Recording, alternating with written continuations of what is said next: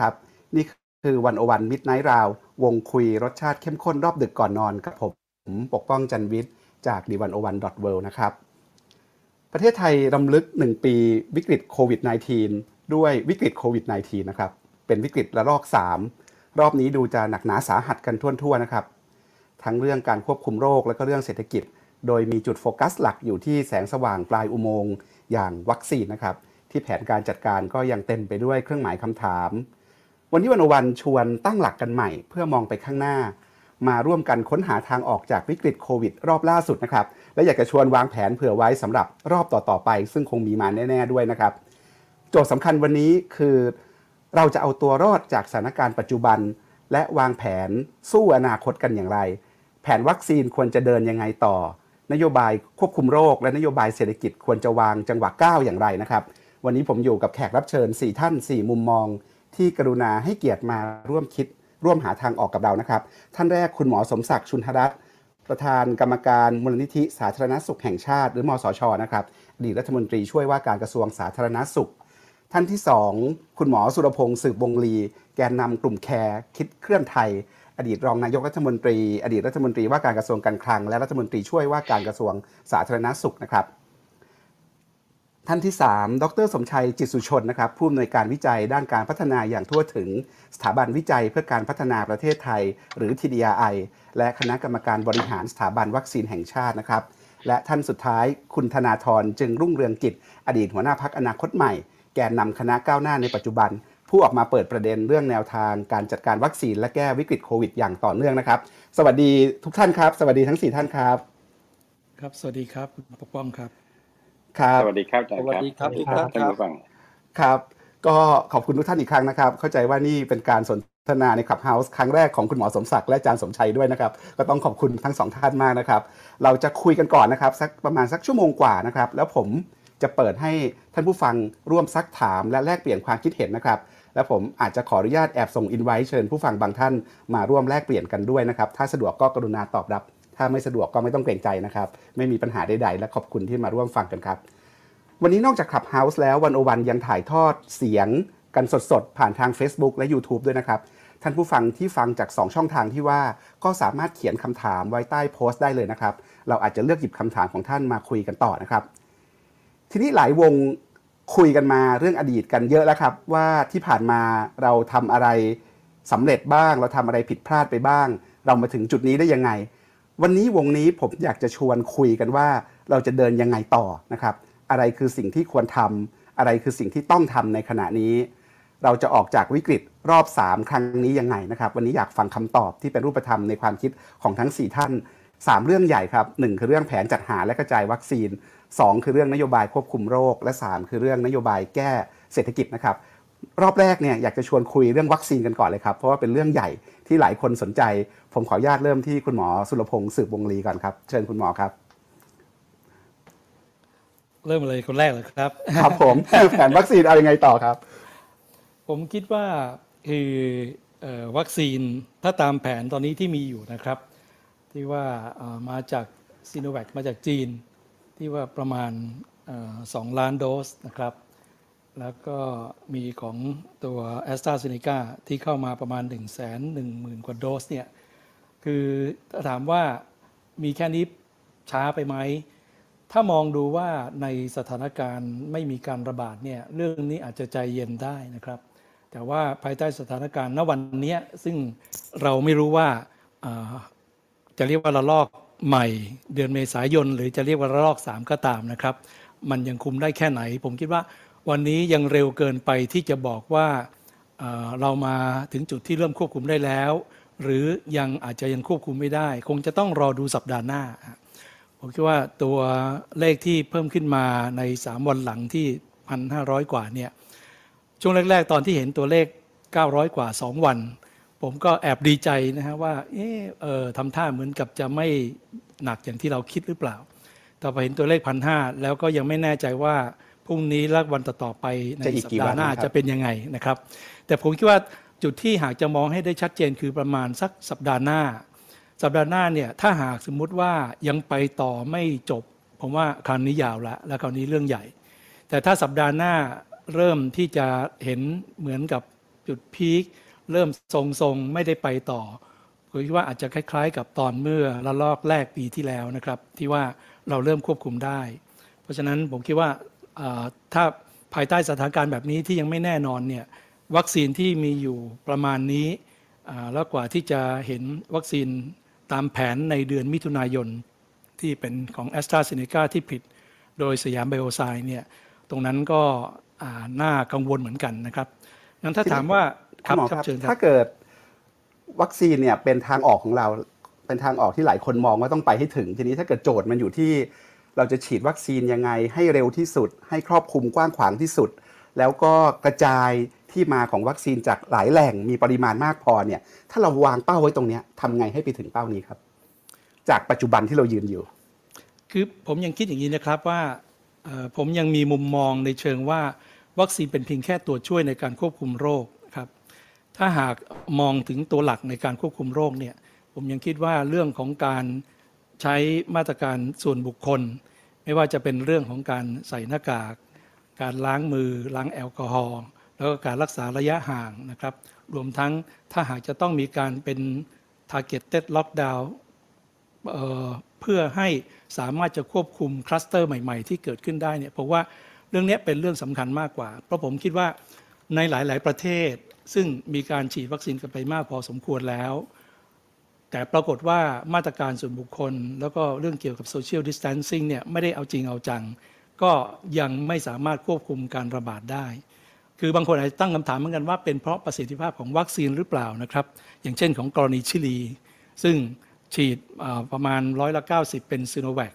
แล้วก็ประมาณร้อยละสิบนี่เป็นไฟเซอร์นะครับแต่ถ้าหากมองดูแล้วเนี่ยถ้าเราไปดูอีกประเทศหนึ่งก็คือสวีเดน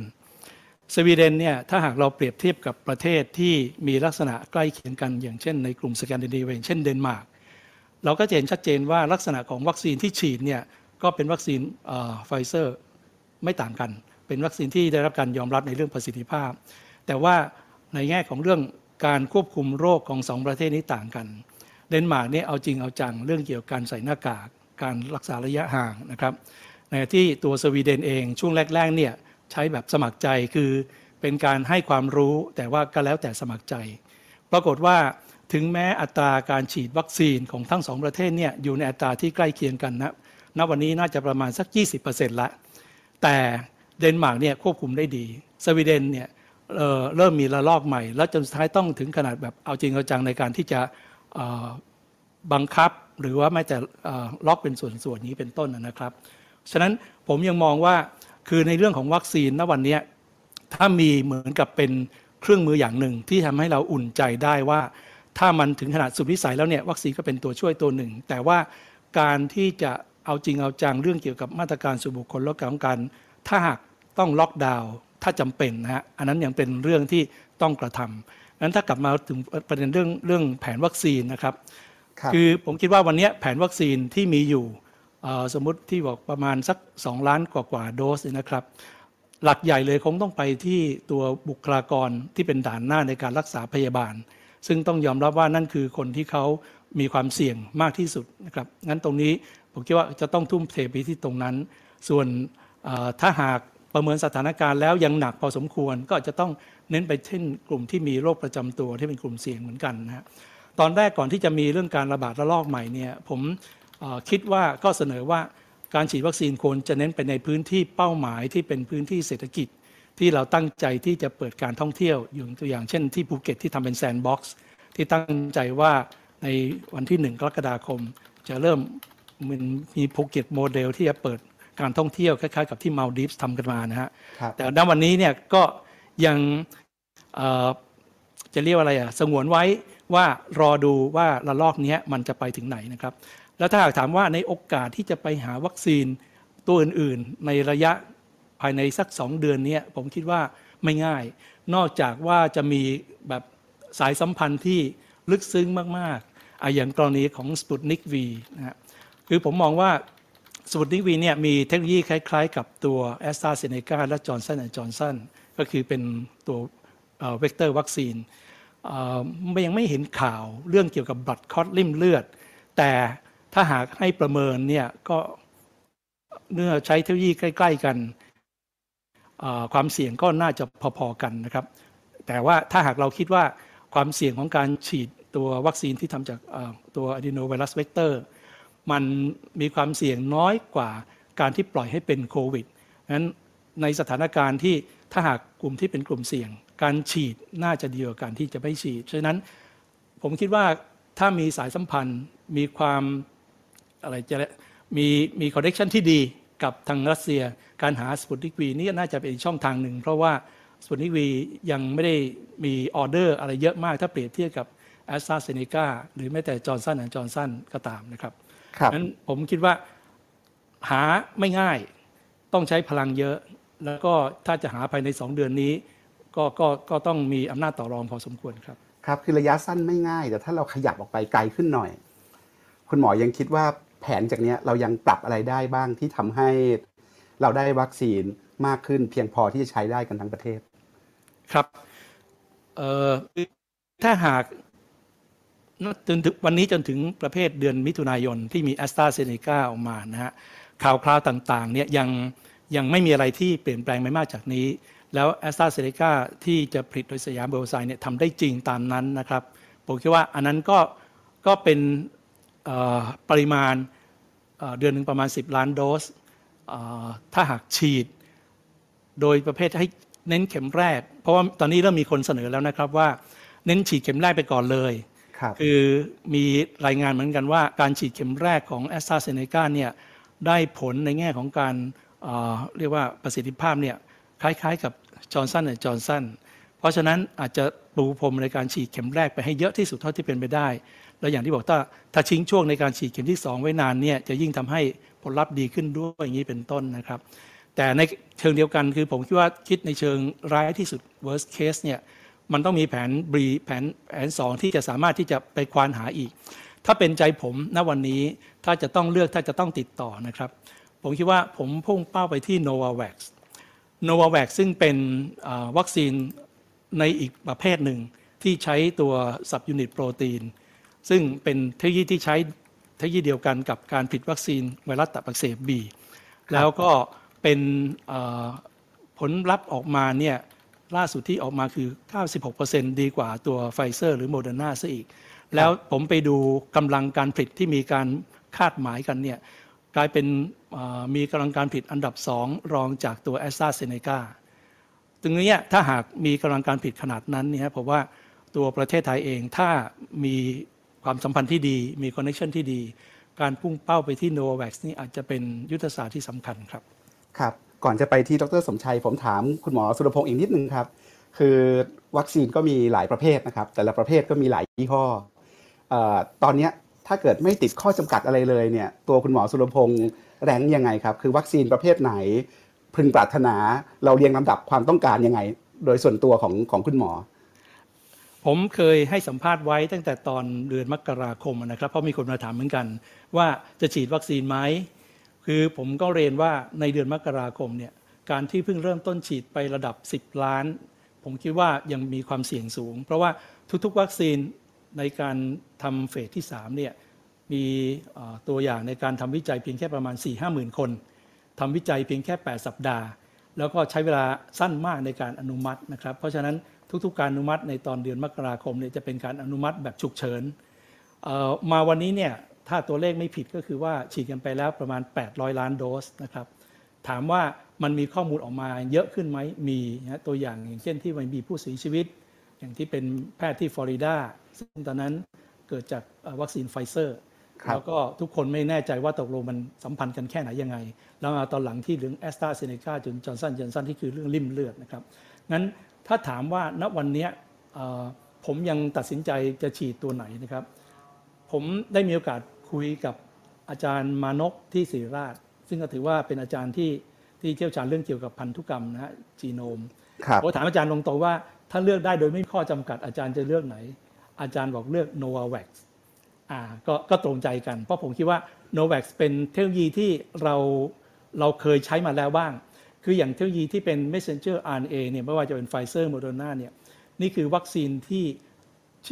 วัคซีนตัวแรกในโลกที่ผลิตขึ้นได้โดยเทคโนโลยี messenger RNA เพราะราะว่าก่อนหน้านี้มีความพยายามที่ใช้ messenger RNA ในการผลิตวัคซีนมาหลายชนิดละทั้งพิษสุนัขบ้าแต่ไม่เคยสำเร็จเลย ผมก็ไม่แน่ใจว่าครั้งนี้มันฟุกยังไงที่สามารถจะทำสำเร็จได้อาจจะเพราะมีเงินทุนมหาศาลเข้าไปสนับสนุนก็ได้นะ แต่ว่าตัว messenger RNA อย่างที่เรียนแล้วว่า มันเป็นวัคซีนใหม่มากที่ยิ่ใหม่มาก ไม่มีใครรู้ระยะสั้นไม่มีปัญหา ระยะยาวไม่มีใครรู้ แล้วก็เพิ่งอ่านข่าวว่าตัว CEO ของไฟเซอร์ก็เพิ่งออกมาสัมภาษณ์ว่าในแง่ของการคุ้มกันอาจจะได้ประมาณ 6 เดือน หรืออาจจะนานกว่านั้นนิดหน่อย แล้วตอนนี้กำลังคิดถึงว่าอาจจะต้องมีการฉีดเข็มที่ 3 นี้เป็นต้นหนึ่งนะครับหุ้นไฟเซอร์ก็พุ่งขึ้น แต่ว่าเรื่องของผลระยะยาวก็ยังไม่มีใครรู้งั้นตัว messenger RNA เนี่ยผมก็เลยคิดว่าถ้าเป็นเรื่องใหม่ยังคิดว่า เอารอไว้ก่อนดีกว่า ส่วนตัวซีโนแวคหรือซีโนฟาร์มนี่เป็นเชื้อตาย เมื่อเป็นเชื้อตายเราคุ้นเคยกับวัคซีนเชื้อตายอยู่แล้ว ก่อนหน้านี้เป็นร้อยปี เพราะฉะนั้นวัคซีนเชื้อตายเราเข้าใจเทคโนโลยีมัน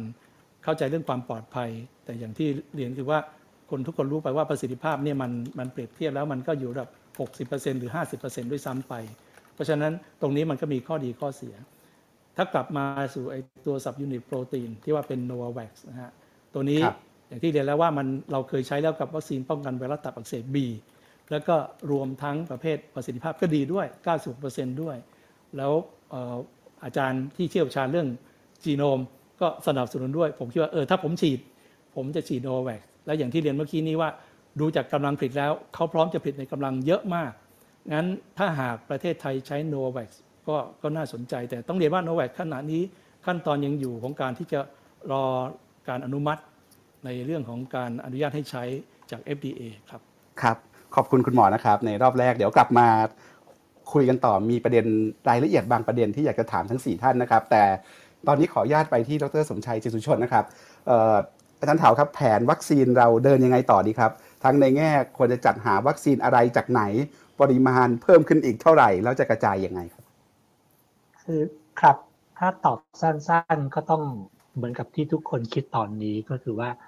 พยายามระดมให้ได้วัคซีนเร็วที่สุดมากที่สุด หลากหลายประเภทที่สุดนะฮะเรื่องความหลากหลายประเภทเนี่ยเพราะมันมีเรื่องของของการกลายพันธุ์ด้วยอย่างที่เราทราบกันนะฮะตอนนี้ตัวที่ที่ดูจะน่ากลัวล่าสุดน่าจะเป็นตัวกลายพันธุ์ที่อินเดีย เพราะว่าตามข่าวก็คือว่ามันกลายพันธุ์ที่ 2 จุดเลย การกลายพันธุ์ที่ 2 จุด หมายความว่ามันผสมผสานทั้งทำให้มันมันมันติดเชื้อง่ายขึ้นคล้ายๆพันธุ์อังกฤษ แล้วก็ทำให้มันดื้อวัคซีนคล้ายๆเชื้อพันธุ์เซาท์แอฟริกาใต้เราที่มันน่ากลัวสำหรับประเทศไทยด้วยเพราะมันอยู่ที่อินเดีย แล้วอินเดียเนี่ยหมายความว่ามันติดพม่า แล้วพม่ามันติดไทยใช่ไหมครับเพราะฉะนั้นเนี่ยโอกาสที่จะเข้าเข้าไทยเนี่ยมันก็มีความเป็นไปได้สูง แล้วอินเดียตอนนี้ติดเชื้อกันวันละสองแสนครับซึ่งซึ่งซึ่งอันนี้อันนี้เพราะงั้นตรงนี้ก็นั่งน่ากลัวนิดหนึ่งมันก็มีโจทย์ตามมาว่าตัวที่อินเดียเนี่ยวัคซีนที่เรามีอยู่เนี่ยจัดการได้ไหมครับน่าน่า ไอตัวตัวแอสตราเซเนกาน่าจะไม่ได้ ถ้าเป็นตำแหน่งที่มันตรงกับที่ของของเซาท์แอฟริกาด้วยนะครับมันมีงานวิจัยออกมา con confirm ก็ต้องชัดเจนว่าว่าตัวแอสตราเซเนกาเนี่ยน่าจะไม่อยู่นะไอตัวตัวซิโนแวคเนี่ยมันยังไม่มีงานวิจัยชัดเจนนะไม่ทราบเอาอยู่เอาไม่อยู่ คือจริง ๆ แล้วเนี่ยยกเว้นแอสตราเซเนกาที่ไปทดลองกับเซาท์แอฟริกาเนี่ยเท่าที่ผมได้ยินเนี่ยตัวอื่นยังไม่มีตัวไหนที่ไปทดสอบจริงจังเพราะงั้นจะบอกว่า ป้องกันได้ก็ยังก็ยังพูดไม่ได้พูดได้ไม่เต็มปากนะกระทั่งพวกไฟเซอร์วันนี้ก็ยังไม่แน่ใจนะครับยกเว้นว่าผมพลาดข่าวไปว่าว่ามีการทดสอบแล้วมันเอาอยู่เพราะฉะนั้นกลับมาตอบทำคำถามอาจารย์ปกป้องก็คงก็คงสรุปเป็นอย่างที่ว่าก็คงว่าเร็วที่สุดมากที่สุดหลากหลายประเภทมากที่สุดนะครับทีนี้ผมถามคำถามเดียวกับที่ถามคุณหมอสุรพงศ์เมื่อสักครู่ครับ ถ้าเป็นอาจารย์สมชัยเอง ถ้าจัด rank ของตัวเองเนี่ยคิดว่า ถ้าไม่ติดข้อจำกัดอะไรเลยเนี่ยวัคซีนที่ดีที่สุดไล่ลงไปใน 4 กลุ่มประเภทเนี่ยเราเรียงลำดับยังไงครับ แล้วถามต่อไปด้วยว่าแล้วแต่ละกลุ่มเนี่ยแต่ละอันโดยเฉพาะอันที่อยู่ใน top rank ของดรสมชัยเนี่ยมันมีช่องทางในการจัดหาณวันนี้ไหมครับ ถ้าเรามองไปข้างหน้าเนี่ยตอนนี้เราเจออย่างเงี้ยเรารู้ว่าเรามีอยู่แค่ 2 ตัว เรามีอยู่แค่นิดเดียวเนี่ยทำยังไงถึงจะข้ามผ่านไอ้คอขวดตรงนี้ไปได้ พอเห็นทางไหมครับ คือผมคิดว่าแต่ละตัวมันก็มันมันก็ เหลื่อมเหลื่อมกันอยู่นะฮะในแง่ของประสิทธิภาพในแง่ของข้อพิจารณาต่างๆนะฮะคือคือแน่นอนถ้าไม่มีข้อจำกัดอย่างที่ที่จะปกป้องถามเนี่ยก็คงจะก็คงจะต้องตอบตามหมอทั้งหลายแหละนะคือผมผมไม่ใช่หมอว่าว่าถ้าโนวาแวกดีสุดก็คงจะเป็นนวาแวกแต่ประเด็นก็คือว่าถ้าสมมตินวาแวกไม่ได้ต้องเป็นอย่างอื่นเนี่ยมันมันมันแย่แค่ไหนใจผมผมยังรู้สึกว่ามันไม่ได้แย่ขนาดนั้นนะครับสมมติว่าอาซิโนแวคซิโนแวคซึ่งบอกว่า ประสิทธิภาพแค่ 50%ก็ต้องดูว่าประสิทธิภาพที่ที่ที่ระดับไหนนะเพราะว่าช่วงหลังก็เลยมีการพูดลงดีเทลมากขึ้นว่าประสิทธิภาพในการป้องกันไม่ติดเชื้อเลย หรือว่าประสิทธิภาพขยับขึ้นมาก็ว่าติดเชื้อแต่การไม่รุนแรงขยับขึ้นไปก็คือติดเชื้อแต่ว่าไม่ตายนะคือคือถ้าเกิดสมมุติว่าไปที่เลเวลสองติดเชื้อแต่การไม่รุนแรง ซึ่งตอนนั้นเนี่ยเข้าใจว่าซีโนแวคมันขึ้นมา 80%กว่าดังนั้นในแง่นี้ผมก็ถือว่ามันดีพอแล้วนะเพราะว่า ถ้าติดเชื้อแล้วอาการไม่รุนแรงเนี่ยคล้ายๆ กับเรามองว่าแล้วก็มันติดเชื้อไข้หวัดใหญ่อะหรือติดเชื้อไข้หวัดธรรมดา ก็คือว่าเราเราภาพของของ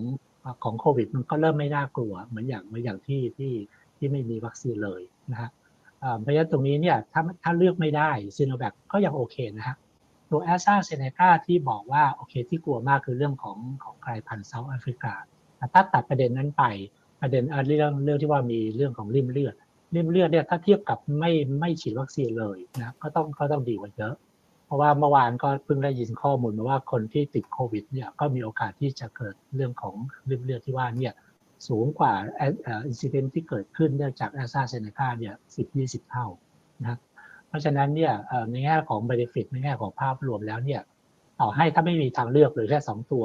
เราจะต้องฉีดไหมก็ต้องรีบฉีดอย่างรวดเร็วเช่นกัน แต่แน่นอนอย่างที่พูดตอนแรกก็คือว่า ถ้าเกิดสามารถหาเพิ่มขึ้นได้นะฮะหลากหลายประเภทขึ้นได้ เราก็จะมีทางเลือกมากขึ้น ยิ่งถ้าเกิดว่าสายพันธุ์เอ็นเทียเข้ามาเนี่ยอาซาเซเนกาไม่อยู่เนี่ยอันนี้เราต้องทบทวนอย่างอย่างอย่างแรงเลยนะอันนี้เสริมนิดหนึ่งที่ผมได้ยินข่าวมาเมื่อวานก็คือว่าทางทางเข้าใจว่าคณะทำงานชุดใหม่ที่จะยกตั้งขึ้นเนี่ยที่มีคุณหมอ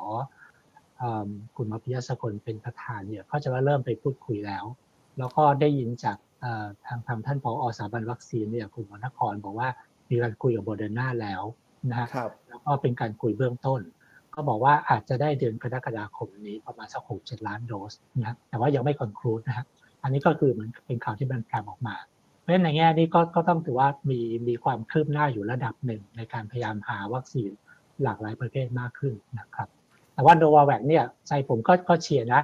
ยังไม่ได้ยังไม่ได้ยินข่าวว่ามีไปคุยกับที่ไหนยังไงไว้นะครับ ครับตัวดรสมชัยเองผมทราบว่าได้ฉีดวัคซีนแล้วด้วยของดรสมชัยฉีดตัวไหนไปครับเอ่อเป็นซีโนแวคครับนะฮะก็ฉีดทันทีครับพอรู้ข่าวว่าได้ฉีดผมก็รีบฉีดเลยครับไม่ไม่สนใจว่า แล้วมี side effect มีอะไรไหมครับ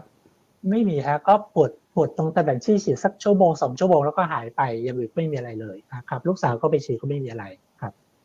ครับ ทีนี้นอกจากฉีดวัคซีนแล้วเนี่ย นอกจากมีวัคซีนจำนวนพอให้เราฉีดแล้ว โจทย์เรื่องใหญ่ สำคัญตอนนี้ก็คือเรื่อง mass vaccination ใช่ไหมครับ ว่าเราจะฉีดวัคซีนกันขนาดใหญ่ให้กว้างขวางทั้งสังคมที่สุด แล้วให้เร็วที่สุดได้ยังไง ตอนนี้ถ้าประเมินดูเนี่ยระบบรองรับการฉีดวัคซีนในเมืองไทยมันเป็นยังไงครับ เพราะว่าหมอเองก็ต้องรักษาคนไข้ด้วย ต้องรับมือโรคระบาดด้วย เราจะวางระบบการฉีดวัคซีน แล้วเราจะจัดหาอุปกรณ์ที่พร้อมสำหรับฉีดวัคซีนขนาดหลายล้านโดสเนี่ยให้มีประสิทธิภาพได้ยังไง เห็นเห็นทางตรงไหนยังไงต่อ เท่าที่มีการพูดคุยสอบถามกับคนที่รับผิดชอบ ซึ่งก็คือกรมควบคุมโรคนะก็จะมีแผนงานหนึ่งซึ่งดูแลเรื่องนี้โดยเฉพาะ แล้วก็มีการพูดคุยกับทางทางทางคุณหมอโสพลนะซึ่งเป็นประธานคณะทำงานด้านนี้ ที่ได้ยินมาก็คือว่าก็ซุ้มเสียงจะมีความมั่นใจค่อนข้างเยอะค่อนข้างสูงนะว่าสามารถกระจายวัคซีนได้ capacity พูดกันเนี่ยคือพูดกัน 10 ล้านโดสต่อเดือน ซึ่งซึ่งแน่นอนในประวัติศาสตร์ที่ผ่านมาไม่ไม่เคยฉีดเร็วขนาดนี้มาก่อน แต่ว่าเนื่องจากผู้ที่รับผิดชอบเขาก็บอกว่ามันอยู่ในวิสัยที่เป็นไปได้ แต่ว่านั่นเป็นคำพูดที่เราได้ยินตอนก่อนเกิดการระบาดรอบสามนะฮะพอเกิดการระบาดรอบสามปุ๊บจะมีประเด็นว่าบุคลากรทางการแพทย์เนี่ยอาจจะต้องถูกระดมไปเรื่องของการรักษาพยาบาลจำนวนเยอะพอสมควร ไม่แน่ใจว่าถูกกระทบเข้าไปในเรื่องที่ว่าจะปันบุคลากรเหล่านั้นทรัพยากรเหล่านั้นเนี่ยไปเรื่องของการฉีดวัคซีนจนได้ 10 ล้านโดสหรือไม่ อันอันนี้เป็นดิ้งไว้อันนี้ผมไม่ทราบนะครับแต่ว่าก็เป็นเป็นประเด็นที่คงจะต้อง follow up ต่อไปนะครับครับ ตอนนี้เป้าในใจของดรสมชัยอยู่ตรงไหนครับ คือเป้าหมายในปัจจุบันเมื่อเทียบกับสถานะที่เรายืนอยู่เนี่ยเป้าหมายที่มัน make sense และเป็นไปได้ที่ดีที่สุดในตอนนี้เป็นยังไง เราควรจะตั้ง target ไว้ว่าทุกคนต้องได้ฉีดวัคซีนทั้ง 2 โดสเลยไหม หรือว่าในระยะยาวอย่างปีนี้เราควรจะคาดหวังอะไรหรือรัฐควรจะขยับยังไง ตัวเลขมันควรจะเป็นยังไง วัคซีนที่เราควรจะมีคนที่ควรจะถูกฉีด การจัดระบบมันควรจะเป็นยังไงครับ คือผมว่ามันต้องโยงเป้าหมายที่ว่าต้องโยงไปเรื่องที่ว่าเรามีวัตถุประสงค์อื่นเช่นเรื่องของผลกระทบทางเศรษฐกิจหรือไม่ด้วยนะครับถ้าเกิดว่าตรงนั้นเนี่ยคือคือถ้าให้ภาพรวมไม่คิดอะไรเลยเดี๋ยวฉีดเร็วที่สุดให้ได้ให้ให้ได้ herd immunity เร็วที่สุดภายในปีนี้ได้อันนี้ดีที่สุด แต่สมมติว่ายังไงยังไงก็ไม่ได้ เจรจาแล้วยังไงก็ไม่ได้ติด capacity capacity นู่นนี่ต่างๆเนี่ย ถ้าเราจะต้องมีแผน2เนี่ยจะต้องทำอย่างไรไอเดียที่บอกจะมีเรื่องของภูเก็ต sandbox อันนั้นก็เป็นก็เป็นก็เป็น solution หนึ่งหมายความว่า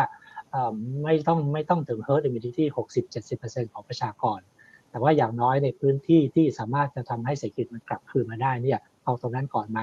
นะฮะในส่วนอื่นพื้นที่อื่นซึ่งยังยังยังฉีดไม่พอไม่ไม่ทัน แต่เนื่องจากหนึ่งก็คือว่าการระบาดไม่เยอะอันนี้พูดถึงก่อนการระบาดรอบสามนะฮะ ระบาดรอบสามนี่ยังไม่รู้ว่าจะไปถึงแค่ไหน แต่ถ้าเกิดว่าสมมติมันมันไปไม่เยอะ มันเริ่มคุมอยู่ด้วยมาตรการ social distancing อะไรต่างๆ เนี่ยวัคซีนอาจจะมาช้าลงได้ คือการที่วัคซีนมาช้าลงเนี่ยอย่าลืมว่าเรายังมีเครื่องมีเครื่องมือหนึ่งนอกจากเรื่องที่ว่าประชาชนได้ความร่วมมือแล้ว ยังมีเรื่องของความสามารถทางด้าน TTI ของระบบสาธารณสุขด้วยนะหมายความว่าถ้าเกิดว่าไม่มีการติดเชื้อขึ้นมาเนื่องไม่ได้วัคซีนรุ่นนี้ ก็สามารถพยายามไปตะคุบคนเหล่านั้น จับเข้าโคลันทีนจากกักตัวไป แล้วก็ตัดตอนเรื่องของการระบาดออกไป มันก็ยังเอาอยู่ได้ไปได้สภาวะแบบนั้นนะฮะอันนี้ระบบยังรองรับได้ ยังรองรับได้คือคือเบสิคลี่คือเราต้องมีหลาย ๆ แผนต้องมีหลาย ๆ เครื่องมือทำพร้อม ๆ กันแล้วถ้าเกิดว่าเอาโจทย์เรื่องทางด้านเศรษฐกิจเข้าไปปุ๊บเนี่ยก็จะนำไปสู่เรื่องว่าแผนการกระจายวัคซีน แผนการกระจาย capacity TTI จะเป็นอย่างไรนะฮะถ้าเกิดว่า adjust มันให้เหมาะสมเนี่ยเราก็อาจจะสามารถดึงเศรษฐกิจกลับมาได้เร็วกว่าเร็วกว่าที่ ที่หลายคนอาจจะอาจจะกังวลอยู่ตอนนี้ครับ ครับ ทีนี้เราเริ่มคิดแผนเรื่องวัคซีนมาน่าจะตั้งแต่ช่วงกลางปีที่แล้วใช่ไหมครับผ่านมาประมาณ 1 ปีเนี่ยเราได้ซีโนแวคมา 2 ล้านโดส กุมภาสองแสนมีนาอีก8แสนเมษาคิดว่าจะได้อีก 1 ล้านแอสตราเซเนกาเนี่ยมี 26 ล้านโดสเคยเคยคิดว่าจะได้ประมาณเดือนมิถุนาใช่ไหมครับ แล้วเราก็จองเพิ่มไปอีก 35 ล้านโดส ภายในสิ้นปีนี้ เหมือนเรามีทั้งหมดตอนนี้ประมาณ 63 ล้านโดส จากประชากรประมาณ 66 ล้านคน เรามีอัตราการฉีดวัคซีน ที่ตอนนี้เรายังฉีดได้ไม่ถึง 1%เทียบกับสิงคโปร์ไปแล้วเกือบ 20%อเมริกาไปแล้วเกือบ 40%อังกฤษก็ 50%อิสราเอลมากกว่า 60%อของประเทศไทยเนี่ยถ้าเกิดเรามาตั้งหลักกันใหม่ เรามาปรับกันใหม่ ดรสมชัยพอมองเห็นศักยภาพตรงนี้ไหมว่าเราสามารถจะหาวัคซีนมาได้มากพอ แล้วเราสามารถเร่งฉีดวัคซีนได้ ได้พอที่จะทำให้คนมีมีภูมิคุ้มกันรวมหมู่ได้ หรือที่ผ่านมาเนี่ยคือที่ผ่านมาในฐานะประชาชนทั่วไปก็อาจจะบอกว่าเรายังเรายังไม่เชื่อมั่นว่ามันจะทำได้จริง มันแต่หลังจากนี้แล้วยิ่งเราเจอวิกฤตด้วยเนี่ย มันมีโอกาสที่จะทำให้เกิดขึ้นจริงได้ไหม แล้วถ้ามีโอกาสตรงนั้นเนี่ย เราเรียนรู้อะไรจากความผิดพลาดในอดีต แล้วทำให้มันดีขึ้นกว่าเดิมได้ เพื่อพาเราพ้นวิกฤตนี้ไปพร้อม ๆ กันเนี่ย ครับ คือคืออันนี้ผมคิดว่าส่วนตัวผมยังประเมินยากนะ เพราะว่าเออมันก็ต้องไปดูว่าเรื่องของวัคซีนแต่ละเจ้าเนี่ยเขามีกำลังในการผลิตเท่าไหร่เขาถูกจองไปแล้วเท่าไหร่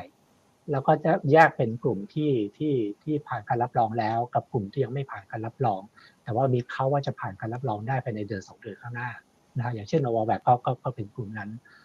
ถ้าคิดภาพรวมทั้งหมดแล้วเนี่ยไอ้กลุ่มแรกกลุ่มที่ว่ามีการจองไปเรียบร้อยแล้ว อันนั้นจะไปแย่งเขาคงยาก ผมก็ยังไม่ค่อยแน่ใจที่ที่มีข่าวว่าจะได้ไฟเซอร์มา 6 ล้านโทษทีโมเดอร์นาไม่ใช่ไฟเซอร์ 6 ล้านเนี่ยในเดือนกรกฎาอันนี้ผมก็ยังไม่ค่อยยังไม่ถึงขนาดว่าสนิทใจนักนะว่ามันจะได้ มันน่าจะยากอยู่ แต่ว่าก็ต้องขึ้นกับทีมที่ไปเจรจา แต่ถ้าเป็นตัวอื่นไอ้ตัวกลุ่มที่ 2 กลุ่มที่ว่าเป็นกลุ่มที่อาจจะยังไม่ผ่านการรับรองเป็นพวกที่เป็น late comer มาทีหลัง คนอาจจะยังจองไม่เยอะนะฮะบอกว่ากลุ่มนี้เป็นกลุ่มที่เราจะไปเจาะช่องได้ ซึ่งถ้าเจาะช่องได้แล้วได้ประมาณสักภายในไตรมาสสามไตรมาสสี่ปีนี้เนี่ยภาพมันก็จะดีขึ้นนะครับประกอบกับที่ที่ว่าตัวตัวของแสงเปลวทรายเนี่ยถ้าที่เช็คล่าสุดเนี่ยก็ถามว่ามิถุนาได้แน่หรือเปล่า ก็ยังยืนยันว่าได้ แล้วก็ไม่มีเซอร์ไพรส์นะครับ ไม่มีเซอร์ไพรส์ว่าจะวืดไปอาจจะมีอาจจะมีเซอร์ไพรส์ในแง่ว่าอาจจะได้เร็วขึ้น อาจจะเป็นปลายพฤษภาคมแต่ไม่มีเซอร์ไพรส์ทางลบว่าว่าไม่ทันช้าไม่สำเร็จอะไรแบบนี้ ผมไม่ได้ยินไม่ทราบว่าเขาไม่บอกผมหรือเปล่านะฮะแต่ว่าแต่ว่าตัวผมเองยังไม่ได้ยินแบบนั้นนะเพราะฉะนั้นในแง่ดีถ้าถ้าที่เขาตอบมาถูกต้องเนี่ยมันก็ยังไปตามแผนอยู่ แล้วก็กับเรื่อง capacity ในการฉีดถ้าถ้าว่าเราฉีดได้แค่สิบล้านเนี่ยต่อให้เราหาวัคซีนได้เร็วกว่านั้นก็คงจะมีปัญหาเหมือนกันนะว่า ว่าคือว่าว่าได้มาแล้วก็ก็ไม่มีคนจะฉีดให้อะไรนี้เป็นต้นนะฮะมันก็ต้องดูไปเป็นทั้งกระบวนการถามว่ามีมีโคฟูไหมก็คงจะต้องหวังต่อไปนะฮะแล้วเราก็ต้องกดดันคนที่ทำงานเพื่อให้ทำงานเข้มแข็งขึ้นแข็งขันแข็งขึ้นนะฮะคือคือมีทางเลือกมากขึ้นมันดีกว่ามีทางเลือกน้อยอยู่แล้วครับ ครับอีกนิดเดียวก่อนจะไปที่คุณหมอสมศักดิ์ผมถามเรื่องโควัคนิดหนึ่งครับโควัคเป็นโครงการผลักดันการเข้าถึงวัคซีนทั่วโลกนะครับที่เน้นช่วยให้ประเทศยากจนเข้าถึงวัคซีนได้อย่างเงี้ยนะครับที่ผ่านมาเราไม่ได้เข้าโควัคตอนนี้เรายังจำเป็นต้องคุยเรื่องนี้ไหมครับเราหาทางเข้าไปตอนนี้ได้ไหมหรือว่าเราไปเน้นไปเจรจาซื้อกับเจ้าตัวไปเลยหรือ เราทำอะไรกับโควัคตอนนี้ได้ไหมคือถ้าใช้เงื่อนไขการเข้าโควัคเมื่อสักกลางปีที่แล้ว ถ้าสมมติเงื่อนไขเป็นอย่างนั้นไม่เปลี่ยนแปลงซึ่งผมไม่ทราบเปลี่ยนแปลงหรือไม่ใจผมผมรู้สึกว่าเข้าไปก็ได้ประโยชน์ไม่มากนะคือคือหนึ่งเงื่อนไขเขาก็นั่งก็นั่งวุ่นวายแล้วก็ซับซ้อนนะฮะไอ้เรื่องแพงไม่แพงไม่พูดกันละคือจริงๆมันแพงกว่านิดหนึ่งแพงกว่าแพงกว่าที่จะไปไปซื้อเอง แต่ว่าถ้ามองว่าโอเคมันเป็นความจำเป็นจ่ายแพงหน่อยก็ไม่เป็นไรแต่ประเด็นที่เป็นประเด็นใหญ่กว่าคือว่าเข้าแล้วเขาจะหาให้เราได้สักเท่าไหร่ เทียบกับเราไปหาเองนะฮะ ข้อมูลล่าสุดโควิดตอนนี้เนี่ยดิสติบิววัคซีนไปได้แค่ 38 ล้านโดสประมาณสัก 10%มั้งของตั้งที่เขาตั้งเป้าเอาไว้ แล้วก็เริ่มเริ่มเริ่มสะดุดแล้ว เพราะว่าที่เขาไปจองเยอะมากคือคือแอสตราเซเนกาแล้วก็ไปหวังมากที่ที่โรงงานที่อินเดีย ซึ่งอินเดียตอนนี้ประกาศไม่ไม่ไม่ส่งออกแล้วนะเพราะฉะนั้น COVAX สะดุดไปเรียบร้อยแล้ว ยังไม่รู้เลยว่าเมื่อไหร่ COVAX จะได้จะได้ supply เพิ่มขึ้น แต่ว่าซีนนี้ได้มามากก็ดีกว่าน้อยไหมครับ หรือว่าได้มาน้อยก็ยังดีกว่าไม่ได้เลยไหมครับ อ๋อแน่นอนเพียงแต่ว่าผมเคยใช้คำว่ามันเป็น game changer ไหม ถ้าสมมติว่าเราผ่านกระบวนการ COVAX เราได้เพิ่มขึ้นประมาณสักหนึ่งสองเปอร์เซ็นของของประชากรเนี่ยมันมันเกือบจะไม่เปลี่ยนภาพ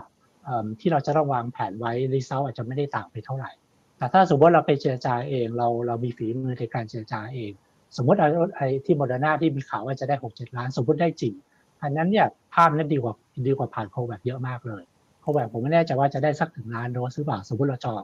ตั้งแต่ตั้งแต่ปีที่แล้วนะฮะหรือจองตอนนี้ก็ตามก็ไม่แน่ใจนะครับแต่ต้องจองตอนนี้ก็จะมีภาพเหมือนกันว่า ถ้าเกิดว่าโควิดเริ่มหาวัคซีนได้ง่ายขึ้น เนื่องจากสถานการณ์มันดีขึ้น ถ้าอย่างนั้นเราไปซื้อเองก็หาได้ง่ายขึ้นเช่นกันนะฮะโดยที่ไม่ต้องผ่านไอ้เงื่อนไขต่างๆ ซึ่งค่อนข้างซับซ้อนของโควิดนะครับครับ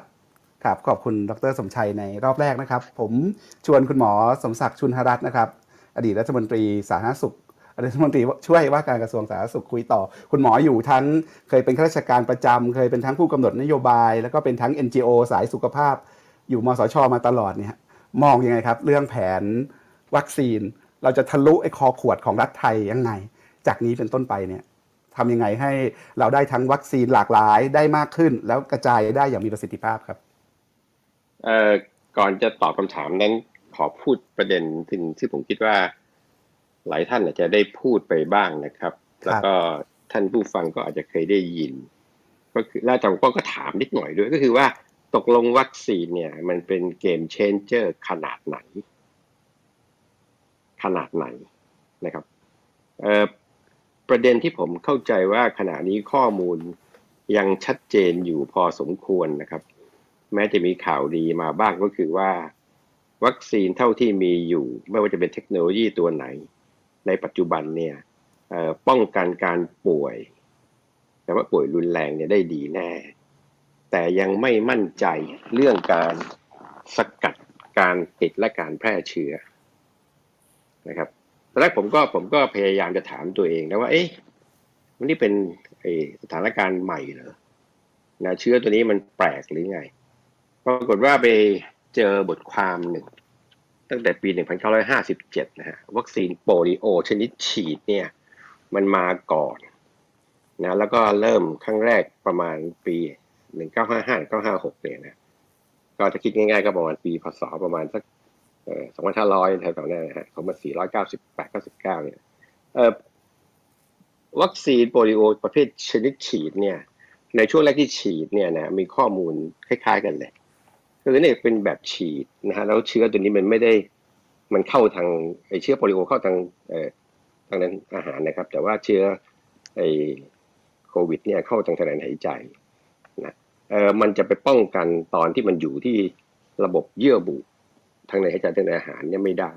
ก็จะคล้ายๆกันพูดง่ายคือว่าเอ่อประเด็นเรื่องวัคซีนช่วยสกัดการแพร่เชื้อเนี่ยอาจจะยัง หวังได้ยาก แต่ว่าป้องกันการเจ็บป่วยรุนแรงเนี่ยน่าจะได้สำหรับผมเนี่ยประเด็นนี้ก็จะมีประเด็นก็จะมีความสำคัญนะครับในแง่ของออสองแง่ แง่หนึ่งก็คือว่าถ้าเราฉีดวัคซีนให้กับกลุ่มคนที่เป็นกลุ่มเสี่ยงป่วย อย่างน้อยๆ เราก็ป้องกันสิ่งที่ผมเรียกว่า สภาวะระบบสุขภาพ รับมือไม่ไหวโดยเฉพาะอย่างยิ่งคือรับมือใน สารพยาบาลเนี่ยนะครับซึ่งเป็นส่วนที่จำกัดที่สุดที่เรารู้กันอยู่เนี่ยเออได้พูดง่ายคือว่าก็อย่างน้อยๆก็ป้องกันไม่ให้เกิดสภาพสถานการณ์ซึ่งเรากลัวที่สุดนะผมเคยพูดอยู่ตั้งแต่การจะปกป้องอาจารย์แท่นจำได้ครับตั้งว่าแต่จรอริบงแรๆกเนี่ยนะคพอรับเราเจอระบาดอย่างเงี้ย เจอโรคระบาดใหม่ ๆ แบบเนี้ย สิ่งที่น่ากลัวที่สุดกลับกลายเป็นเรื่องระบบบริการสาธารณสุขรับมือไม่ไหวนะเพราะว่าคนจะป่วยเข้าโรงพยาบาลเยอะมากเพราะฉะนั้นถ้าเราเอ่อสามารถสกัดตรงนั้นได้เนี่ยนะครับ ก็อาจจะเป็นตัวดีเพราะฉะนั้น การตั้งใจฉีดเพื่อให้คนที่มีโอกาสป่วยหนักจนต้องเข้าโรงพยาบาล ไม่ต้องป่วยหนักจนต้องจนต้องเข้าโรงพยาบาลก็อาจจะเป็นเป้าหมายหนึ่งแต่ในทางตรงข้ามมันจะมีมันจะมีอีกมุมหนึ่งซึ่งเราคุยกันบ่อยๆเหมือนกันในช่วงประมาณปีที่ผ่านมาคือว่า เป็นไปได้ไหมเนี่ยที่วัคซีนจะกลายเป็นความหวังฟื้นเศรษฐกิจนะก็แปลว่าอาจจะมีแผนยุทธศาสตร์ หรือว่าวิธีคิดในการฉีดวัคซีน เพื่อฟื้นเศรษฐกิจ แทนที่จะมุ่งแต่เรื่องการลดการเจ็บป่วย ผมก็จะว่าสองเรื่องนี้ต้องคิดคู่กันนะครับเหมือนที่อาจารย์สมชัยพูดนะครับ ถ้าเราโชคดีวัคซีนพอฉีดเก่ง แล้วก็ cover ได้เร็วนะฮะเราก็จะมีโอกาสเกิดสิ่งที่เรียกว่าการป้องกันคนจำนวนมาก ๆได้ ประเด็นเรื่องต้องเลือกระหว่างจะฟื้นเศรษฐกิจหรือจะป้องกันสุขภาพก็อาจจะไม่ต้องเลือกมาก แต่ถ้ามันเกิดสะดุดนะครับ แล้วมัน หรือไม่ได้ตามนั้นเนี่ยนะครับคำถามว่ามีทางไหมที่จะฉีดทั้งปกป้องเสร็จทั้งปกป้องคนที่เป็นกลุ่มเสี่ยง แล้วก็เป็นการฟื้นเศรษฐกิจไปในตัวด้วยนะพูดง่ายก็คือว่าไม่ต้องรอจนได้เยอะๆ ก็พอฟื้นเศรษฐกิจได้ อันนี้เป็นโจทย์ซึ่งผมคิดว่า ต้องมีคนมาช่วยกันคิดนะครับ ผมเองโดยส่วนตัวพยายามติดตามฟังแล้วก็คิดตามเนี่ยก็ยังไม่ค่อยแน่ใจว่า เราได้คิดประเด็นนี้กันกันชัดเจนหรือไม่ มันเหมือนมีความหวังว่าถ้าฉีดวัคซีนแล้วต้องฟื้นเศรษฐกิจได้อะไรอย่างเงี้ยนะครับเพราะงั้นตัวอย่างภูเก็ตโมเดลเป็นตัวอย่างเล็ก ๆ ตัวอย่างหนึ่งนะครับ แต่ผมครัจะบไม่ด้วยขอลงไปในรายละเอียดด้วยโจทย์ที่คุณหมอคิดเนี่ย วัคซีนที่เรามีเนี่ย มันก็คงจะน้อยเกินไปที่จะตอบโจทย์นั้นอยู่ดีใช่ไหมครับ ทีนี้อ่าเราใช่จะทำยังไงให้ได้มากขึ้น ได้ใช่หลากหลายขึ้น คุณหมอผมจะพว่าอประเด็นเห็นเนี่ยทางไหมครับ ผมจะมาประเด็นนี้แหละครับ คือถ้าพูดกันตรงๆเนี่ย follow คำถามที่อาจารย์ปกป้องถามอาจารย์สมชัยเมื่อตะกี้ก็คือว่า ผมคิดว่าขณะนี้ต้องเดินหน้าเจรจาหาซื้อจากแหล่งที่ทำได้ COVAX เนี่ยเคยเป็นความหวังในช่วงซึ่งวัคซีนยังไม่แน่ไม่นอนนะครับแต่ที่อาจารย์สมชัยเล่าอะตอนนี้ COVAX น่าจะเป็นกลไกซึ่งน่าจะไม่ค่อย work แล้วล่ะตอนแรกๆที่เมื่อปีที่แล้วอย่างที่ผมพูดนะผมก็รู้สึกว่าต้องรีบเข้า COVAX นะไม่เข้า COVAX แย่แน่ๆเลย ระเบียบเราไม่มีให้ก็ต้องรีบจัดการให้ได้อะไรอย่างเงี้ยนะครับ เอ่อแอตอนนี้แอสตราเซเนกาตอนนั้นก็ดีใจเหมือนกันนะว่าอย่างน้อยเราก็ได้บริษัทหนึ่งชัวร์ๆแล้วที่สป라이ให้เราได้แน่ออนคอนดิชันว่าเราต้องผลิตเองเป็นส่วนใหญ่อะไรอย่างเงี้ยนะครับ ซึ่งตอนนี้ก็คงเป็นปัญหาที่ต้องไปช่วยกันหาทางเอ่อแก้ด้วยนะแต่สรุปก็คือเห็นด้วยกับทั้งทั้งสองท่านคือยังไงก็ต้องเดินหน้าเจรจาหาหาวัคซีนเท่าที่จะหาได้นะครับ จะเป็นยี่ห้อไหนเนี่ยในทางเอ่อปฏิบัติเนี่ยก็น่าจะมีประโยชน์เอ่อพอๆกันหมดนะครับตัวคุณหมอมีส่วนรวมนะครับ prefer choice ไหมครับคือผในมฐานะหมอ ในฐาในนะฐานะหหมมออผมผมครับคิดคล้ายๆคุณหมอสุรพงษ์พูด คือในทางทฤษฎีเนี่ยผมก็จะ prefer สิ่งที่ผมเรียกว่าเทคโนโลยีซึ่ง establish แล้วนะครับ แล้วก็เอ่อมีผลป้องกันได้พอสมควรนะครับเอ่อ Novavax หรือว่าไอ้ไซโนแวคนี่ยก็เป็นตัวอย่างว่าเทคคุโนณหโลมอยีครับที่ establish แล้วฟังฟังดูเหมือนคุณหมอต่างๆ เนี่ยก็ดูเหมือนจะคิดคล้าย ๆ ไปในทำนองเดียวกัน แต่ทำไมคำตอบสุดท้ายที่ประเทศไทยเลือกวัคซีน สองตัวที่เรามีอยู่เนี่ย มันไม่เห็นไปทางนั้นเลย มันมันเกิดอะไรขึ้นระหว่างทางครับ เออโนผมคิดว่าไซโนแวคก็เป็นหนึ่งในนั้นนะก็ครัคือบมันเป็นเทคโนโลยีโบอ่าราณอันนั้นเป็นอันนั้นเป็นเชื้อเชื้อเป็นเชื้อตายกรใช่ไหมคบณีของแอสตราเซเนกาเนี่ยผมครับก็ไม่แน่ใจนะว่าคุณเอกมีอินไซต์ยังไงนะครับแต่บังเอิญเนี่ยต้องต้องเล่าอันนี้ก็อาจจะเป็นเรื่องส่วนตัวนิดหน่อยคือบังเอิญเนี่ย ผมก็รู้จักกับเอ่อเขาเรียกว่าอะไรนะ Vice President Medical Research Section ของมหาลัยออกซฟอร์ดใช่ไหมคือรู้จักกันเนื่องจากอย่างอื่นนะเนื่องจากรู้จักเพราะเคยเออเรียกว่าร่วมงานวิจัย ผมไม่ได้วิจัยเองนะผมเป็นสนับสนุนวิจัยเครื่องเลือดออกอะไรเงี้ย แล้วตัวแกก็ทำวิจัยเครื่องเลือดออกมานานกับคนไทยอย่างเงี้ย ตอนแกเป็น vice president ผมยังคิดเล่นๆเลยนะว่าเอ๊ะน่าจะมีคนไทยไปเจรจากับแกนะเพราะว่าอย่างน้อยๆเนี่ยเราต้องหาสักตัวหนึ่งที่ชัวร์ไปเข้าโคแวคนี่มันไม่ชัวร์ ว่าเราจะได้ parity เมื่อไหร่ถ้าเราได้สักบริษัทหนึ่งก็ก็ไม่เลวตอนได้ทราบว่าทางอะไรนะ ทางบริษัทอะไรสักอย่างสยามไบโอ SCG ไซใช่ไหมเอนซ์อ่าแต่โดยโดยคอนเทนต์ของ SCG เนี่ยนะเอ่อนะครับที่ทำธุรกิจกับทางเอ่อมาเลย์ออกซฟอร์ดเนี่ยเอ่อด้วยกันเนี่ยนะไปช่วยเจรจาให้จนกระทั่งเอ่อสำเร็จเนี่ยนะฮะแล้วก็มีเงื่อนไขว่าเราจะสามารถได้ผลิตเองด้วยเนี่ยนะผมนึกดีใจเลยว่าเออน่าจะดีนะ มีโอกาสที่จะพัฒนาสิ่งที่ว่าศักยภาพของประเทศไทยในการผลิตวัคซีนอย่างน้อยก็ในในระดับหนึ่งอะนะแต่อย่างที่ว่าฮะเนี่ยถึงถึงเวลาเขาจริง ๆ วัคซีนตัวอื่น ๆ มันก็ออกมาแล้วก็ได้ผลดีนะครับก็ชัดเจนนะว่าทำให้เรายังไงก็ต้องดิ้นรนนะครับกันเราก็ยังทำอย่างที่เราคิดว่ามันควรจะทำได้ไม่ได้นะครับเพราะฉะนั้นตอนนี้ก็มีหน้าที่อย่างเดียวคือต้องช่วยกันหาเอ่อซอสต่างๆ ให้มากที่สุดเท่าที่จะมากได้ อันนี้ก็เป็นความเห็นผมว่าได้เรื่องนี้นะแต่ว่า ผมก็จะว่าออนไฮไซเนี่ยนะฮะ ถ้าไปนึกถึงสถานการณ์ตอนนั้นตอนที่ยังไงโควิดก็ต้องรีบเข้าอะไรเงี้ยนะครับ มีบริษัทไหนที่เราลิงก์ได้ก็ต้องรีบลิงก์อะไรเงี้ยนะฮะเอ่อตอนที่เรารู้ว่าเขาไลเซนส์ให้อินเดียใหม่ ๆ โดยที่ให้กับไอ้ปาเซนซิติวของไอของไออินเดียเนี่ยนะหรือเอ้ยมันน่าจะมีประเทศสถาบันไทยไปรับมานะเขาบอกเออตอนนั้นพอไปคุยเขาบอกว่าอ้าเขาขายแอสตราเซเนกาไปแล้วอะไรเงี้ยอันนี้ก็เป็นอะไรที่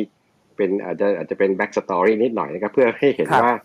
มันก็อาจจะไม่ได้เป็นอะไรที่มันเอ่อเรียกว่าไงเอ่อ wrong bet ซะทีเดียวอะนะว่าถึงตอนต้องย้อนไปว่าประมาณสักปีที่แล้วเนี่ย อะไรหลายๆอย่างก็มีมันก็ยังไม่ไม่แน่เหมือนวันนี้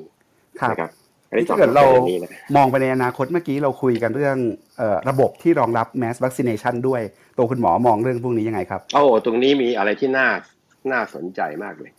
ผมลองให้ข้อมูลสักนิดหนึ่งอะไรกันนะ ผมว่าจะผิดนะหมอสุพงศ์อาจจะรู้ดีกว่าเพราะอาจจะมีทีมไปคอย คำนวณเรื่องนี้ละอืมครับเอ่อประเทศไทยเนี่ยมีคนมารับบริการนะครับผู้ป่วยนอกปีละประมาณเอ่อสองร้อยเอ่อกว่าสองร้อยกว่าล้านครั้งเอางี้เลยเกือบเกือบสามร้อยล้านครั้งนะเพราะว่าเรามีคนประมาณเจ็ดสิบล้านคนนะเอ่อผมก็นั่งคิดเล่นๆนะว่าตรวจ OPD หนึ่งคนเนี่ยนะมันน่าจะใช้เวลามากกว่าฉีดวัคซีนหนึ่งคนนะถ้าเราต้องฉีดวัคซีนเนี่ยในปริมาณสมมุติว่าเจ็ดสิบล้านคูณสองก็ร้อยสี่สิบล้านเนี่ยนะ นะแต่ว่าร้อยสิบล้านวัคซีนเนี่ยจะใช้เวลาสมมติว่าหนึ่งในสามของการตรวจ OPD นะเราก็ใช้สิ่งที่เรียกว่า capacity ในการให้บริการเนี่ยไม่เยอะเท่าไหร่นะไม่กี่เปอร์เซ็นต์ถ้าพูดสั้นๆนะฮะไม่กี่สิบเปอร์เซ็นต์ของ total capacity ที่เราเคยให้ พอตอนโควิดเนี่ยมันก็แน่นอนส่วนก็ไปดูแลคนไข้หนักนะครับ ส่วนก็ไปสอบสวนโรค แต่ว่าโดยรวมๆเนี่ยระบบบริการจำนวนไม่ที่เป็นอยู่เนี่ยนะก็ยังมีสิ่งที่ผมเรียกว่าเอ่อ latent capacity อยู่ ถ้าเราดูเอกชนก็บอกว่าเนี่ยพยาบาลก็ต้องออกจากงาน หรือว่าก็ไปทำอย่างอื่นแทนนะครับเอ่อจังโรงพยาบาลภาครัฐจำนวนไม่น้อยก็เปิดก็ปิดรับเพื่อเต่อเตรียมรับโควิดอะไรเงี้ยเอ่อโอ้ ER ก็คนไข้ลดลงประมาณหนึ่งในสามอะไรเงี้ยนะครับเอ่อเอาเข้จริง ๆก็คือว่าเออเราน่าจะยังสามารถที่จะฉีดวัคซีนนะในอัตราประมาณเนี่ยที่ว่าเนี่ยเจ็ดสิบล้านคูณสองซึ่งจริงมันก็ไม่ได้ไม่ได้ถึงขนาดนั้นใช่ไหมเราจะกำลังตั้งเป้าเออสี่สิบล้านคูณสองอะไรเงี้ยนะครับ เพราะฉะนั้นเนี่ยจริงเอาก็จริง ๆ เราระดมความสามารถของระบบสุขภาพเนี่ยน่าจะน่าจะน่าจะทำได้นะครับ เพราะฉะนั้นที่คุณหมอเอ่อเอ่อสมพงศ์บอกว่าน่าจะฉีดได้สักประมาณสักเดือนละสิบล้านนี่ก็จะเป็นข่าวที่น่ายินดีนะครับผมเข้าใจว่าก็คงจะประเมินจากข้อเท็จจริงที่คล้ายๆกันนะครับที่นี้วัคซีนก็หวังที่ว่าอยู่ในให้เป็นมือเราไปได้พอสมควรอยู่เหมือนกันใช่ไหมครับ ตอนนี้ แต่เอ่อว่าผมเข้าใจว่าก็ยังไม่ไม่ใช่ถูกกระจายออกไป ฉีดกันจนครบถ้วนอ่าฉีดได้แค่บางส่วนผมของเข้ใจวัคซีนที่มีอยู่ แล้วที่อันนี้ผ่านมาเรารออะไรกันอยู่ครับ ก็อย่างนี้ครับมันมีสองเรื่องนะเดี๋ยวป้องผมคิดว่าข้อเท็จจริงก็ต้องให้อาจารย์สุรพงศ์เป็นคนยืนยันนะครับอันที่หนึ่งก็คือว่า วัคซีนเท่าที่เรามีเนี่ย มันก็ยังมากระปิดกระปล่อยเนาะ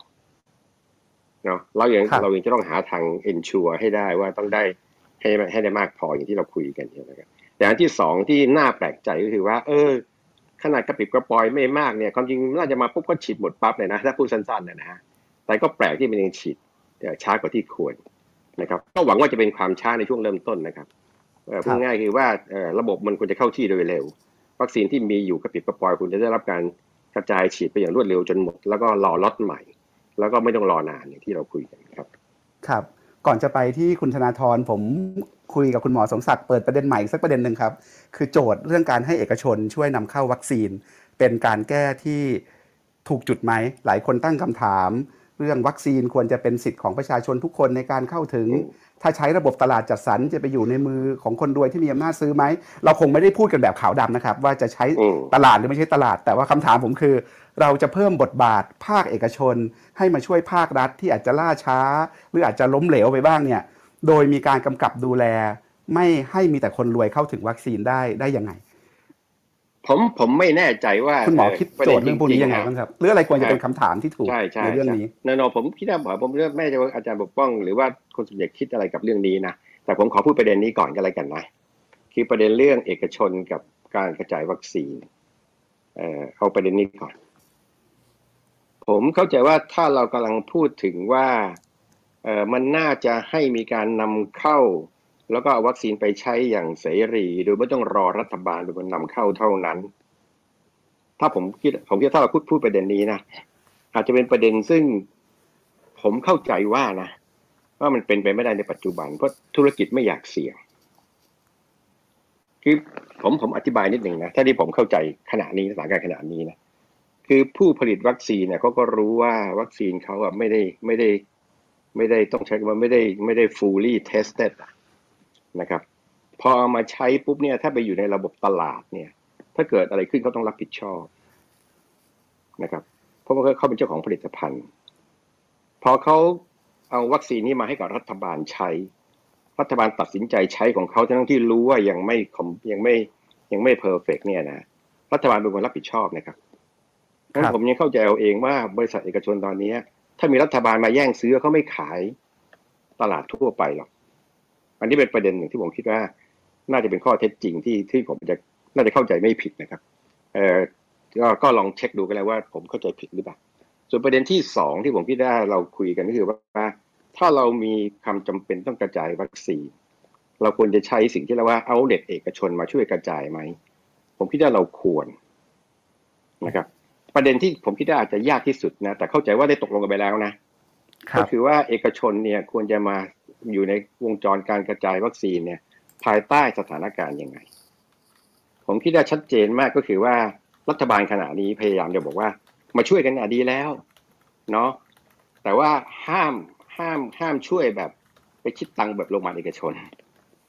เพราะรัฐก็เป็นคน supply วัคซีน ก็คิดค่าบริการได้ในระดับหนึ่ง เพื่อทำให้คนเนี่ยไม่ต้องมีสิ่งที่เรียกว่าความไม่เท่าเทียมในการเข้าถึงวัคซีนนะครับ ส่วนประเด็นสุดท้ายที่ผมคิดว่าเออ น่าจะทำมากนะครับ จริง ๆ เนี่ยก็คือการพยายามที่จะเจรจาเพื่อจะบอกว่าตรงเนี้ยมันมีได้สักกี่กี่ช่องทาง เออผมไม่อยากยกตัวอย่างอเมริกานะแต่อเมริกาเขาใช้ร้านขายยาไงเครือข่ายร้านขายยาเขาไงใช่ไหมซึ่งเป็นเครือข่ายร้านขายยาที่ใหญ่โตมากเออประเทศไทยผมก็ไม่แน่ใจว่าเราควรจะทำถึงขนาดนั้นหรือเปล่านะที่จะให้เครือข่ายร้านขายยามาช่วยกันฉีดวัคซีนอะไรอย่างเงี้ยนะครับ อาจจะต้องมีการเทรนต้องมีต้องมีการทำอะไรกันหรือเปล่านะครับ นะนี่ไม่นับเรื่องว่าอาจจะต้องไปตั้งตั้งไซต์ที่เอ่อฉีดทีละเยอะๆนะฮะอันนั้นก็เป็นเป็นวิธีการที่จะเพิ่ม coverage แต่ผมเข้าใจอย่างที่ว่าว่า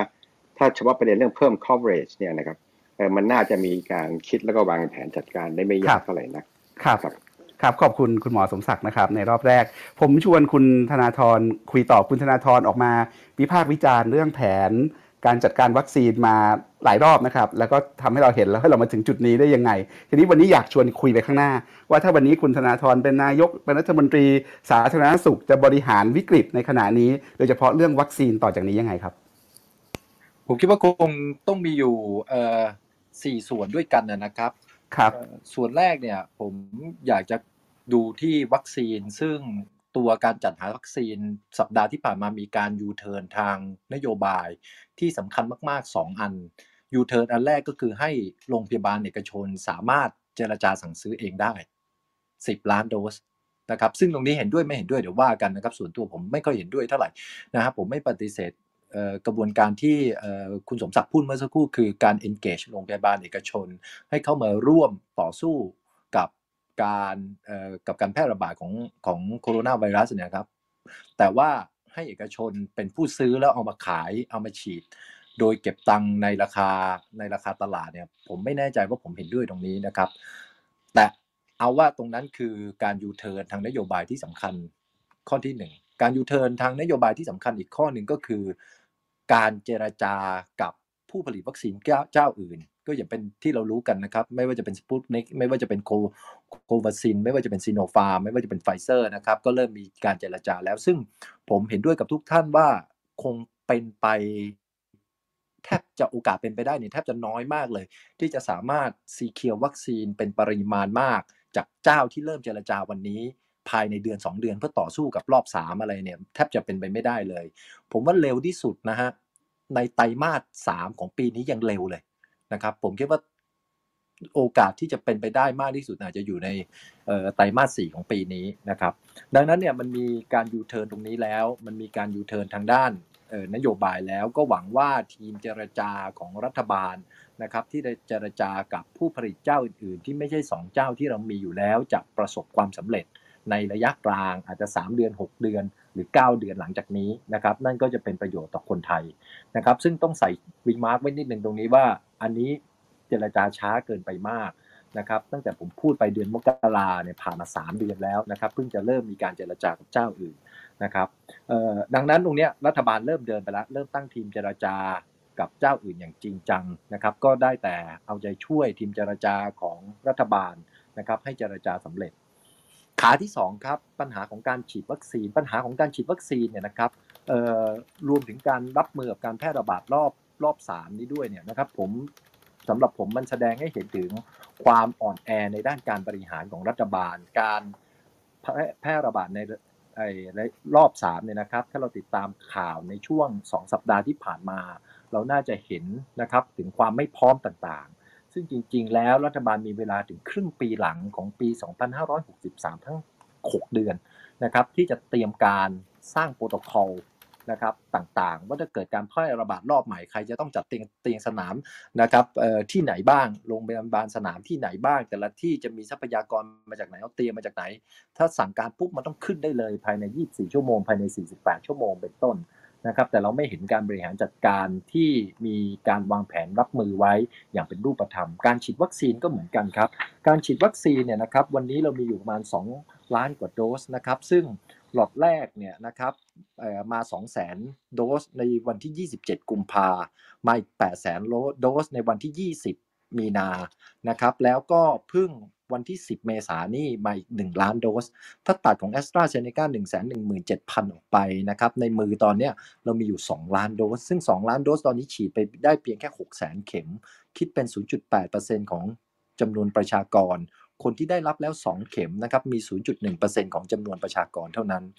เอาเฉพาะล้านแรกเอาล้านที่ 10 คือล้าน1ล้านที่มาวันที่ 10 เมษาวันที่ 17 เมษายังไม่ได้ฉีดนะครับ แต่เอาล้านแรกก่อนล้านแรกเนี่ยเข้ามาหลอดที่ 2 0.8 แสนเนี่ยวันที่ 20 มีนาคม จนถึงวันนี้ยังฉีดไปได้เพียง 6 แสนเข็มนะครับ ซึ่งผมต้องบอกว่า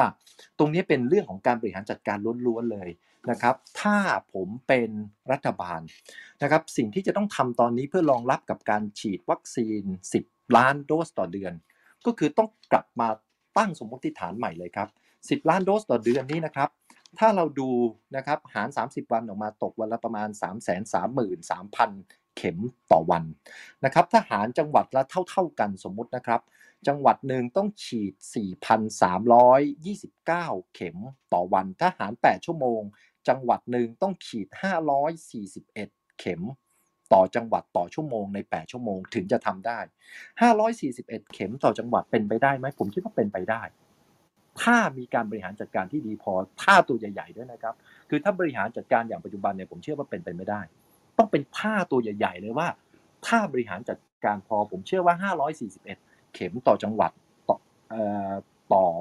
ต่อชั่วโมงเนี่ยเป็นไปได้ แต่ทำไมเราควรจะหารเท่าครับ แต่ละจังหวัดคนไม่เท่ากันไม่ไม่ผมผมตั้งสมมติฐานเฉยๆตั้งสมมติฐานเฉยๆเพื่อเพื่อให้คิดเล่นๆเพื่อให้คิดเล่นๆดังนั้นเพื่อจะไปถึงตรงนั้นได้เนี่ยมันจำเป็นต้องบอกแล้วว่า แต่ละจังหวัดมีกี่สถานีที่จะฉีด แต่ละสถานีมีโต๊ะมาตรฐานที่เป็น process ในกี่โต๊ะไซเคิลไทม์ต่อคนเท่าไหร่ตอนหนึ่งสถานีต้องมีบุคลากรเท่าไหร่ แต่ละสถานีมีบุคลากรครบหรือยัง ต้องมีคนฉีดเท่าไหร่ คนลงทะเบียนเท่าไหร่ คนดู อาการหลังจากการฉีดกี่คน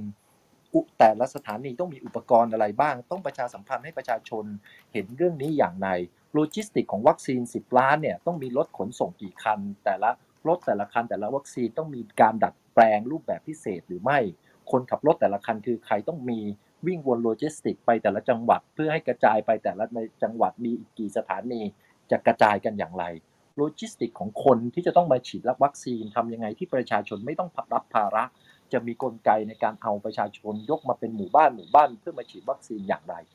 ซึ่งถ้าคำถามพวกนี้มันถูกตั้ง และมันถูกวางอย่างละเอียด ผมเชื่อว่า 10 ล้านเข็มต่อเดือนเป็นไปได้ อันนี้ความเชื่อนะครับ ผมเชื่อเช่นนั้นนะครับ ผมเชื่อว่ารัฐมีศักยภาพมีพอที่จะจัดการ ปัญหาคือตอนนี้เราไม่เห็นใครออกมาชี้แจงในเชิงรายละเอียดอย่างนี้เลย ว่าตกลงจะฉีดกันยังไง ดังนั้นสิ่งที่ถ้าอยากจะเรียกร้องไปยังผู้ที่มีส่วนในกระบวนการจัดการบ้านผมคิดว่าอย่างแรกก็คือ tracking นะครับจำนวนผู้ฉีดจำนวนผู้ได้รับการฉีดวัคซีนต่อวันเอาให้ชัดเจน และแต่ละวันแต่ละเดือนเป้าหมายกี่คนเอาให้ชัดเจน อย่างไรบ้างอย่างเงี้ยถ้าเกิดว่ามันมี tracking ระยะยาวเนี่ยผมคิดว่าภาคประชาสังคมจะสามารถเข้าไปช่วย ตรวจสอบเข้าไปช่วยให้คำแนะนำได้นะครับ อันนี้ก็คือด้านวัคซีนด้านการฉีดวัคซีนครับครับประเด็นที่สาม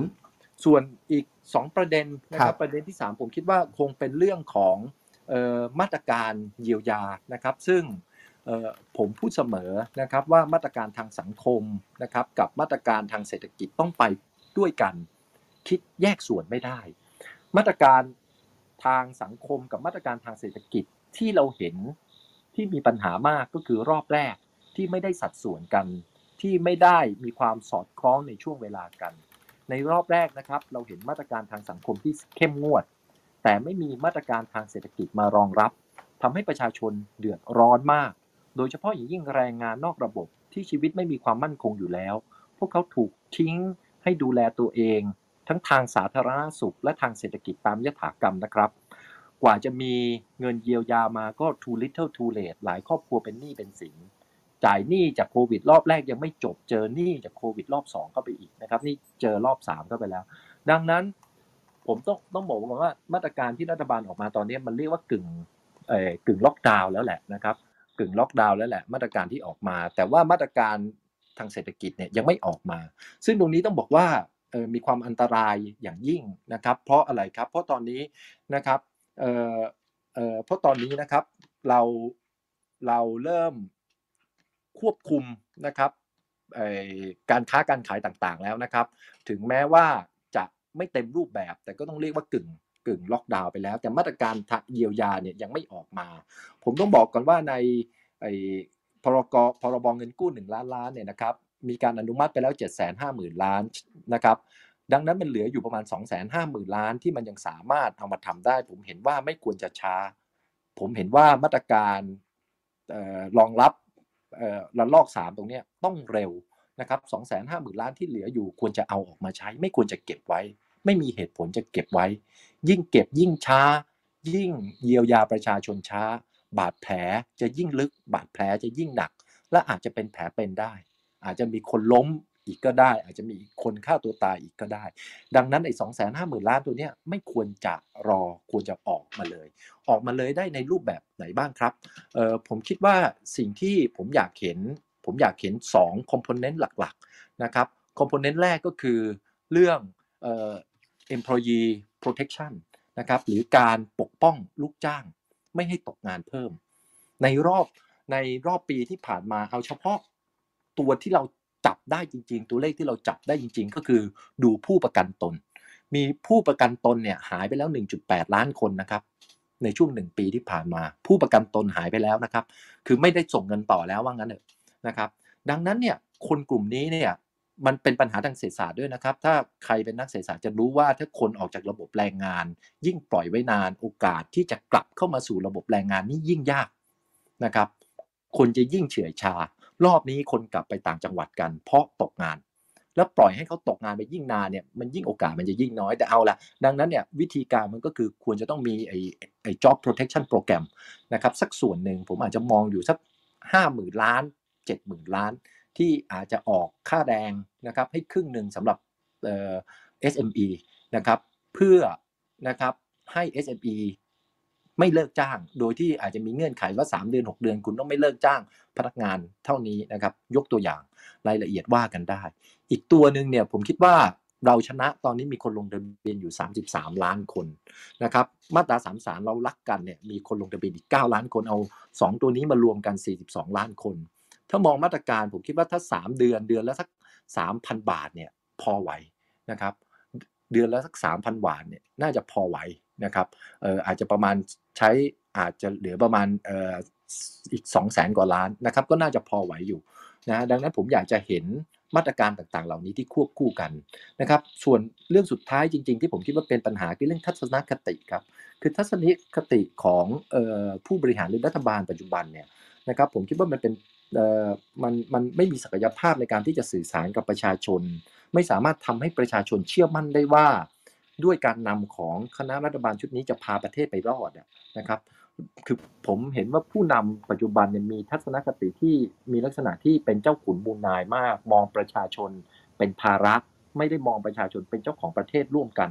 นะครับ ทั้งทั้งที่ที่ผ่านมาประชาชนให้ความร่วมมือตลอด แต่คนติดแต่ละลอกละลอกนะครับ มันเป็นการติดจากกลุ่ม คนที่มีอภิสิทธิ์เท่านั้นทั้งนั้นนะครับไม่ว่าจะเป็นนักการทูตไม่ว่าจะเป็นสนามมวย รอบนี้ก็มี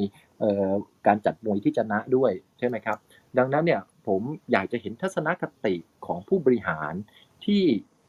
ตระหนักว่าผู้มีอำนาจคือผู้รับผิดชอบ ต้องลงมือทำต้องสั่งการต้องติดตาม ไม่เลือกปฏิบัติระหว่างคนรวยกับคนจน คนที่มีอำนาจวาสนากับชาวบ้านต้องได้รับการปฏิบัติอย่าง เท่าเทียมกัน ต้องเปิดเผยข้อมูล ไม่ว่าจะเป็นข้อมูลผู้ป่วยข้อมูลการฉีด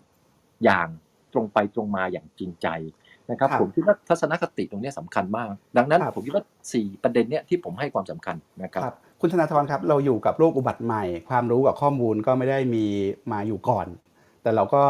เรียนรู้ไประหว่างทางเนี่ยแล้วเราก็เจอกับความไม่แน่นอนต่างๆ เหมือนกันทั้งโลกนะครับ ทีนี้ทำไมบางประเทศเนี่ยเขาตีโจทย์ได้ดีกว่า ตัดสินใจได้ดีกว่า เขาบริหารความเสี่ยงได้ดีกว่าประเทศไทยเนี่ยในฐานะที่คุณธนาธรจับตาดูอยู่ข้างนอก ระดับหนึ่งเนี่ย เห็นแบล็ k บ็อกซ์ตรงไหน แล้วถ้าเกิดเราจะแก้วิกฤตในอนาคต ซึ่งมันมาอีกแน่ ๆ เนี่ย เราควรจะต้องปรับตรงไหนยังไง ผมคิดว่าทุกอย่างนะครับ เวลาเกิดคริสิสครับอาจารย์ปกป้องครับ เวลาเกิดคริสิสทุกอย่างกลับมาที่ผู้บริหาร กลับมาที่คนที่ถือทรัพยากรกลับมาที่คนที่ถืออำนาจ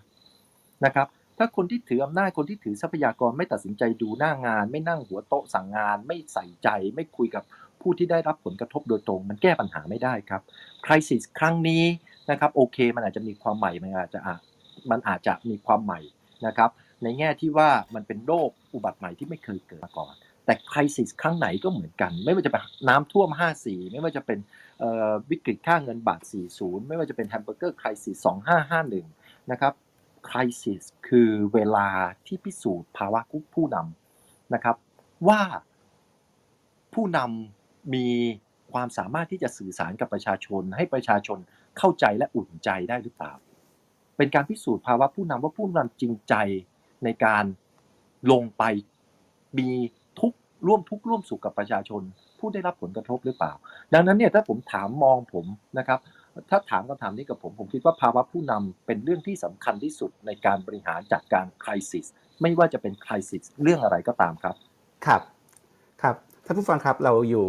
กับคุณธนาธร คุณหมอสุรพงศ์สืบวงลี คุณหมอสมศักดิ์ชุนหรัตน์และดรสมชัยจิตสุชนนะครับ เรากำลังคุยกันเรื่องทางออกจากวิกฤตโควิด -19 รอบ 3 นะครับ ถ้าท่านผู้ฟังฟังแล้วมีคำถาม ถ้าฟังอยู่ทาง Facebook กับ YouTube เขียนคำถามไว้นะครับ เดี๋ยวจะดึงคำถามมาถาม ถ้าฟังอยู่ที่ Clubhouse เดี๋ยวขออีกนิดเดียวครับ ผมอยากจะชวนทั้ง 4 ท่านคุยอีกรอบหนึ่งนะครับคุยกันเรื่องนโยบายควบคุมโรคกับนโยบายแก้ปัญหาเศรษฐกิจนะครับว่าทางออก ในขั้นต่อไปเนี่ยอยู่ตรงไหนนะครับแต่ก่อนจะไปถึงตรงนั้นผมมีชุดคำถามอยู่ชุดหนึ่งที่ลิสต์ไว้นะครับเข้าใจว่าน่าจะเป็นคำถามคาใจหลาย ๆ คนอยู่เหมือนกัน ขอถือโอกาสเป็นรอบแบบ quick question นะครับจะลองถามดูแล้วก็ท่านไหนอยากตอบก็เเปิดไมค์ตอบได้เลยนะครับ ตอบสั้น ๆ กันก็ได้นะครับก่อนที่เราจะไปคุยกันเรื่องใหญ่อีก 2 เรื่องคือเรื่องการควบคุมโรคหลังจากนี้กับเรื่องการแก้เศรษฐกิจหลังจากนี้นะครับ ซึ่งคุณธนาธรเปิดประเด็นไว้บางประเด็นแล้วนะครับเดี๋ยวคงจะคุยในรายละเอียดต่อ โจทย์แรกนะครับอันนี้ถามแบบคนไม่ใช่หมอนะครับ คือเราพูดกันถึงปัญหาลิ่มเลือดอุดตันใช่ไหมครับที่เจอในวัคซีนบางประเทศเบางประเภทนะครับ เช่นวัคซีนประเภทอย่างแอสตราเซเนกาจอร์นสันแอนจอร์นสันนะครับปัญหาเนี้ยมันน่ากังวล จริงไหมทำไมบางประเทศถึงโอเค บางประเทศถึงห้ามใช้เลยอะไรเงี้ยนะครับ คือกลุ่มตัวอย่างในผลการศึกษาเนี่ยมันใหญ่พอจนสรุปได้ไหมว่าเป็นอันตรายที่ควรหลีกเลี่ยง ไม่แน่ใจว่าคุณหมอหรืออาจารย์สมชัยที่อยู่ในวัคซีนแห่งชาตินี่มีมีคำตอบตรงนี้ไหมครับ ผมลองตอบก่อนแล้วกันนะครับ ครับผม คือผมมองอย่างนี้ครับว่าตัวข้อมูลของวัคซีนเนี่ยเอ่อผมยังคิดว่าวันนี้วัคซีนมันเป็นเรื่องของ ชื่อเสียงผลประโยชน์และการเมืองฮะคือวันนี้เราจะเห็นข้อมูลต่างๆ ออกมามากมาย แล้วก็บางครั้งกรอง อย่างล่าสุดผมเห็นข้อมูลของออกซฟอร์ดออกฟอร์ดออกมาบอกว่าอย่างที่อาจารย์สมชัยพูดไปเมื่อตอนช่วงที่แล้วนะครับ ว่าถ้าหากคนที่เป็นโควิดทั่วๆไปเนี่ยก็มีโอกาสที่จะเกิดริ่มเลือดในเส้นเลือดสมองเอ่อ venous thrombosis เนี่ยสมมติ ว่าร้อยหนึ่งถ้าหากเอ่อฉีดวัคซีนของแอสตราเซเนกาเนี่ยเอ่อมีโอกาสที่จะเกิดประมาณ 10ครับแต่ถ้าฉีดของไฟเซอร์มีโอกาสเกิดประมาณ8นะฮะเราไม่เคยได้ยินเลยนะครับว่าไฟเซอร์ก็มีโอกาสที่จะเกิดลิ่มเลือดด้วยเหมือนกันครับอ่าอันนี้เป็นข้อมูลที่ออกซฟอร์ดออกมาพูดถึงเมื่อวานนี้ประมาณนี้ครับงั้นผมคิดว่าอย่างที่อาจารย์ปกป้องตั้งคำถามก็คือว่า ทำไมรู้สึกบางประเทศตัดสินใจเลิกเลย บางประเทศตัดสินใจที่จะดูก่อน หรือรอหยุดชั่วคราว แล้วก็พิจารณาแป๊บหนึ่งอะไรอย่างเงี้ยนะครับผมคิดว่าอันนี้มันอยู่ที่เอ่อเงื่อนไขของแต่ละประเทศอาจจะแตกต่างกัน ถ้าประเทศที่เขาไม่ทางเลือก แล้วก็ทางเลือกนั้นเป็นทางเลือกที่มันมีความปลอดภัยประสิทธิภาพพอๆกัน มันก็ไม่แปลกที่เขาจะบอกว่าไอ้ตัวไหนที่เขาคิดว่าเขาลังเล ไม่แน่ใจว่าจะปลอดภัยหรือเปล่าเขาก็เลิกไปเลยนะครับ แต่ประเทศที่อยากจะไม่มีทางเลือกตรงนั้นก็อาจจะเป็นข้อจำกัดทีนี้อย่างไทยเนี่ยที่คงจะไม่มีทางเลือกมาก เราซื้อแอสตราเซเนกาไว้เยอะเลยเนี่ยในฐานะประชาชนที่ต้องไปฉีดแอสตราเซเนกาเนี่ยควรทำตัวไงดีครับ ควรจะต้องไปฉีดอยู่ดีหรือหรือกังวลไม่ไปดีกว่าการชั่งน้ำหนักอะไรตรงเนี้ยเอ่อคุณหมอมีวิธีคิดยังไงครับครับผมผมอยากจะย้อนไปนิดหนึ่งก็คือเรื่องเกี่ยวกับที่ว่ายุทธศาสตร์การกระจายวัคซีนนะนะครับครับคือตัวผมเองเนี่ยยังไม่มีความรู้สึกว่าจะต้องฉีดถึง herd immunity ในทุกๆหมู่บ้าน คือบางจำเป็นบางหมู่บ้านที่อยู่ห่างไกลเนี่ยไม่จำเป็นต้องฉีดเลยก็ยังได้ประจังหวัดที่อยู่ห่างไกลมากๆ แล้วก็อาจจะไม่มีในแง่ของเรื่องปฏิสัมพันธ์มากนักกับคนนอกชุมชนคนต่างๆเนี่ยเพราะว่าเรื่องนั้นเนี่ยอาจจะเป็นจุดที่มีความสัมพันธ์น้อยมากในการฉีดวัคซีน เพราะฉะนั้นการกระจายวัคซีนผมว่าที่บอกว่าอยากให้ได้ 70% 80%เนี่ยถ้าหากเราดูแล้ว เราก็ดูในแง่ของตัว บริเวณที่เราคิดว่าเป็นจุดที่มีความชุกชุมของการระบาด คือเราเอาเอาเส้นแบ่งจังหวัด เราเอาเส้นแบ่งประเทศ แล้วจะมาบอกว่าอะประเทศไทยนะมี 67 ล้านคนนะ จะต้อง 70%เพราะฉะนั้นเอาตัวคูณเข้าไปผมไม่ใช่อะจริงๆ แล้วมันต้องดูในแง่ของปัจจัยในแง่ของชุมชนของการระบาดมากกว่า เพราะฉะนั้นคือถ้าถามว่าอย่างเนี้ยประชาชนในพื้นที่ร้อยวันพันปีอยู่แต่ในหมู่บ้าน ไม่จำเป็นต้องฉีดวัคซีนก็ยังได้เลย งั้นถ้าถามว่าคนกลุ่มเหล่านั้นเนี่ยต้องมาฉีดกับการฉีดแอสตราเซเนกาไหมผมคิดว่าไม่ แต่ถ้าหากว่าคุณผมเป็นคุณหมอที่อยู่ข้างนอกเอ่อแล้วต้องดูแลผู้ป่วยเต็มที่ ผมรู้ว่าถ้าหากผมรักษาไปเนี่ยมีโอกาสที่จะรับเชื้อจากผู้ป่วยได้ ถึงแม้ผมจะพยายามป้องกันยังไงก็ตามเนี่ยงั้นการฉีด ผมมีโอกาสเสี่ยงเป็นลิ่มเลือด แต่น้อยกว่าการที่จะรับเชื้อจากโควิด แล้วก็เพิ่มขึ้นเป็น 10 เท่างั้นผมก็จะครับฉีด งั้นก็ก็เรียนว่าไม่มีวัคซีนตัวไหนขนาดนี้ที่มันสมบูรณ์แบบชนิดที่ไว้ใจได้ทั้งหมด แม้แต่ว่าตัวไฟเซอร์โมเดอร์นาผมก็ยังตั้งคำถามอยู่เสมอว่า ระยะยาวจะเกิดอะไรขึ้นยังไม่มีใครรู้ครับครับและอีกตัวหนึ่งที่ดูเหมือนจะเป็นความหวังใหม่ของเราอย่างสปุตนิกนะครับคุณหมอ มันก็เป็นเป็นประเภทเดียวกับจอร์นสันแอนจอร์นสันกับแอสตราเซเนกาด้วยเหมือนกันใช่ไหมครับ ซึ่งก็อาจจะมีปัญหาเรื่องลิ่มเลือดนี้ด้วยเหมือนกัน ถูกต้องครับ เพราะฉะนั้นคือคำถามก็คือว่าข้อมูลต่างๆเนี่ยมันออกมาแบบประเภทที่ ไม่มีใครรู้ว่าตกลงแล้วข้อมูลนี้เปิดเผยแบบในทุกๆอย่างหรือเปล่า คือสปุตนิกเนี่ยเขาจะฉีดในกลุ่มประเทศไม่กี่ประเทศเท่านั้น เพราะฉะนั้นข้อมูลเราวันนี้ไม่รู้จริง ๆ ว่าเกิดอะไรขึ้นกับหรืออย่างที่ผมเรียนไปแล้วเมื่อสักครู่นี้ เราไม่เคยได้ยินเรื่องไฟเซอร์ 8 ต่อร้อยเลยเออมันมาจากไหนจากออกซฟอร์ดที่เอาตัวเลขตัวนี้มามามาเปิดเผย เพราะฉะนั้นผมว่าวันนี้วัคซีนมันไม่ใช่เป็นเรื่องเทคโนโลยี ล้วนนะมันเป็นเรื่องการเมืองเป็นเรื่องผลประโยชน์ แล้วก็บางทีก็เป็นเรื่องชื่อเสียงรับกันไปรับกันมาครับแล้วสังเกตว่าถ้าหากพอมีข่าวร้ายของวัคซีนตัวไหนออกมา จะมีตัวที่เป็นผู้สนับสนุนวัคซีนนั้นออกมาแก้ แล้วก็จะรับวัคซีนตัวอื่นด้วยเพราะฉะนั้นทุกอย่างตอนนี้ผมว่าฟังหูไว้หูครับ ครับคำถามสั้นที่สองนะครับ เดี๋ยวผมขอ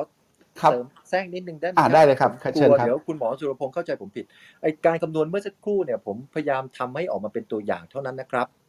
จริง ๆ แล้วในการฉีด 10 ล้านเนี่ยนะครับ10 ล้านโดสต่อเดือนเนี่ยนะครับแน่นอนที่สุดเราไม่ได้ต้องการเห็นการฉีดเท่ากันทุกจังหวัดนะครับแต่สิ่งที่ผมพยายามจะบอกก็คือ มันต้องเป็นวิทยาศาสตร์ มันเป็น project management อะมันเป็น skill อะ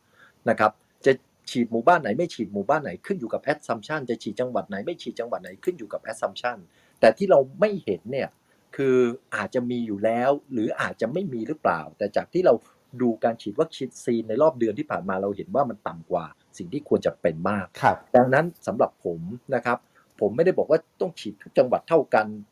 จะฉีดแต่สิ่งที่ผมพยายามจะบอกก็คือ ทั้งโลจิสติกคนโลจิสติกวัคซีนนะครับ ทั้งการเตรียมทรัพยากรในสถานีฉีดทุกสถานี ตั้งแต่โต๊ะกี่ตัว ตั้งแต่บุคลากรกี่คนมีอุปกรณ์อะไรบ้างทุกทุกอย่างตรงเนี้ยมันเป็น เรื่องของโปรเจกต์แมネจเมนต์มันเป็นเรื่องทักษะการบริหารจัดการ ซึ่งผมยังไม่เห็นแผนที่มีรายละเอียดขนาดนี้จากรัฐบาลนะครับ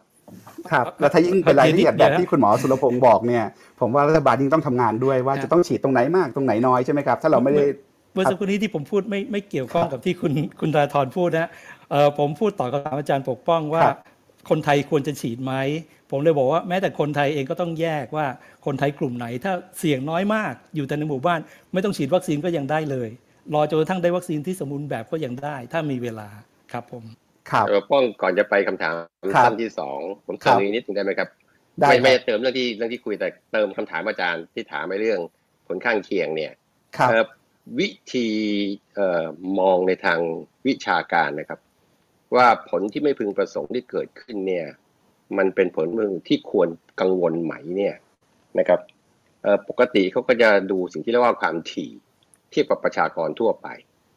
นะครับ แต่กรณีของไอ้ลิ่มเลือดที่เกิดขึ้นกับวัคซีนแอสตราแล้วก็ตอนนี้มาเจอในจอร์นสันและจอร์นสันเนี่ยเผอิญเขาไปพบสิ่งที่เรียกว่า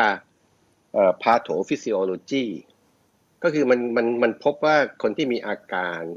ลิ่มเลือด ผิดปกติเนี่ย มันมีสิ่งที่เรียกว่าพื้นฐานปฏิกิริยาในร่างกายเนี่ยเหมือนกัน ก็แปลว่ามันน่าจะเกิดจากเอ่อวัคซีนและบังเอิญ มันเทียบเคียงได้กับอีกอีกอีกสถานการณ์ซึ่งเหมือนกันเลยครับก็คือลิ่มเลือดผิดปกติจากการใช้ยาเฮปารินนะยาเฮปารินนี่ปกติเป็นยาละลายริ่มเลือดนะครับ แต่ว่าครับใช้ไปบางรายก็จะมีปฏิกิริยาข้างเคียงเนี่ย เกิดอาการคล้ายๆฉีดวัคซีนนี่ก็เรียกว่าฮิตนะ ตอนนี้เนี่ยที่อเมริกาเขาก็จะพยายามพูดประเด็นนี้ให้ให้ชัดนะครับเพื่อให้ทุกคนเข้าใจ แต่ประเด็นที่น่าสนใจกว่าอื่นก็คือว่านักวิทยาศาสตร์ที่เขาศึกษาเรื่องเนี้ยเขายืนยันว่าเวลาเกิดอาการพวกเนี้ยมันรักษาได้ถ้ารีบรักษา ครับเพราะฉะนั้นอันหนึ่งที่อาจารย์ปกป้องถามเนี่ยถ้าผมเป็นรัฐบาลนะแล้วผมคิดว่าประเด็นที่เป็นประเด็นที่ประชาชนกลัวนะผมก็จะประกาศผมก็จะประกาศให้ความรู้นะเพื่อให้คนที่ได้รับวัคซีนเนี่ยมอนิเตอร์ตัวเอง แล้วก็บอกว่าให้รีบมาแล้วจะรักษาให้โดยไม่ต้องกังวล คือไซอันนี้คืออาจจะมีมีอ่าน้อยแล้วก็ใช่รักษาได้ส่วนใหญ่รักษาเอ่ได้อจะเรียกว่าจะเรียกว่าน้อยน้อยคือน้อยความถี่นะครับคแต่รับว่าแต่ว่าอาการนี้มันก็เป็นอาการที่น่ากลัวแหละ แต่ว่าอย่างที่ผมเรียนก็คือว่านักวิชาการเขายืนยันว่ารักษาได้ครับเอ่อวินิจฉัยให้ชัดเจนก็ได้นะเวลาเกิดก็ชัดเจนมาทุกคนว่าประมาณสักสองอาทิตย์หลังจากได้วัคซีนไปอะไรเงี้ยนะเพราะฉะนั้นก็ให้ความรู้ไปเลยว่าถ้าใครคิดว่าตัวเองมีอาการคล้ายๆเนี่ยให้มาตรวจเลย ถ้าตรวจเจอว่าใช่จะได้รักษาให้ฟรีอะไรอย่างเงี้ยนะค ผมรับคิดว่าอาจจะช่วยเพิ่มความมั่นใจให้กับชาวบ้านได้มากขึ้นนะครับขอบคุคณรับครับก่อนที่ดรสมชัยจะจำอิน ถ้าอยากจำอินนะครับ ผมถามตอบอีกคำถามหนึ่งคืออย่างถ้าเคสประเทศที่ตอนนี้ฉีดวัคซีนมากที่สุดที่น่าจะถือว่าใกล้เคียงกับการมีภูมิคุ้มกันหมู่มากที่สุดก็น่าจะเป็นอิสราเอลใช่ไหมครับ ที่คนนึกถึงเขาทำได้เพราะอะไรแล้วแล้วเราวางใจได้เลยไหมหรือในประเทศกรณีแบบนี้ยังมีอะไรให้ต้องกังวลอีก ซึ่งคุณหมอสุรพงศ์อาจจะบอกตั้งแต่ตอนต้นแล้วว่าการฉีดวัคซีนไม่ใช่จุดสิ้นสุดนะยังต้อง เว้นระยะห่าง ยังต้องใส่หน้ากาก ยังต้องล้างมืออยู่เหมือนเดิมเอ่อดรสมชัยมีอะไรเติมไหมครับ ทั้งเรื่องอิสราเอล แล้วก็ทั้งเรื่องเออผลข้างเคียงเรื่องลิ่มเลือดอุดตันครับ เอาเอาลิ่มเลือดอุดตันก่อนละกันเอิ่มภรรยาผมเนี่ยถือว่าอยู่ในกลุ่มเสี่ยงนะฮะเอ่อมีอาการหัวใจเล็กน้อย แล้วก็มีเรื่องของ asthma อะไรด้วย แต่ผมบอกภรรยาเลยว่าถ้าแอสตราเซเนกามาให้ไปฉีดซะตอบสั้นๆเท่านั้นละกัน เรื่องอิสราเอลเนี่ยอืม เข้าใจว่าอิสราเอลเนี่ยที่ประสบความสำเร็จในการ secure วัคซีนได้เร็วเนี่ยเพราะว่าเขาไปทำสัญญากับเอ่อนะถ้าจำไม่ผิดคือไฟเซอร์นะครับบอกว่าเอิ่มถ้าไฟเซอร์สามารถ deliver วัคซีนให้กับเขาอย่างต่อเนื่องแล้วก็ในจำนวนที่มากด้วย เขาจะเอ่อ supply ข้อมูลกลับให้นะซึ่งเป็นข้อมูลซึ่งซึ่งไฟเซอร์ต้องการว่าครับในชั้นเป็นยังไงนู่นนี่คือดีลประเภทนี้เนี่ยมันทำได้แค่ประเทศสองประเทศอะ แต่ครับแล้วไอ้ดีลประเภทเนี้ยประเทศไทยเอาทำกับเขาได้บ้างไหมครับ อาจารย์ตอนหรือเราเราตอนนั้นเราคิดจะทำไหมครับไม่ถ้าย้อนไปตอนนั้นประเทศไทยทำไฟเซอร์ก็ไม่สนใจ เพราะเราไม่มีคนครับติดเชื้อครับงั้นเราไม่ได้อยู่ในกลุ่มที่เขาอยากจะคุยด้วยอยู่แล้วนะเพราะฉะนั้นเนี่ยเราก็เลยอยู่ในโพสิชันซึ่งซึ่งมีทางเลือกได้ไม่มากครับในตอนนั้นครับครับก็คงดีครับ ครับทีนี้เมื่อสักครู่มีคำถามหนึ่งด้วยที่ผมถามคุณหมอสมศักดิ์แต่เผื่อท่านอื่นอยากจะ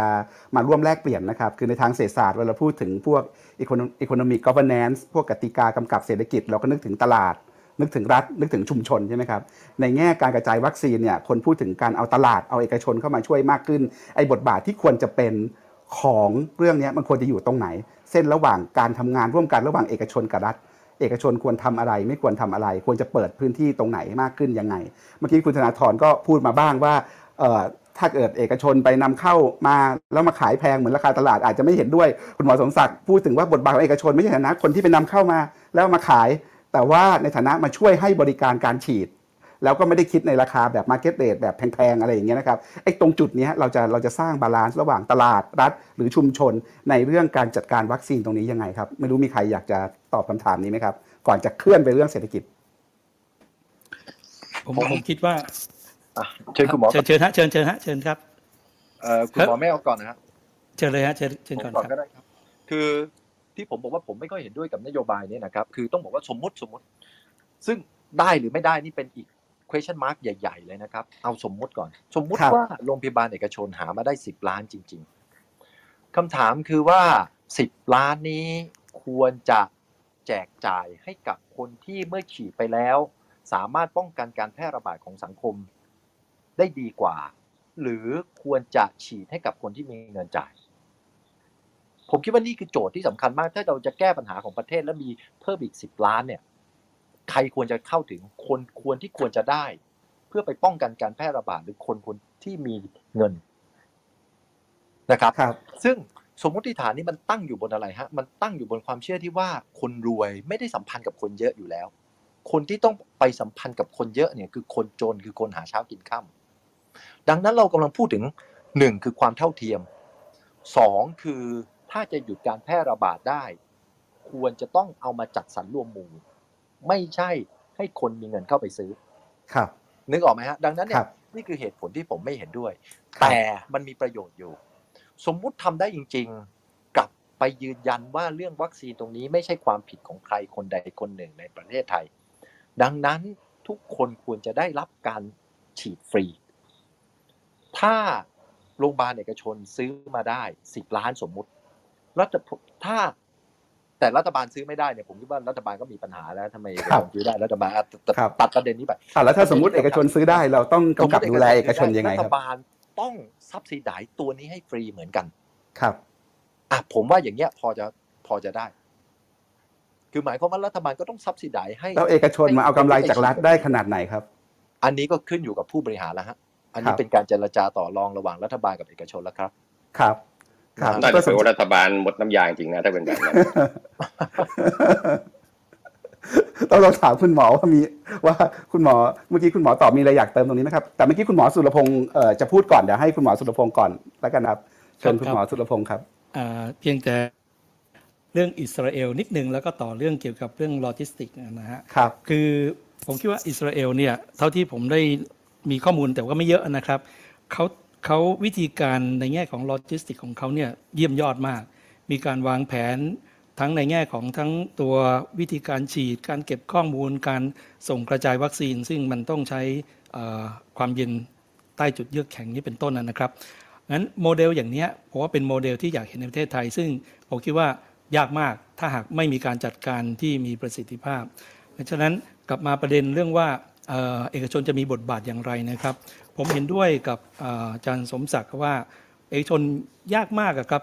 ในวงการแพทย์เนี่ย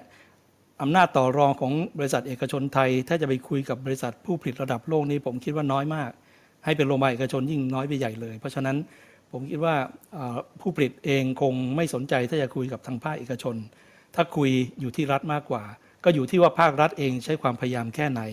ใช้ connection ทุกๆ connection ที่มีอยู่มากเพียงไรนะครับแต่นี้พอได้วัคซีนมาแล้วเนี่ยกระบวนการที่ว่าจะจัดสรรอย่างไร ผมคิดว่าตรงนี้เอกชนจะเข้ามามีบทบาททั้งในแง่ของเรื่องการช่วยฉีดนะครับอย่างยกตัวอย่างอย่างเช่น ตอนนั้นที่เราเคยมีปัญหาเรื่องเกี่ยวกับการตรวจโควิด ในช่วงระลอกแรกนะครับช่วงแรกรัฐเนี่ยตรวจได้เพียงแค่ประมาณสัก 2,000 ตัวอย่างต่อวัน แล้วขยับไงก็ขยับไม่ขึ้น บอกว่า capacity เต็มแล้วทำได้แค่นี้แหละนะครับ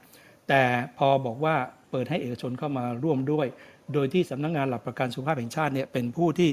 จ่ายเงินต่อรายให้กับทางภาคเอกชน ปรากฏว่าสามารถจะขยายได้เร็วมาก จากที่เมื่อก่อนนี้เอกชนเริ่มต้นใหม่ๆเนี่ยเป็นอัตราส่วนสัก 10%หลังๆ เป็นประมาณสัก 80%ของการตรวจนี้เป็นต้นนะครับ ได้ถึงประมาณ 20,000 ตัวอย่างต่อวันนั่นบอกว่าในแง่ประสิทธิภาพเอกชนเนี่ยถ้าหากให้มามีส่วนร่วมในการฉีด ตรงนี้น่าจะเป็นสิ่งที่เป็นไปได้ แต่สิ่งที่สำคัญคือว่าระบบข้างในที่จะสามารถทำให้กระบวนการจัดการ รับรู้ว่าใครมาฉีดแล้ว ฉีดแล้วมีการต่ออในแง่ของข้อมูลติดตามกันอย่างไรนี้เป็นเรื่องที่ต้องต้องทำกันอย่างเอาจริงเอาจังจะมีเอกชนส่วนหนึ่งก็คือเอกชนที่เขามีความเชี่ยวชาญในเรื่องเกี่ยวกับพวกระบบเทคโนโลยีดิจิทัลเทคโนโลยีหรือแม้แต่ AI ซึ่งตอนที่ทำเรื่องเกี่ยวกับการตรวจ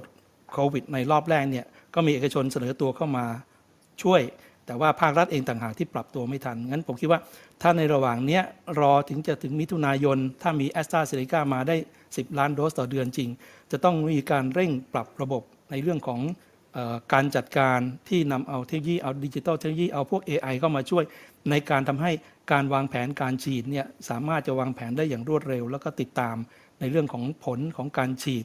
ผลข้างเคียงต่างๆเนี่ยให้ได้อย่างใกล้ชิดครับ ครับ อาจารย์สมชัยมีอะไรเติมตรงนี้ไหมครับ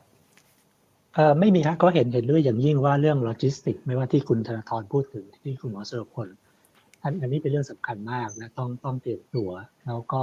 จริง ๆ ถามว่าผมมี question mark ไหมว่าเขามี capacity ถึงระดับนั้นจริง ๆ ก็ยังมีนะฮะเพราะว่าหนึ่งก็คือว่ายังไม่ได้ยินแผนชัดเจนอย่างที่คุณธนาธรว่านะสองก็คือว่า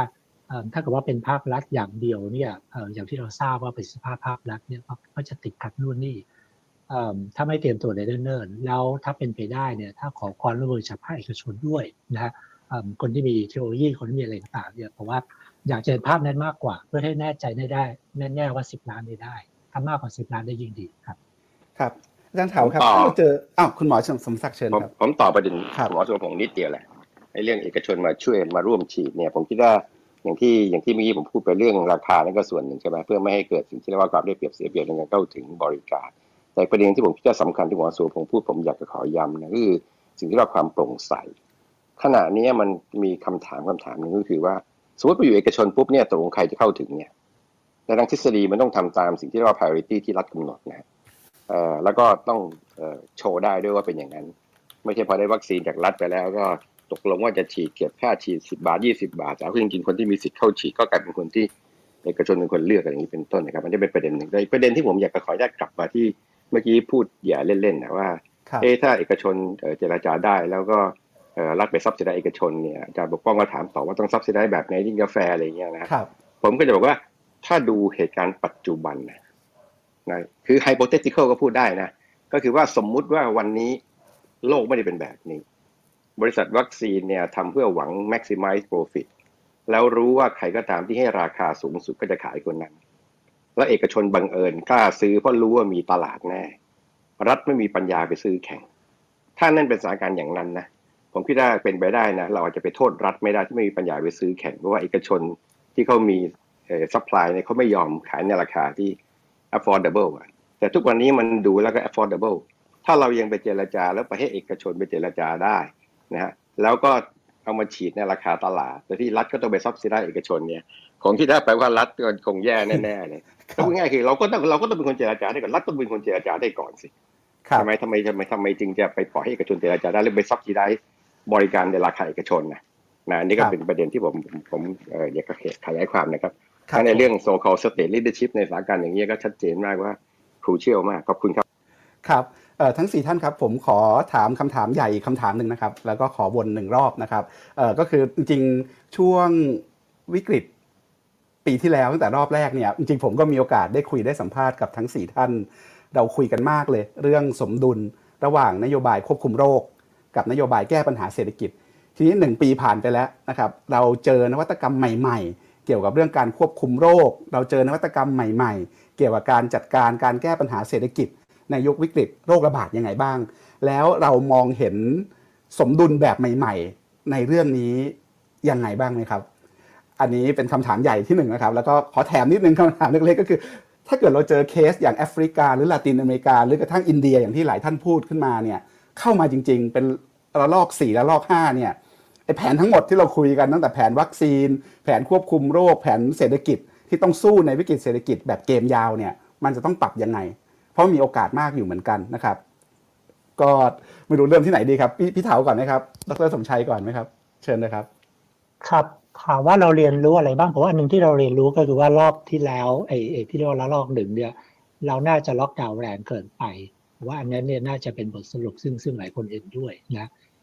แต่ว่าถามว่าอธิบายได้ไหมมันก็ในแง่หนึ่งก็อธิบายได้ เพราะว่าหนึ่งก็คือว่าเราติดเชื้อเป็นระดับสักสักถัดจากจีนไม่นานนะฮะแล้วด้านเราเห็นปรากฏการณ์อู่ฮั่นซึ่งมันซึ่งมัน total ล็อกดาวน์แล้วมันดูได้ผล มันก็ก็ก็ ก็ไม่แปลกใจซึ่งมีความคิดที่จะเบ้ไปในทางนั้นเพราะนั้นก็เลยว่าก็ก็กึ่งกึ่ง total ล็อกดาวน์ล็อกดาวน์ก็นั่งแรงนะครับซึ่งซึ่งขอให้เกิดผลเสียทางด้านเศรษฐกิจที่ที่ที่แรงมาก รอบนี้ก็ชัดเจนว่าก็มีการเรียนรู้จากจากครั้งที่แล้วก็คือว่าอาจจะเรียกว่าเป็นว่ากึ่งล็อกดาวน์ก็ได้เพราะว่าในแง่ของเลเวลการล็อกดาวน์ก็ไม่เท่าเคอร์ฟิวก็ไม่มีนะฮะห้างก็ยังเปิดได้อยู่นะครับ อันนี้ก็ถือว่าอยู่ในช่วงที่จะเรียนรู้รอบใหม่ว่าไอ้ไอ้ไอ้ครั้งนี้เนี่ย กับการไอ้ล็อกดาวน์ระดับนี้กึ่งล็อกดาวน์กับการระบาดซึ่งดูแรงกว่าครั้งที่แล้ว ด้วยด้วยเชื้อที่มันไปเร็วกว่าเนี่ยมันมันสมดุลได้ไหมนะครับแต่ว่าอันหนึ่งที่เป็นโจทย์ที่ทำให้ประเทศเรายากกว่าประเทศอื่นก็คือว่าเราดันพึ่งพิงเรื่องของการส่งเรื่องของการท่องเที่ยวเยอะ และท่องเที่ยวเนี่ยดูแล้วยังไงยังไงเนี่ยไม่ว่าซีนาโรไหนเนี่ยน่าจะเปิดไม่ง่ายแล้วนะยิ่งถ้าเป็นคำถามเล็กของปกป้องที่ว่ากลายพันธุ์ใหม่มาเนี่ยเราคงกลัวเรื่องที่ว่า ในการกลายพันธุ์ที่ว่าเนี่ยถ้ามีการเปิดให้นักท่องเที่ยวต่างประเทศเข้ามาเนี่ยมันจะเข้ามาสารพัดพันธุ์เลยฮะมันจะไปเยอะไปหมดเลย แล้วเราถึงตอนนั้นเนี่ยแผนทุกอย่างมันจะมันจะเรือนเรไปหมดนะครับถามว่ามี solution ไหมผมก็ยังนึกไม่ค่อยออกไม่ไม่ค่อยออกนะฮะเพราะว่าคือถ้าเชื้ออินเดียมันคงเข้ามาแล้วก็ถ้าเข้ามาจากจากทางด่านธรรมชาติพม่าเข้ามาเนี่ยอันนั้นอันนี้ก็อันนี้ก็เริ่มยากละแล้วก็กลับมาประเด็นเรื่องที่ว่าสังคมไทย มีเรื่องของอที่คุณธนาธรยกว่ามีเรื่องของอภิสิทธิชนอะไรต่างๆ ซึ่งก็เป็นปัญหารากเหง้าของประเทศไทยแต่ไหนแต่ไรละถ้าเราต้องอยู่ภายใต้สภาวะอย่างนั้นเนี่ยผมก็มองโลกไม่ค่อยไม่ไม่ไม่ไม่ค่อยสดใสนะฮะเพราะว่าว่าอย่างนั้นเนี่ยน่าน่าน่าจะน่าจะยากอยู่จะจะปรับทิศทางไปทางไหนน่าน่าจะน่าจะยากพอสมควรแต่วัคซีนต้องต้องก็คงจะต้องต้องต้องปรับเยอะพอสมควรครับ ทีนี้อาจารย์เถาดูตัวเลขเศรษฐกิจมหาภาคตอนนี้เนี่ยพวก engine of growth ต่างๆ แต่ละตัวเนี่ยสถานการณ์แต่ละตัวเป็นยังไงครับ ก็ดับเกือบทุกตัวนะฮะก็ก็ก็เหลือเรื่องของภาครัฐซึ่งเรื่องของการเยียวยานะฮะซึ่งซึ่งมันมันมันก็ไม่ใช่เป็นเอนจินที่มันแรงอะไรสองแสนกว่าล้านที่เหลืออยู่เนี่ยก็จะต้องใช้ให้หมด แล้วก็อาจจะมีความประเด็นว่าอาจจะต้องมีการกู้เงินเพิ่มขึ้นหรือไม่ อันนี้มันก็มีพรกฉบับใหม่ออกมานะซึ่ง ประมาณสักสามแสนล้านกว่า แล้วตรงนั้นเนี่ยแต่ว่าตรงนั้นเนี่ยแนวคิดจะไม่ได้เป็นเรื่องของเยียวยาแนวคิดจะเป็นเรื่องของ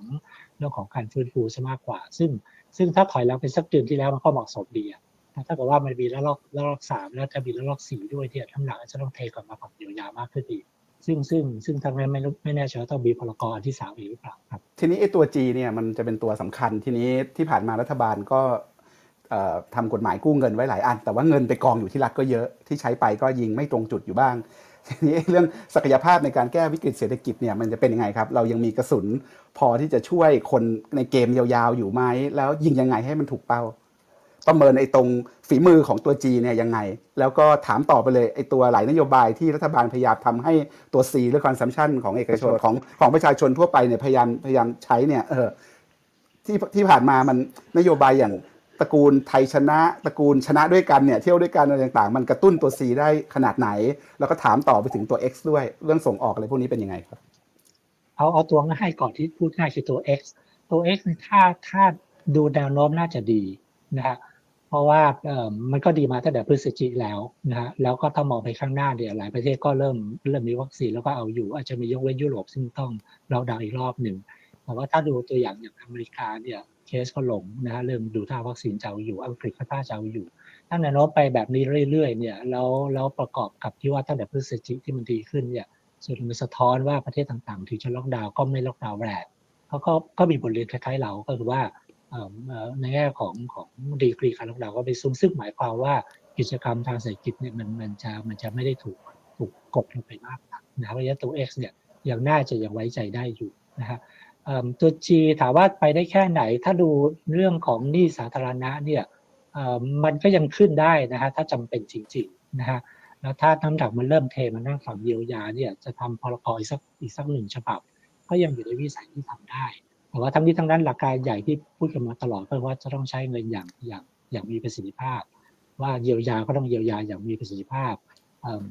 มันมีเรื่องของว่าประเด็นว่าเหี่ยวเหวี่ยงแหไหมให้ทุกคนไหมหรือว่าให้เฉพาะกลุ่ม จริง ๆ ไอเดียไอไอเดียที่อยากให้เฉพาะกลุ่มเนี่ยเป็นไอเดียที่มันที่มันมันมันดูดีอะใช่ไหมฮะคำถามก็คือว่าเรามีฐานข้อมูลเรามี capacity พอที่จะทำการ selective ได้ดีแค่ไหนนะฮะไอ้รอบแรกที่พยายาม selective ก็จำจำได้ไหมฮะว่าให้คนมารายงานว่าถูกกระทบจากโควิดแล้วสุดท้ายเอ่อครับรัฐบาลก็ไม่มี capacity ที่ดีพอที่จะบอกว่าใครไม่ใครถูกกระทบใครไม่ถูกกระทบสุดท้ายไกลๆตอนท้ายก็คล้ายๆเบี่ยงแหหลังจากมีการมาร้องเรียนหลายรอบนะฮะเอิ่ม จากวันนั้นมาถึงวันนี้เนี่ย capacity ความสามารถของรัฐในการทำการ selective เนี่ย ผมไม่ค่อยแน่ใจว่ามันดีขึ้นนะ คือถ้ามันไม่ดีขึ้นเนี่ยเรา selective ไม่ได้อยู่ดีเนี่ยมันก็มันก็อาจจะต้องไปกึ่งกึ่งหว่านแหอีกทีหรือเปล่านะฮะแต่ว่าถ้าเทียบเรื่องของแจกเงินกับเรื่องของไอ้พวกชนะทั้งหลายแหละเอาเงินใส่กระเป๋า electronic wallet แล้วก็ไปไปซื้อของกันเนี่ยในแง่ไปซื้อของมันก็น่าจะดีกว่า นะแล้วก็รอบหลังก็ต้องก็ต้องถือว่าดีขึ้นนิดหนึ่งในแง่ที่ว่ามีการจำกัดด้วยว่าห้างใหญ่เนี่ยไม่ไม่ไม่มีสิทธิ์เซเว่นไม่มีสิทธิ์ใช่ไหมฮะแต่ว่าเป็นพวกขับเล่แผงลอยต่างๆเนี่ยอันนี้ไอ้ที่เข้าเรื่องคนละครึ่งได้แนวนี้ก็น่าจะไปต่อได้ครับคุณคุณหมอสมศักดิ์ครับคุณหมอเห็นนวัตกรรมเลยใหม่ๆไหมครับในเรื่องฝากหนึ่งคือนโยบายควบคุมโรค อีกฝากหนึ่งคือนโยบายเศรษฐกิจ แล้วก็สมดุลระหว่างไอ้สองอันนี้มันมีอะไรท้าทายใหม่ ๆ จากที่เราคุยกันไปเมื่อปีที่แล้วไหมครับ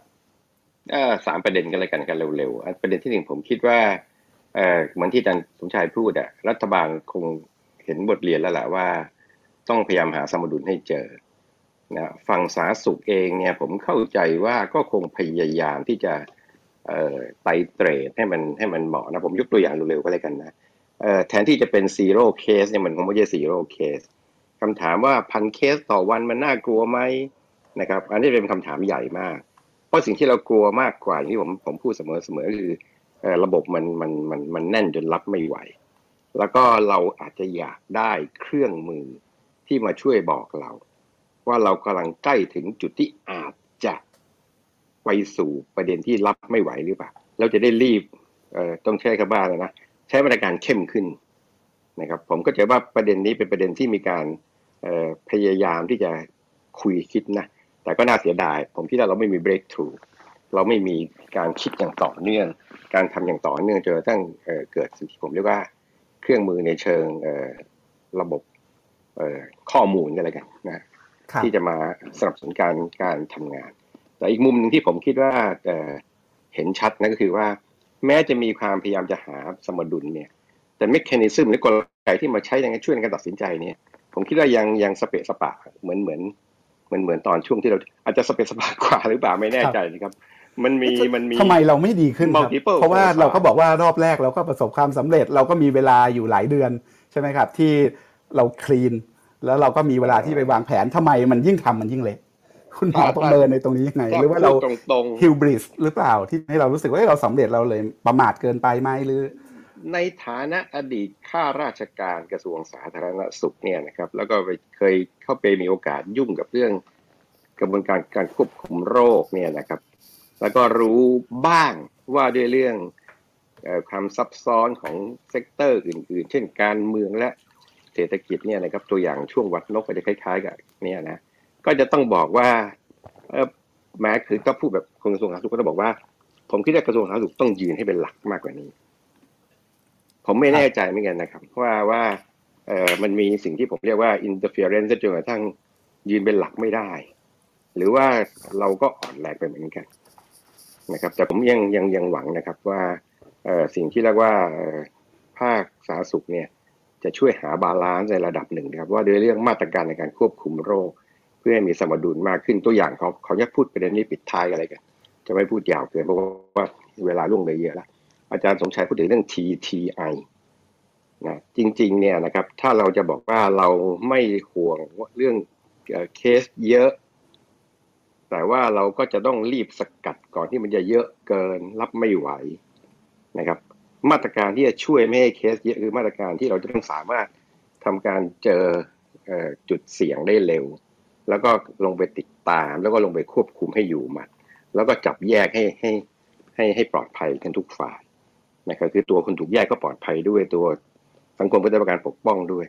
นะครับ อันนี้คือสามเรื่องคือ track trace แล้วก็ isolate เออผมคิดว่าอันนี้เรายังทำได้อีกเยอะมาก เราจะต้องรีบพยายามที่จะหาระบบที่ที่ลงตัวนะครับ ผมรู้สึกว่ารอบล่าสุดเนี่ย เรื่องนี้มีคนมีการทำกันมากขึ้นในหลายพื้นที่ซึ่งก็น่าดีใจนะครับเอออีกประเด็นหนึ่งก็คือเรื่องข้อมูล การเอ่อทำโมเดลลิ่งเนี่ยอาจารย์บวรสมอยู่ในที่นี้ด้วยเดี๋ยวจะเพิ่มเติมก็ได้ ครับอาจารย์สมชัยก็เคยอยู่ในกระบวนการ มันควรจะพยายามที่จะทำโมเดลให้เห็นนะครับว่าความเสี่ยงของมาตรการบางอย่างเนี่ยมันมันมันมันมากหรือน้อยแค่ไหน ถ้ามันมากมันมากยังไง เราควรจะไปโซคอลไม่ประมาทเกิน แล้วก็สกัดกั้นไม่ให้มันเข้าไปสู่จุดเสี่ยงสูงยังไงอะไรเงี้ยพวกนี้มันมีเครื่องมือที่จะใช้ในการที่จะประกอบได้ไม่ใช่ไม่ใช่ไม่ใช่เป็นเครื่องมือที่ร้อยเปอร์เซ็นแต่ว่าอย่างน้อยก็ช่วยทำให้เรามีอะไรที่ตัดสินใจได้ อย่างเป็นระบบมากขึ้น แล้วก็เห็น ร่วมกันได้มากขึ้นนะครับ ก็ขออนุญาตลองพูดประเด็นแค่นี้ก่อนกันแล้วกันส่วนในกลไกต่างๆ มันทำไมถึงไม่เกิดขึ้นอย่างที่ว่านี่ก็คงต้องกลับไปที่คุณธนาธรมันครับว่าจะจัดอยู่ที่ว่า mechanism หนึ่งของอะไรนะ decision support system แล้วก็ decision ของไอ้ไอ้ไอ้ไอ้ไอ้นโยบายที่มีหลายมิติเนี่ยให้มันลงตัวได้ยังไง ครับขอบคุณคุณหมอครับ ท่านผู้ฟังครับผมเชิญหนึ่งนักการเมืองหนึ่งนักเศรษฐศาสตร์ และหนึ่งคุณหมอมามาร่วมแจมนะครับ ทั้งสามท่านร่วมฟังอยู่ ก็ขออนุญาตอินไว้มานะครับ ท่านหนึ่งคือคุณกรจติกาวณิชนะครับ อดีตรัฐมนตรีว่าการกระทรวงการคลังนะครับ แล้วก็ปัจจุบันเป็นหัวหน้าพักกล้านะครับ แล้วก็อ๋อมีอีกหนึ่งท่านที่ยกมือนะครับ คุณพันนิกาวานิชนะครับแต่เดี๋ยวขอขออนุญาตอีกแวบหนึ่งก็อดีตอนาคตใหม่ปัจจุบันก็คณะก้าวหน้านะครับ คุณหมอบวรสมดีรพันธ์นะครับ คุณหมอบวรสมเอ่อทำเรื่อง system thinking นะครับแล้วก็ชอบเอา system thinking มาจับมาอธิบายเกี่ยวกับเรื่องระบบสาธารณสุขนะครับคุณหมออยู่ที่คณะแพทยศาสตร์ รามาธิบดีนะครับและอีกท่านหนึ่งก็คือ ดรพรเทพเบญญาพิกุลนะครับอาจารย์ประจำที่คณะเศรษฐศาสตร์มหาวิทยาลัยธรรมศาสตร์นะครับเดี๋ยวขออนุญาตทั้ง 4 ท่านรออีกสักนิดนึงนะครับเดี๋ยวขอวนให้ครบรอบกับแขกรับเชิญวันนี้ก่อนนะครับเชิญคุณธนาธรครับขอบคุณครับผมมี 2 ประเด็นครับ อ่ออาจารย์ปกป้องตั้งคำถามว่าเราเห็น policy innovation อะไรใช่ไหมครับจากการครับเกิดขึ้นทั้งเรื่องควบคุมโรค แล้วก็เรื่องเศรษฐกิจครับผมเห็น 2 อย่างนะครับ อย่างแรกเนี่ยเป็นปรากฏการณ์ระดับโลกนะครับ ก็คือเรื่องการพูดถึงรัฐสวัสดิการกลับมามีชีวิตชีวาอีกครั้งหนึ่งครับนะครับ เราเห็นได้ จากหลายที่เลยการพูดถึงการความเหลื่อมล้ำที่เกิดจากเทคโนโลยีแล้วถูกกดทับด้วยความเหลื่อมล้ำที่เกิดจากโควิดด้วยนะครับทำให้การพูดถึงเรื่องรัฐสวัสดิการโดยเฉพาะอย่างยิ่ง negative income tax และ UBI Universal Basic Income ได้รับความนิยมอย่างมาก ถ้าเราไปดูการเลือกตั้งอเมริกาที่ผ่านมาก็เห็นชัดเลยว่า ตอนที่เราเราเห็นชัดเลยว่าไม่ว่าจะเป็นเบอร์นีแซนเดอร์สก็ดีนะครับเอ่อหรือผู้หญิงคนอลิซาเบธวอร์เรนก็ดีนะครับก็มีนโยบายเรื่องพวกนี้ที่ก้าวหน้ามากแล้วคนรุ่นใหม่ ก็ buy กับนโยบายต่างๆ เหล่านี้มากนะครับผมยกตัวอย่างอีก ที่หนึ่งนะครับคือที่เมืองสต็อกตันในรัฐแคลิฟอร์เนียนะครับนายกเทศมนตรีของเมืองเริ่มให้ UBI แล้วนะครับในช่วงโควิดที่ผ่านมา 500 US ดอลลาร์ต่อเดือนกับประชาชนทุกคนไม่มีเงื่อนไข unconditional นะครับมันเกิดอะไรขึ้นครับ มันเกิดจากการเปลี่ยนแปลงที่เฉียบคม และการภาวะการแพร่ระบาดของโควิด มันซ้ำเติมภาวะความเหลื่อมล้ำทางเศรษฐกิจ ให้มากขึ้นไปอีก ซึ่งเป็นปัญหาระดับโลกทำให้คนเปราะบางอยู่แล้ว ยิ่งเปราะบางมากขึ้นนะครับ แล้วก็ต้องยอมรับตรงๆว่ากลุ่มคนสูงอายุ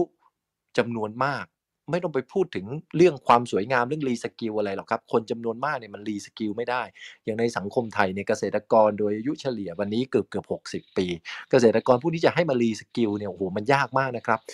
แล้วสังคมโลกใบใหม่ที่ต้องการความคิดสร้างสรรค์ มากเนี่ยเราต้องเข้าใจว่าความคิดสร้างสรรค์เนี่ยมันมาจากท้องที่อิ่มนะครับ คนมันต้องมีความมั่นคงในชีวิตระดับหนึ่งรู้สึกปลอดภัยระดับหนึ่งถึงจะกล้าเสี่ยง ถ้าไม่มีความมั่นคง มันไม่มีใครกล้าเสี่ยงครับ ไม่มีใครกล้าเสี่ยงในโลกที่หมุนเร็วขนาดนี้ มันก็ไม่มีองค์ประกอบมันก็ไม่มีสตาร์ทอัพมันก็ไม่มีเทคครับ ดังนั้นเนี่ย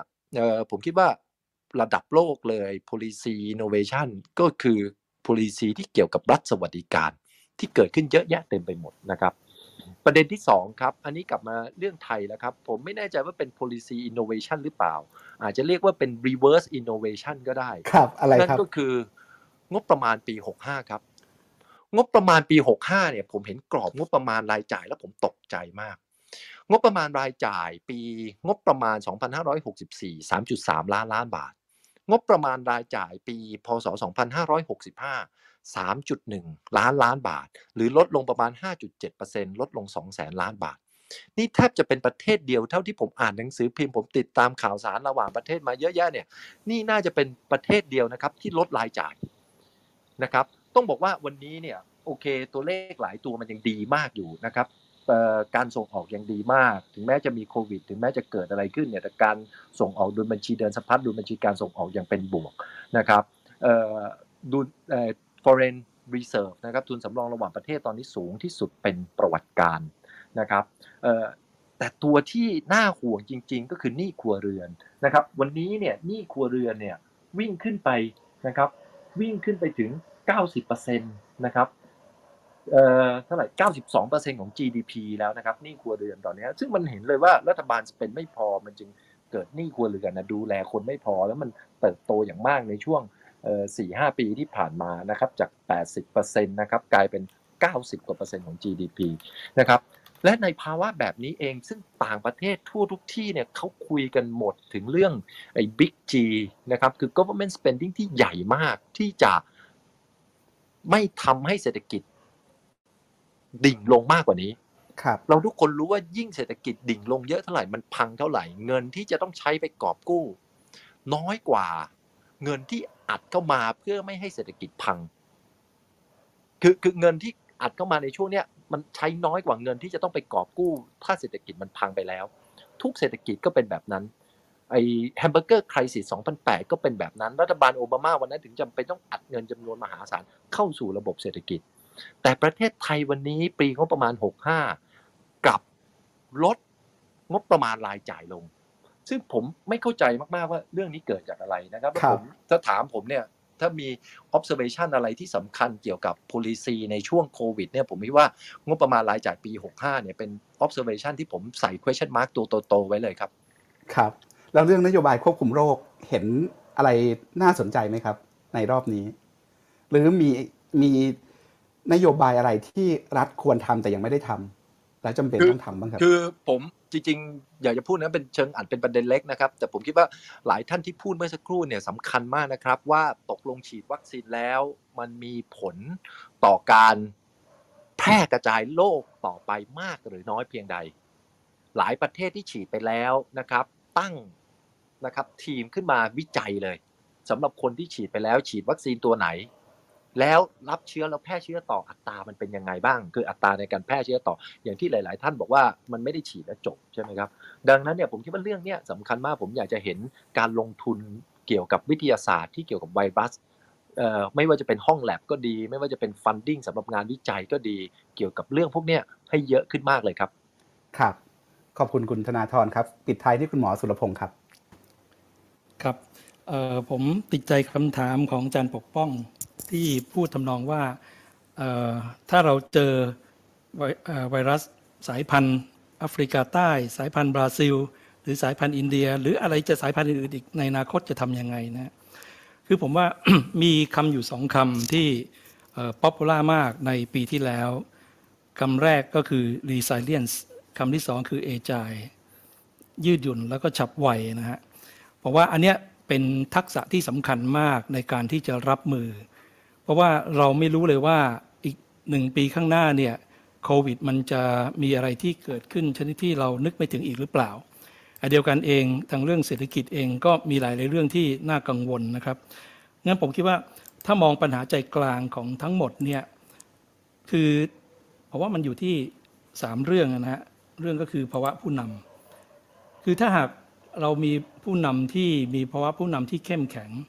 ผู้นำที่มองปัญหาต่างๆ อย่างประเภทที่ทะลุปลุกโปรงกล้าตัดสินใจ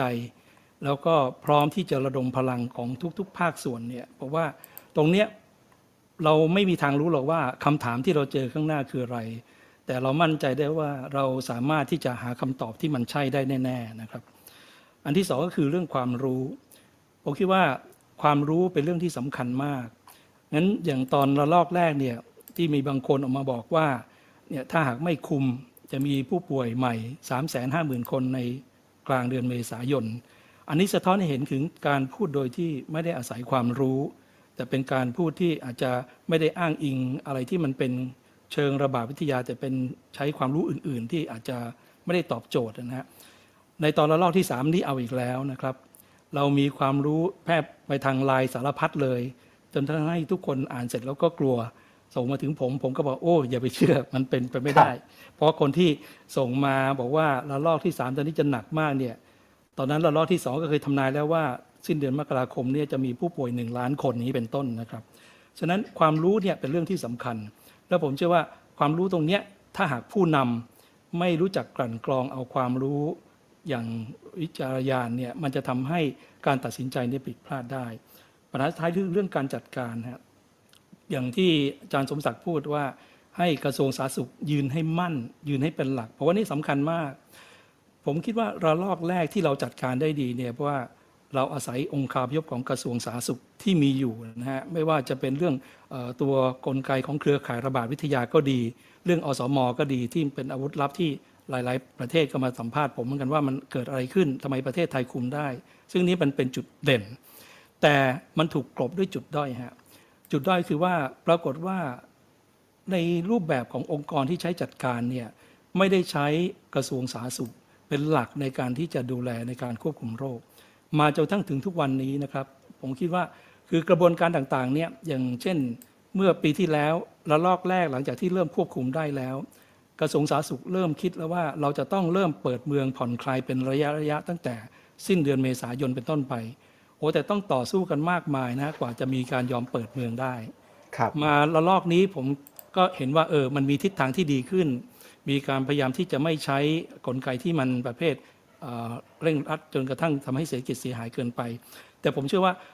ถ้าหากเจอระลอกใหม่ๆ ซ้ำอยู่เรื่อยๆนะกลไกแบบนี้ทำงานไม่ได้หรอกครับ เพราะฉะนั้นต้องมีการเปลี่ยนการจัดการใหม่ทั้งหมด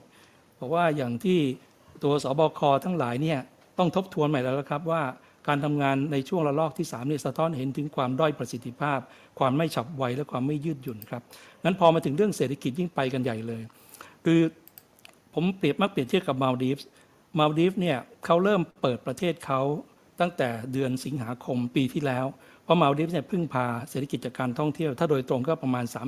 30%ปรากฏว่าตอนนั้นยังไม่มีวัคซีนเลย แต่ว่าเขาก็มีกลไกที่พยายามที่จะควบคุมดูแลนะครับ ก็ไม่ได้ทำให้ผู้ป่วยที่ อยู่ในมาลดีฟเนี่ยเพิ่มขึ้นอย่างชนิดที่แบบน่าตกใจ ปรากฏว่ามีนักท่องเที่ยวไปปีที่แล้วประมาณ 5 0 0 0 0 0 คน ปีนี้ผ่านมา 3 เดือนกว่าๆเข้าเดือนที่4เนี่ยฮะตอนนี้มีนักท่องเที่ยวแล้วประมาณสัก 3 5 0 0 0 0 คนเอ่อกำลังเพิ่มขึ้นเรื่อยๆ เมื่อ 2 วันที่แล้วรัฐมนตรีท่องเที่ยวของมาลดีฟสัมภาษณ์ใน CNBC แล้วก็บอกว่าเขากำลังจะทำนโยบาย 3V V ที่ 1 คือ Visit V ที่ 2 คือ Vaccinated และ V ที่ 3 ก็คือ Vacation เขายินดีจะต้อนรับนักท่องเที่ยว เพื่อที่จะมาเยี่ยมประเทศเขา พร้อมจะฉีดวัคซีนให้นักท่องเที่ยว แล้วพร้อมที่ให้นักท่องเที่ยวเนี่ยสามารถจะพักผ่อนในรีสอร์ทของเขาได้ เพราะว่าอันเนี้ยมันเป็นวิสัยทัศน์ฮะคำถามคือวิสัยทัศน์ของเราเรื่องการท่องเที่ยว ซึ่งถือว่าเป็นนกลไกที่มันดับไปแล้วเนี่ยจะปลุกขึ้นมาได้ยังไงเนี่ยมันต้องอาศัยความมุ่งมั่นความกล้าหาญแล้วก็ต้องการความรู้ แต่ผมไม่เห็นความรู้อย่างเนี้ยเกิดขึ้นแล้วพอบอกว่ามีระลอกสามแล้วทำท่าจะ แกว่งกันอีกแล้วเนี่ยอันนี้ก็น่ากังวลงั้นเศรษฐกิจยังมีอีกหลายเรื่องที่งบประมาณที่มีอยู่ในคุณธนาธรพูดแล้วแทนที่จะอัดงบประมาณ ก็ไม่ได้อัดงบประมาณอย่างที่ควรจะเป็น แม้แต่เงินที่พรกฉบับที่แล้วใช้ไม่หมด ทั้งที่มันควรจะเป็นต้องใช้อย่างมีเป้าหมาย สามารถจะใช้สามารถไปกระตุ้นเอ่อ SME ที่กำลังโรยแรงทุกทีเนี่ยทำไงให้สามารถจะฟื้นขึ้นมาได้ ตอนนั้นที่กลุ่มแคร์เคยเสนอนะครับว่าทำยังไงที่จะ รัฐบาลพร้อมจะค้ำประกันกล้าๆหาหน่อยที่จะค้ำประกันให้กับ SME ที่รัฐบาลทางธนาคารกันกรองแล้วว่าพอไปไหว ถ้าหากมีความเสียหายเกิดขึ้น 10-20%เนี่ยรัฐบาลควรจะค้ำประกันได้นี้เป็นต้น แต่ก็ไม่มีท่าทีอะไรที่ชัดเจนออกมาอย่างนี้มา คือมันเหมือนกับเรากำลังไปเรื่อยๆงั้นถ้าอาจารย์ปกป้องถามว่า ถ้ามีลูกต่อไปจะเป็นยังไง นึกไม่ออกเลยครับ ถ้าเรายังมีพ่อผู้นำแบบนี้ มีความรู้ที่ ประเภทไม่แบบรู้จริงรู้แจ้ง แล้วก็การจัดการที่มีปัญหาครับครับคุณหมอมีคนเขียนมาถามจากทางบ้านนะครับ จากทาง YouTube แล้วก็ถามประเด็นที่ต่อเนื่องจากที่คุณหมอเคยพูดไว้แล้วก็พูดเมื่อสักครู่คำถามหนึ่งคือตอนนี้โลกเร่งฉีดวัคซีนโดยไม่ทราบผลเสียระยะยาวอย่างชัดเจนจากวัคซีน ดังนั้น worst case scenario ของผลเสียในระยะยาวมันหนักได้แค่ไหน แล้วตอนนี้เราควรจะกังวลมากน้อยขนาดไหน แล้วก็อีกข้อหนึ่งก็คือ การระบาดรอบ3เนี่ยเวฟ3เนี่ยมันเป็น systematic risk ที่ควรคาดการณ์ว่ามันต้องเกิด มันต้องกลับมาระบาดแน่ๆ หรือว่ามันเป็นอุบัติเหตุ แล้วถ้ามันเป็น systematic risk อะไรแบบนี้เราควรจะมีระบบในการ detect มันแล้วก็จัดการมันยังไง ครับ คือตอนตั้งแต่ระบาดรอบแรกเริ่มใกล้สิ้นสุดนะครับพอดีตอนนั้นผมยังมีโอกาสได้เข้าไปช่วยอยู่นะครับ ก็เตรียมวางแผนในเรื่องของการที่จะใช้เทคโนโลยี หลังทั้งหลายที่มีอยู่ทั้งหมดนะฮะทางภาคชนวันนั้นก็เข้าไปช่วยกันเยอะมาก เพื่อที่จะเตรียมในแง่ของเรื่องการทำเรื่องเอ่อ trace เรื่อง test แล้วก็เรื่อง trace ด้วยนะครับถึงขนาดที่บอกว่าไม่ต้องมานั่งลงทะเบียนหรอกไอ้ไทยชนะอะไรต่างเหล่านี้มันมีเทคโนโลยีที่สามารถทำได้อยู่แล้วนะครับ แต่แน่นอนมันจะมีปัญหาเรื่อง privacy อยู่บ้างนะครับงั้นคือทั้งหมดเนี่ยมันสามารถจะวางแผนได้ไหมได้ แต่ว่าการวางแผนให้มันสมบูรณ์แบบอย่างไรก็ตามเนี่ยสิ่งที่มัน จะมีรูรั่วอยู่เสมอ ไม่ว่าจะเป็นระลอกสองเรื่องเกี่ยวกับการเข้ามาทางช่องทางธรรมชาติ หรือระลอกสามที่มีคนบอกว่ามาจากทางฝั่งกัมพูชานี่เป็นต้น มันต้องมีกลไกอะไรที่ประเภทเป้องกันไม่ให้เกิดเรื่องราวนี้เกิดขึ้น ผมเชื่อว่าถ้าหากมีกลไกที่เข้มแข็งไม่ให้เกิดมีการเกิดขึ้นของการรั่วเข้ามาแล้วจากทางช่องทางอื่นนอกประเทศนะมันก็จะเหมือนไต้หวันเหมือนกับนิวซีแลนด์เหมือนกับเวียดนาม ณวันนี้ก็ยังอยู่ระดับประเภทที่หลักพันสองพันประมาณนี้ แล้วเขาก็ยังอยู่ของเขาได้โดยที่ไม่ต้องกังวลอะไรงั้นบอกว่าเราเคยออกแบบไว้ดีอยู่แล้วล่ะแต่ว่าทั้งระลอกสองระลอกสามเนี่ยเกิดจากปัญหาเรื่องของการหย่อนยานของหน่วยงานต่างๆที่ดูแลในเรื่องการปล่อยให้มีความการรั่วตรงนี้เข้ามา ซึ่งถ้าหากยังมีปัญหาอย่างทำนองนี้อีกนะเราก็ต้องมีระลอก4ระลอก5แน่นอน เพราะว่าเราป้องกันได้สำหรับระลอกที่เป็นอยู่ แต่ระลอกใหม่เนี่ยเราไม่ทางป้องกันได้เลย ถ้าเราไม่มีกลไกที่เข้มแข็งในการป้องกันการรั่วเข้ามาได้ ส่วนที่คำถามบอกว่าระยะยาวของวัคซีนไม่มีใครรู้ ซึ่งผมก็เรียนว่าณวันนี้ก็ไม่มีใครรู้นะจะมีหรืออาจจะไม่มีเลยก็ได้ ไม่มีใครบอกได้งั้นผมยังยืนยันว่าวันนี้การฉีดวัคซีนถ้าหากมีให้ใช้ก็ใช้ แล้วความเสี่ยงถ้าหากเราเปรียบเทียบความเสี่ยงจากการป่วยโควิด แล้ว มันทำให้เราทุกข์มากกว่า มีอาการแทรกซ้อน อาจจะป่วยจนทั้งถึงเสียชีวิตได้ ถ้ามีความเสี่ยงมากกว่า การฉีดวัคซีนก็เป็นทางเลือกนะครับ ก็ถือว่าเป็นทางเลือกที่เสี่ยงน้อยกว่า แต่ในเดียวกันเอง ผมคิดว่าทางเลือกที่เราทำได้แน่ๆ ก็คือการป้องกันตัวส่วนบุคคล แล้วผมเชื่อว่าถึงแม้จะเปิดประเทศ เปิดการท่องเที่ยว แต่การใส่หน้ากากตลอดเวลาการล้างมือตลอดเวลา เมื่อยืนอยู่ในที่ชุมชนที่มันแออัดเนี่ยการพยายามเว้นระยะห่างระวังตัวอยู่เสมอ ผมว่าอันนี้เป็นเรื่องที่ทำได้ตามปกติ ไม่ต้องถึงขนาดว่าพอเปิดประเทศแล้วใส่หน้ากากไม่ได้แล้วไม่ใช่ครับเพราะว่าก็ยังใส่หน้ากากได้ผมคิดว่าคนที่มาท่องเที่ยวเขาเข้าใจว่านี่คือกระบวนการที่เป็น usual precaution ซึ่งในประเทศอื่น ๆ ตอนนี้ก็ทำเป็นเรื่องปกติอยู่แล้วครับ ครับ ขอบคุณคุณหมอสุรพงศ์ครับ ผมขออนุญาตเรียงตามนี้นะครับ ไปที่คุณกรก่อนมาคุณหมอบวรสม ไปที่จันทร์พรเทพ แล้วก็คุณช่อออนะครับ แต่ละท่านก็รบกวนเรื่องเวลานิดนึงครับมีคนยกมืออีกเพียบเลยครับ ก็แต่ว่าทั้งสี่ท่านเนี่ยก็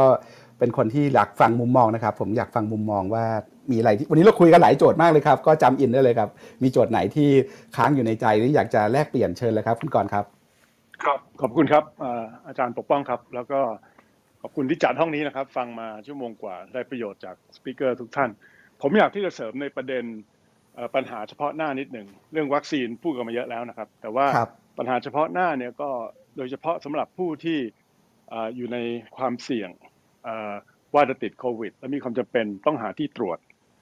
แล้วก็สำหรับผู้ที่ตรวจแล้วนะครับเราพบว่าติดเชื้อ ตอนนี้นี่เป็นทุกข์กันมากครับ เพราะว่า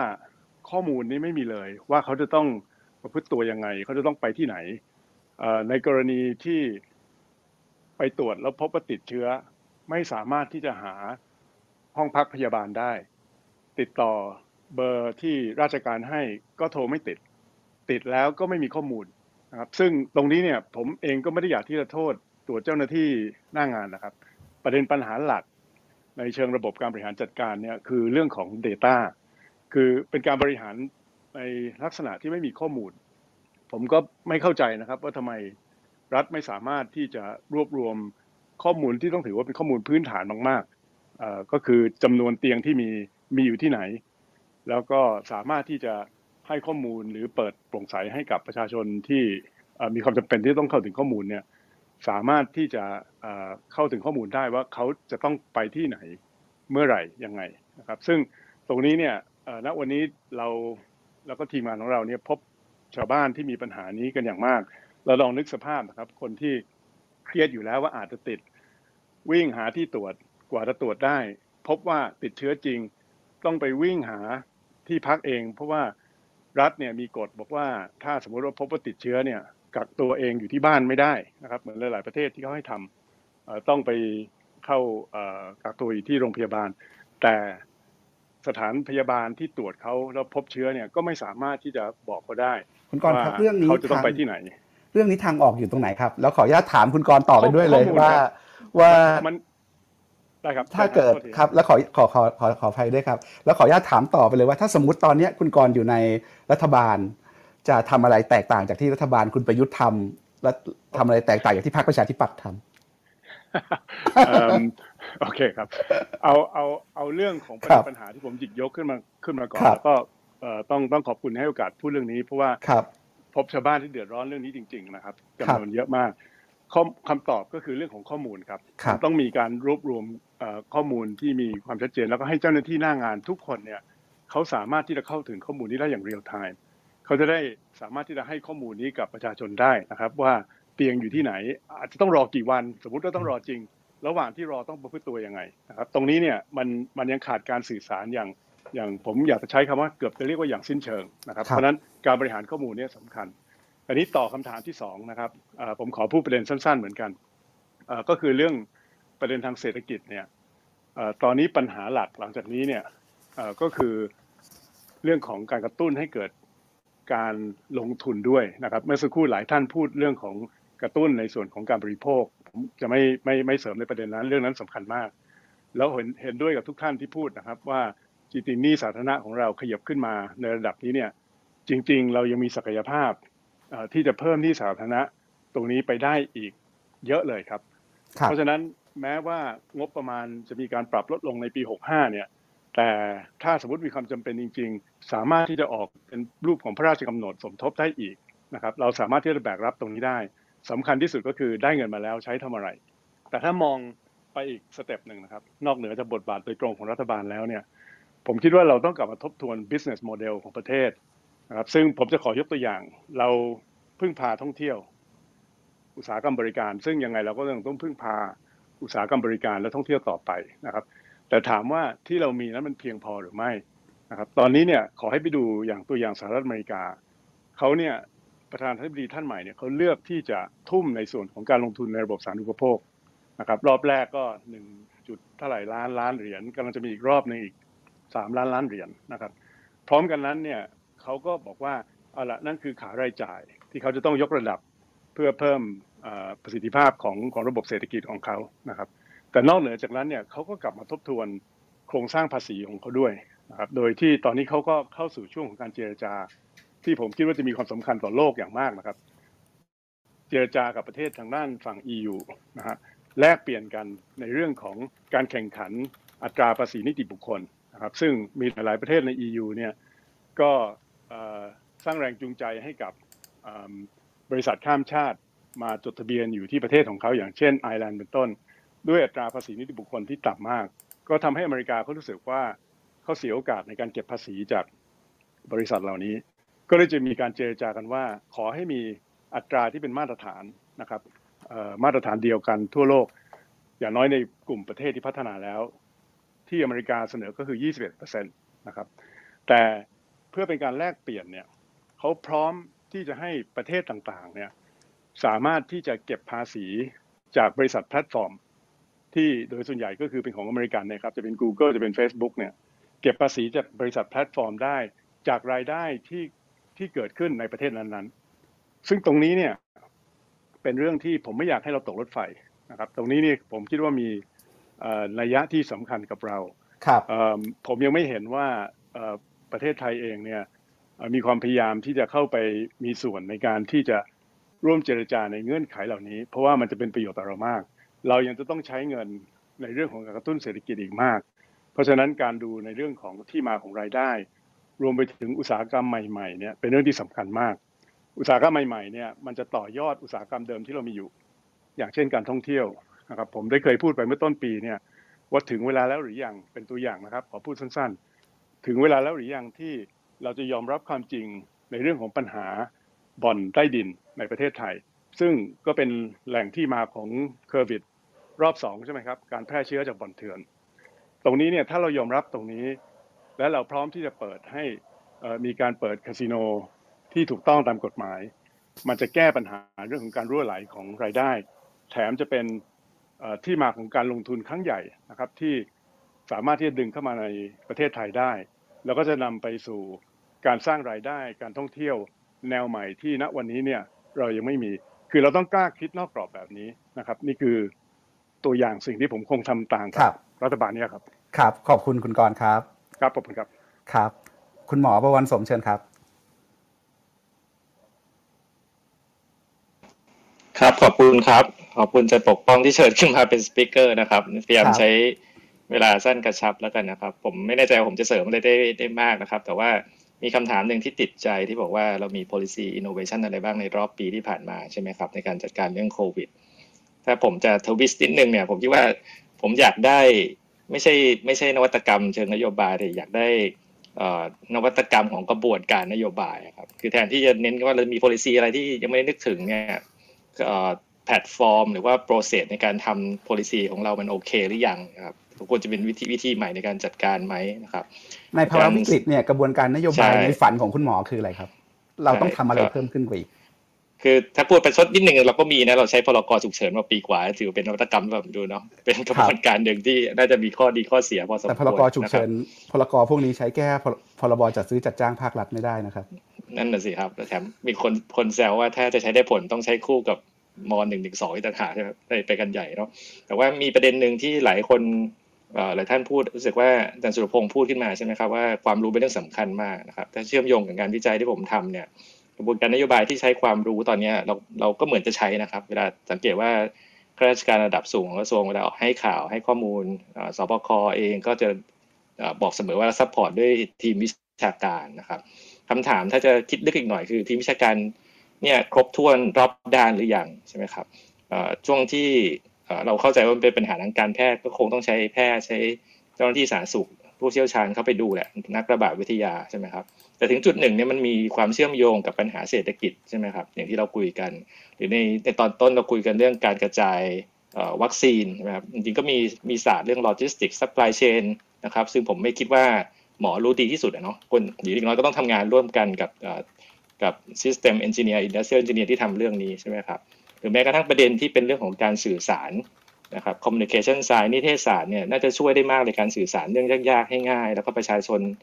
ทำตามได้ง่าย แล้วก็เข้าใจได้ง่ายนะครับทั้งหมดเนี่ยผมคิดว่าแพลตฟอร์มที่ทำเรื่องนโยบายอาจต้อง support ด้วยทีมวิชาการที่รอบด้านมากนิดนึงนะครับ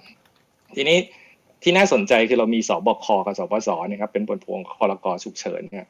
นี่ต้องเรียนถามอาจารย์สมชัยด้วยนะผมก็ไม่ได้คุยกับอาจารย์ช่วงหลังว่าเขาคุยกันบ้างไหมครับอาจารย์นี่รู้สึกว่ามันสองทีมนี่เขาก็ไม่ได้ coordinate กันมากนะทั้งที่ประธานก็เป็นท่านนายกคนเดียวกันใช่ไหมครับตอนที่ผมกับทีมเข้าไปช่วยส่วนหนึ่งเนี่ยก็พยายามจะทำบอกว่าเออเราทำเป็นเครื่องมือชุดหนึ่งให้กับ policy decision maker ที่เชื่อมเชื่อมโยงทั้งสองเรื่องนี้ดีไหมนะครับ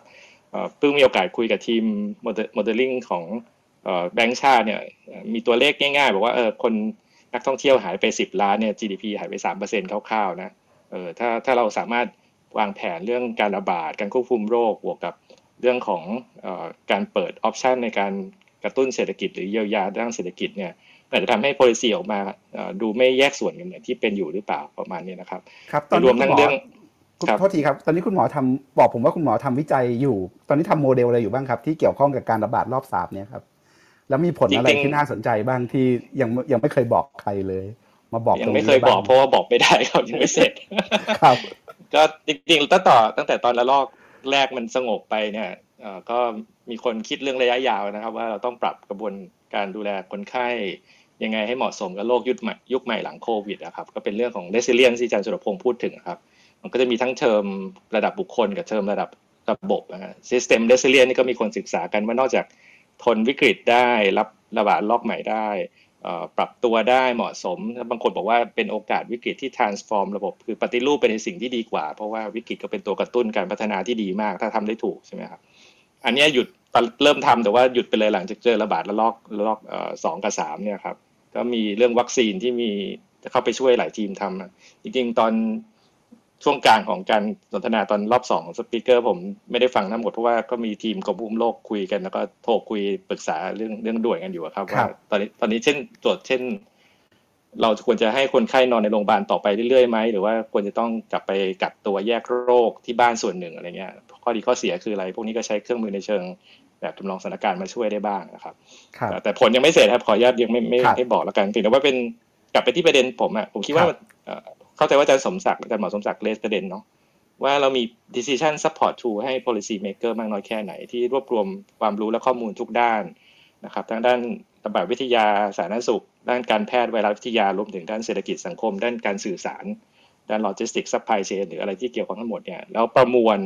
ใช้ใช้แพลตฟอร์มบางอย่างในการทำงานนะครับ ผมคิดว่าที่ผ่านมามันกลายเป็นว่าผู้กำหนดนโยบายเชื่อ expert บางท่าน ซึ่งอาจจะไม่ใช่ข้อเสียนะครับเพียงแต่ว่า หรือหรือไม่ได้ไม่ได้ผมไม่ได้ดิสเครดิตอาจารย์ผู้ใหญ่ที่ให้ให้ให้คำปรึกษารัฐบาลแต่ว่ามันรอบด้านหรือเปล่า เพราะว่าแต่ละท่านแต่ละคนรวมทั้งเราด้วยนะครับ เราก็จะมีอคติจากความรู้ประสบการณ์ของเราความเชี่ยวชาญของเราในบางด้านแล้วก็จะมองไม่เห็นบางด้านใช่ไหมครับแล้วมันทำให้เกิดผลข้างเคียงค่อนข้างเยอะนะครับ อย่างอย่างที่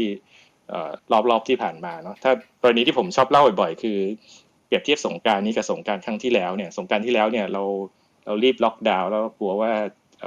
เอ่อจะแก้ปัญหาไม่ทันใช่ไหมครับ แต่ว่าไม่ได้สนใจปัญหาเศรษฐกิจสังคมเลย ตอนนั้นคนที่ไม่มีงานทำที่เขามาจากต่างจังหวัดเขาก็เลยกลับบ้านกลับบ้านสงการไม่ได้ด้วยเพราะติดสงการปีแล้วเลื่อนไปใช่ไหมครับไม่มีไม่มีเสิร์ช capacity ของของขนส่งมวลชนอะไรก็รีบกลับกันก็แออัดยัดเยียดอย่างที่เราเห็น แล้วก็ทำให้เชื้อมันกระจายไปทั่วประเทศนะครับปีนี้ก็อาจจะเรียนรู้จากมันนะครับ ว่าเราตั้งใจดีแต่ว่ามองไม่ครบทุกด้านก็เลยเกิดปัญหา ปีนี้เราเลย ไม่จำกัดการเดินทางเพราะรู้ว่าจำกัดได้ยากมาก สมุทรสาครเราจำกัดแล้วยังจำกัดไม่ค่อยได้เลยครับขนาดเป็นจังหวัดเดียวที่เป็นอ่อ EP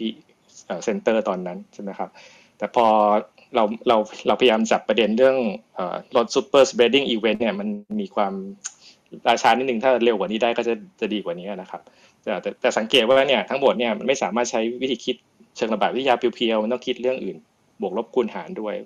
so far ผมคิดว่า เรายังไม่มีแพลตฟอร์มเนี่ยนะครับ แล้วก็หลายท่านอาจารย์สมชัยอาจารย์สมหมอสมศักดิ์ก็พยายาม push เรื่องนี้อยู่แต่ผมก็ไม่แน่ใจว่ามันเกิดอะไรขึ้น แต่ว่าถ้าสมมติฐานผมเนี่ยเราเราให้ความสำคัญกับตัวบุคคลแบบไทยๆอะครับมากกว่าการพัฒนาระบบเท่าที่ควรเนาะแล้วถึงสุดท้ายเนี่ยพอข้าราชการไม่สามารถเป็นตัวช่วยในการตัดสินใจเชิงระบบได้ มันก็เลยเป็นแค่คนรับมาปฏิบัตินะครับครับเอ่อสุดท้ายผมผมได้เซนส์ที่ว่าข้าราชการพยายามจะ get things done ก็คือเป็น operation มากกว่าจะเป็นคนช่วยคิดเชิง strategy นะครับซึ่งเอ่อ ก็กลับไปที่ประเด็นอาจารย์สุรพงศ์ว่าคนที่มีความรู้ที่ช่วยกำหนดเอ่อกลยุทธ์ที่รอบด้านได้ แล้วก็มีปัญหาที่ซับซ้อนที่มันไม่ใช่แยกส่วนกันเป็นเอ่อกระทรวงสาธารณสุขเป็นเอ่อกระทรวงด้านเศรษฐกิจอะไรเงี้ยมันก็ผลกระทบมีทั่วรวมทั้งการศึกษาใช่ไหมครับนักลงนักเรียนกระทบไปหมดทำยังไงที่จะวางแผนร่วมกันเนี่ยมันต้องมีแพลตฟอร์มที่หวังว่าจะพัฒนาขึ้นได้ดีกว่านี้ครับครับก็ฝากไว้แค่นี้แล้วกันนะครับขอบคคุณรับครัขบอบคุณคุณหมอประวันสมครับไปที่อาจารย์พรเทพครับ สวัสดีครับเอ่อ ขอบคุณอาจารย์ปกป้องนะครับ ที่ดึงขึ้นมาพูดนะครับ จริงๆก็เป็นนักเศรษฐศาสตร์ที่อาจารย์ปกป้องบอกนะครับ แต่ก็สนใจเรื่องเรื่องวัคซีน ก็มีโอกาสได้แลกเปลี่ยนกับหลายท่านพอสมควรผมใช้เวลาไม่เยอะนะครับ ผมคิดว่าในความสำคัญหรือ priority ในช่วงแบบปีข้างหน้านี้นะครับ ประเด็นที่เราจะพูดกันเยอะก็น่าจะเป็นเรื่องของการกระจายวัคซีนแล้วก็ delivery plan นะครับ คือผมรู้สึกว่าเราจะมีวัคซีนเดือนมิถุนายนใช่ไหมครับ ซึ่งก็เหลือไม่กี่เดือนเนี้ยเรายังไม่มี national delivery plan เลยนะครับ ผมยังไม่เห็นเลยว่าแบบหน้าตาของมันเป็นยังไงนะครับ ทีนี้เนี่ยถ้าเกิดถ้าเกิดเราดูอย่างอย่างที่อังกฤษเนี่ยอังกฤษเขาบอกเลยนะครับว่าวิธี delivery plan เนี่ยการกระจายวัคซีนเนี่ยจริงๆแล้วมันเหมือนกับการตั้ง supermarket network ภายในหนึ่งเดือน นะครับ ทีนี้รัฐบาล capacity ของรัฐบาลเนี่ยสามารถจะทำได้อย่างไรหรือเปล่านะครับมันมี 4 ประเด็นนะครับที่เราจะต้องมองนะครับที่ที่ผมอยากจะอยากจะพูดถึงนะครับ อันแรกก็คือเรื่อง supply นะครับ ซึ่งหลายท่านพูดไปเยอะแล้วนะครับว่าเราควรจะต้องไปหา supply จากไหนยังไงนะครับ ซึ่งผมก็ยังคิดว่าสุดท้ายแล้ววัคซีนมันก็คือทางออกทางเดียวนะครับที่คุณหมอสุรพงศ์พูดถึงเรื่องมาตรการ ส่วนบุคคลอะไรต่างๆเนี่ยจริงๆแล้วอันนี้เราก็ทำอยู่แล้วเราก็ทำได้นะครับ แต่ว่าถ้าเกิดเราจะออกจากปัญหานี้จริง ๆ อันนี้ผมไม่ได้ต้องการจะเถียงคุณหมอนะครับแต่ว่าผมมองว่าแบบวัคซีนมันก็เป็นก็เป็นทางออกทางเดียวนะครับ ทีนี้ผมก็เป็นก็เป็นห่วงอย่างหนึ่งเหมือนกันว่าไอ้เรื่องความเข้าใจว่าวัคซีนคือทางออกเนี่ยทางสบคหรือว่าทางรัฐเนี่ยก่อนหน้านี้มองยังไงแค่ไหนนะครับ เพราะว่าเรารู้อยู่แล้วว่าแผนวัคซีนของเราเนี่ยมัน ครอบคลุมประชากรได้แค่ประมาณแบบครึ่งหนึ่งห้าสิบเปอร์เซ็นต์อะไรเงี้ยนะครับ ซึ่งมันก็ไม่ได้มีมันก็ไม่ถึงกับจะ reach herd immunity ของของประเทศนะครับ ถ้าเกิดเป็นแบบนั้นเนี่ยมันก็เราก็ยังคงอาจต้องเปิดเปิดปิดปิดกันไปแบบนี้นะครับ ซึ่งผมก็ยังไม่เห็นเลยว่าในช่วงที่ผ่านมานะครับ ตั้งแต่ก่อนหน้านี้ตั้งแต่คุณคุณธนาธรพูดถึงเนี่ยจนถึงวันนี้เนี่ยนะครับ มันจะมีแผนการจัดหาวัคซีนที่เพิ่มขึ้นนะครับเพิ่งจะมีอย่างที่คุณธนาธรบอกว่า policy U-turn แค่ไม่ไม่กี่สัปดาห์หรือว่าเดือนที่ผ่านมานะครับอันนั้นคือเรื่อง supply นะครับอันที่สองเนี่ยก็คือเรื่องของ prioritization นะครับอีกหน่อยถ้าเกิดเรามีวัคซีนแล้วเนี่ยการจัด priority เนี่ยนะครับน่าจะเป็นสิ่งที่สำคัญที่สุดนะครับโดยเฉพาะยิ่งเรามีวัคซีนมาแบบกระปิบกระปอยค่อนข้างน้อยเนี่ยนะครับ เราควรจะต้องเราควรจะต้องแบ่งยังไงเราควรจะต้องเรื่องนี้มีคำตอบในหัวไหมครับ ว่า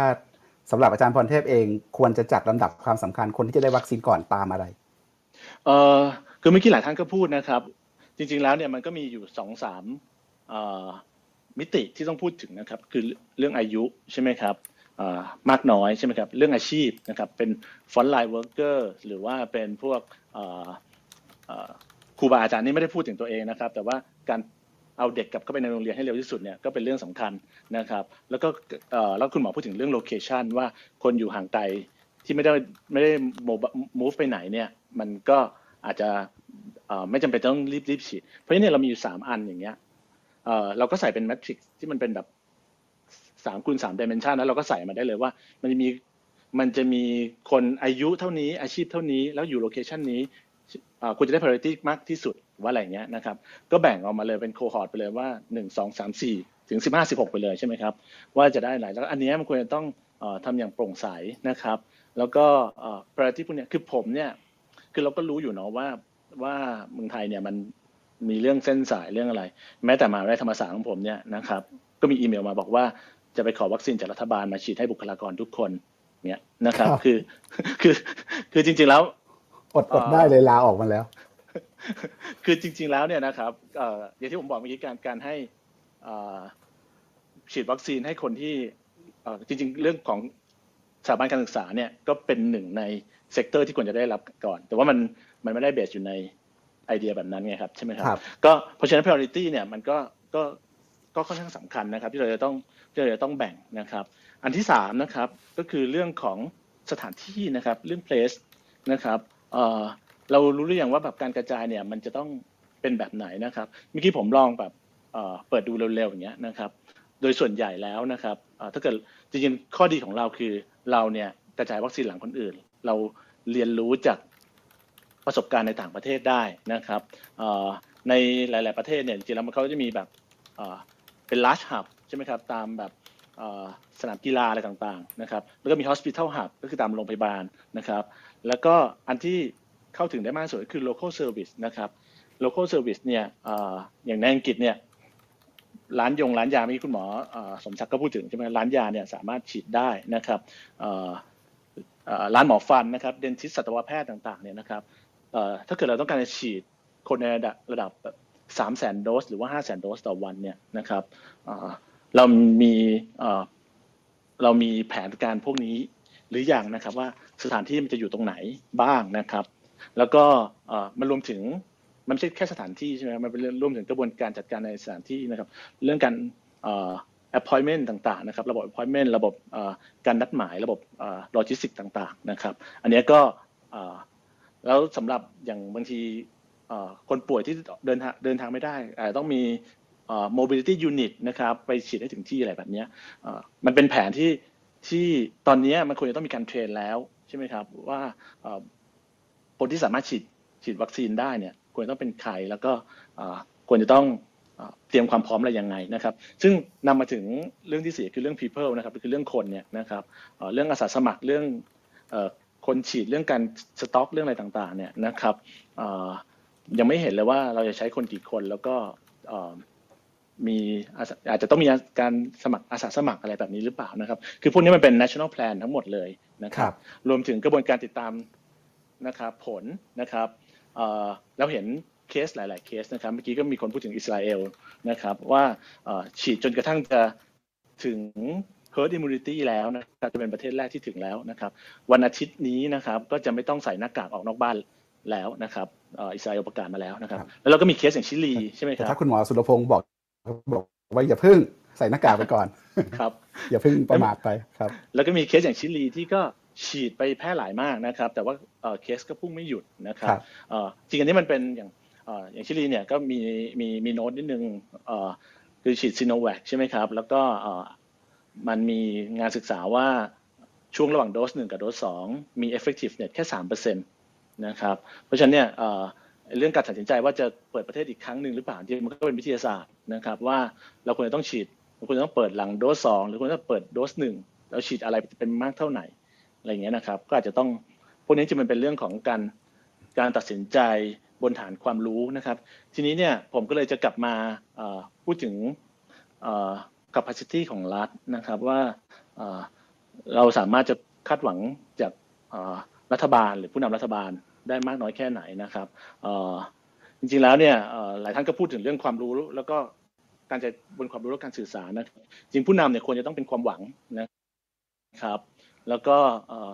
ควรจะสื่อสารด้วยความรู้นะครับเอ่อเหมือนเราเห็นข่าวว่าทหารยังเดินไปฉีดยาฆ่าเชื้อในป่าอะไรเงี้ยนะครับเราก็รู้สึกว่าแบบเฮ้ยเอ่อคือหลาย ๆ อย่างเนี่ยนะการตัดสินใจเนี่ยมันมันยังไม่ได้เอ่อสื่อสารหรือว่าตัดสินใจบนฐานความรู้หรือเปล่า นะครับครับเอ่อเมื่อกี้คุณหมอบอลสมก็พูดถึงเรื่อง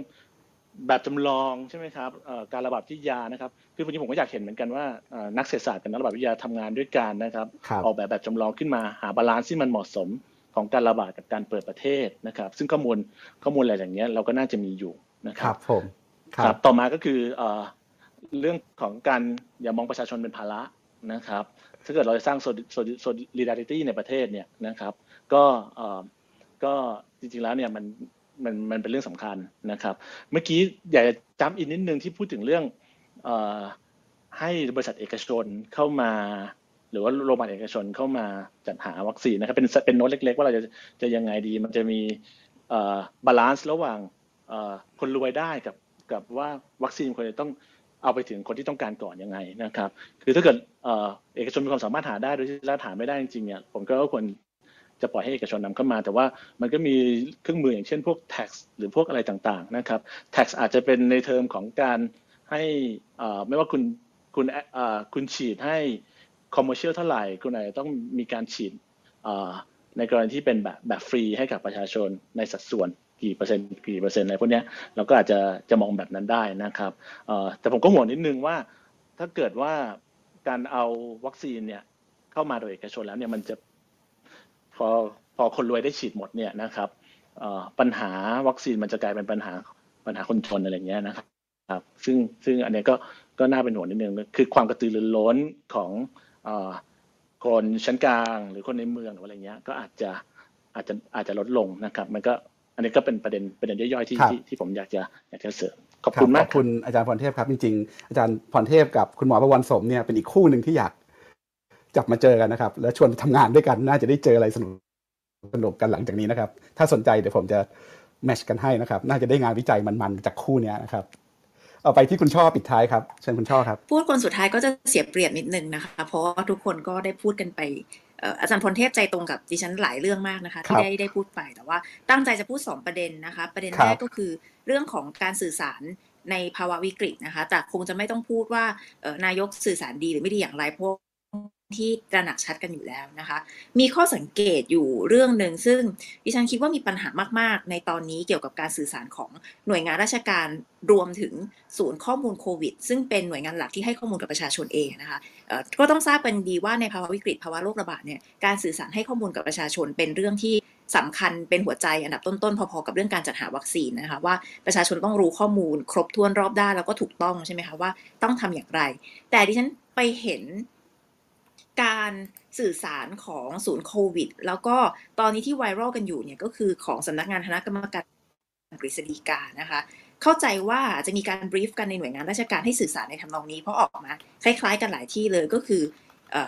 วัคซีนที่ดีที่สุดคือการสวมหน้ากากแล้วก็อยู่ห่างกันนะคะอย่างเช่นของศูนย์โควิดเองเนี่ยทำเป็นอินโฟกราฟิกสวยงามออกมาว่าคนไทยการ์ดเริ่มตก สวมหน้ากากไม่ถึง 90%หน้ากากคือวัคซีนป้องกันโควิด -19 ที่ดีที่สุด สวมหน้ากากทุกครั้งเมื่อออกจากบ้านนะคะของคณะกรรมการกฤษสำนักงานคณะกรรมการกฤษฎีกาเนี่ยจะบอกว่า วัคซีนที่ดีที่สุดไม่ได้อยู่ในขวด แต่เป็นพฤติกรรมของเราเองนะคะใส่หน้ากากงดปาร์ตี้ไม่ไปสถานที่อโคจรต่างๆเหล่านี้ แล้วก็มันจะไปสอดคล้องกับที่คุณหมอทวีสินเคยพูดไว้เมื่อ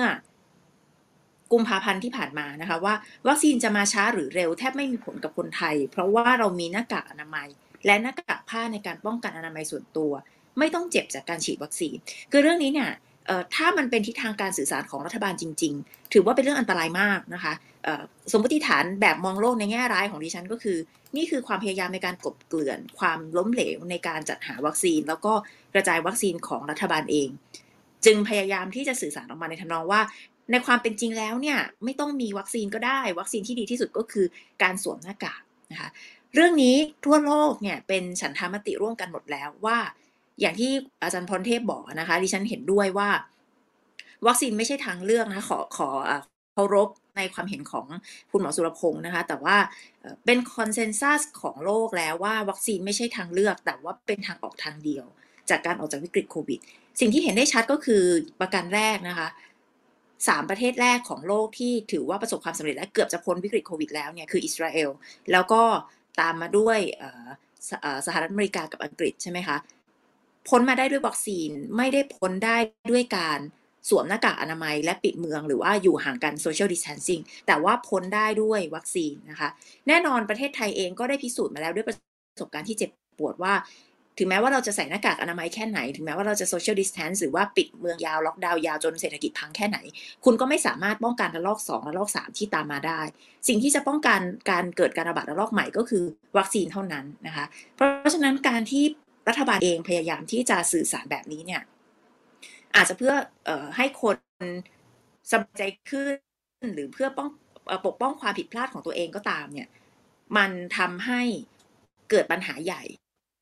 ดิฉันครับได้รับฟังมาอันจานั้นกประเด็นสสประเด็นที่หนึ่งใช่ไหมครับประเด็นอีกประเด็นหนึ่งที่คุณช่ออยากจะพูดคืออะไรครับประเด็นที่สองสั้นนิดครับเดียผวมประเด็นที่สองเป็นเรื่องของเอ่อการเอาคนไปกักไว้ในในอืม state quarantine หรือว่าเอ่อตัว hospital แต่ว่าจะสั้นนิดเดียวค่ะ อันนี้ก็จะจครับบแล้วนะคะ เข้าใจว่าครับเวลาจำกัดมากนะคะเอ่ออันเนี้ยเป็นปัญหาเพราะว่าสสเผอิญว่าพรรคก้าวไกลเนี่ยสสอยู่ในพื้นที่ระบาดสูงสุดของกทมหลายคนนะคะไม่ว่าจะเป็นเขตบางเขนนะคะ หรือว่า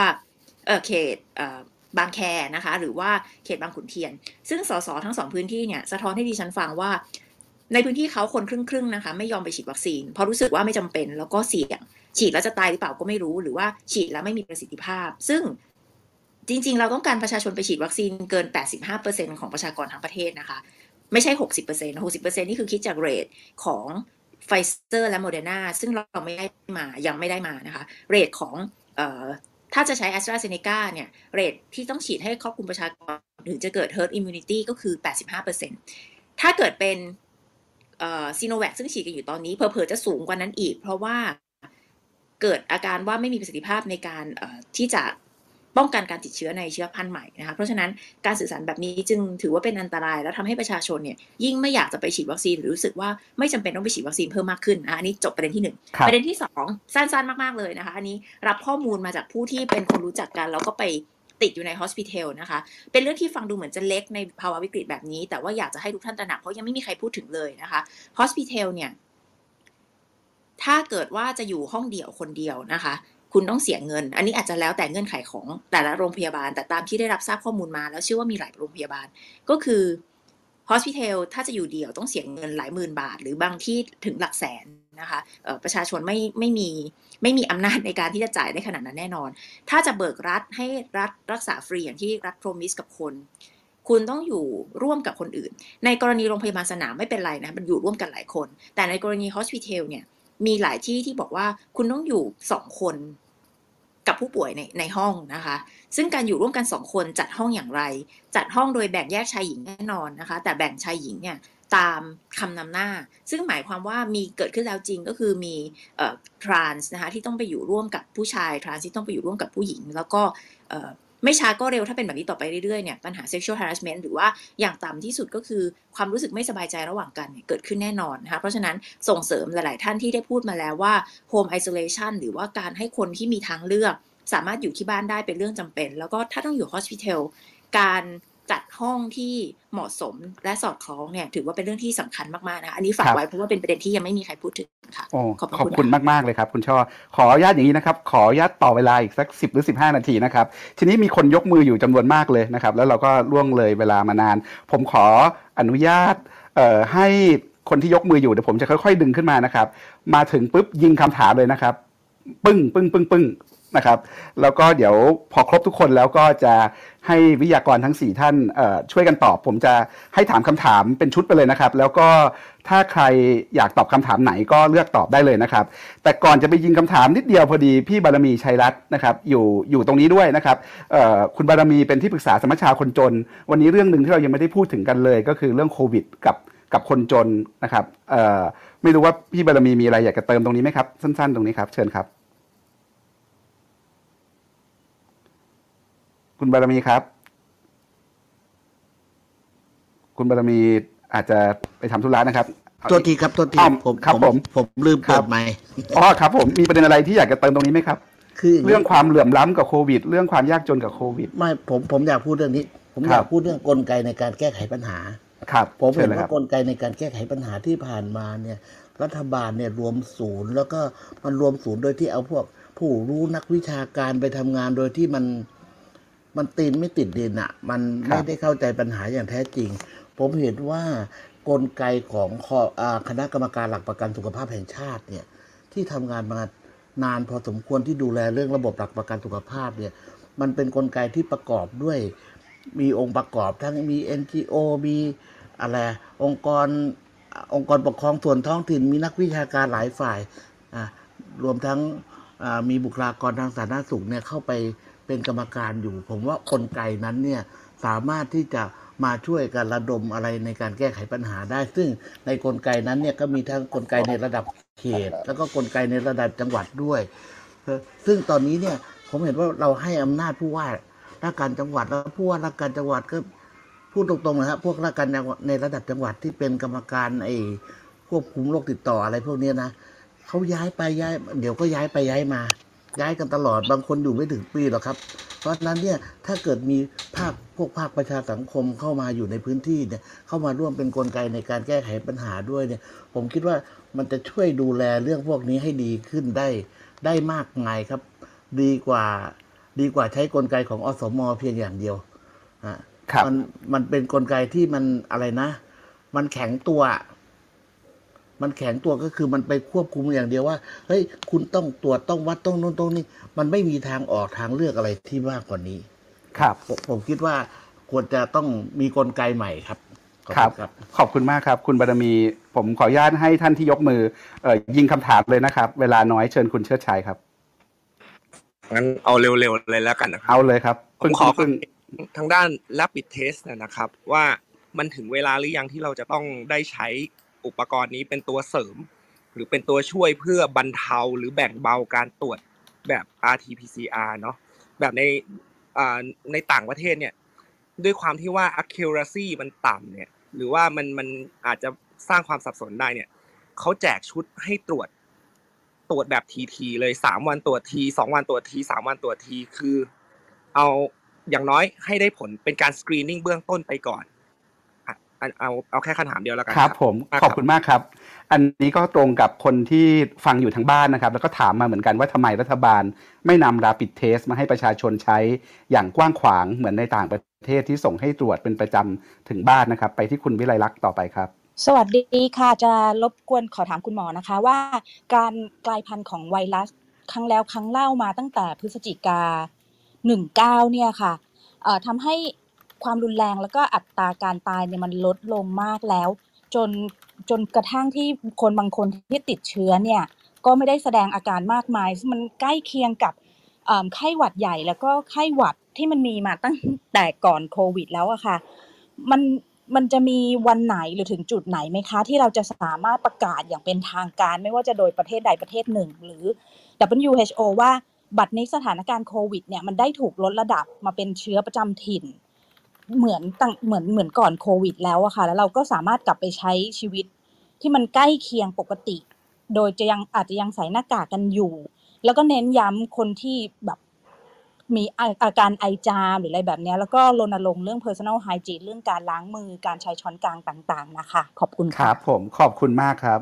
ไปที่คุณชนาทิพย์เชิญครับอ๋อครับผมมีสองเรื่องครับจากการอ่าผมเป็นอ่าบุคลากรด่านหน้านะครับ ก็คือ อยากจะถามเรื่องของการ early detection ของการระบาดครับว่า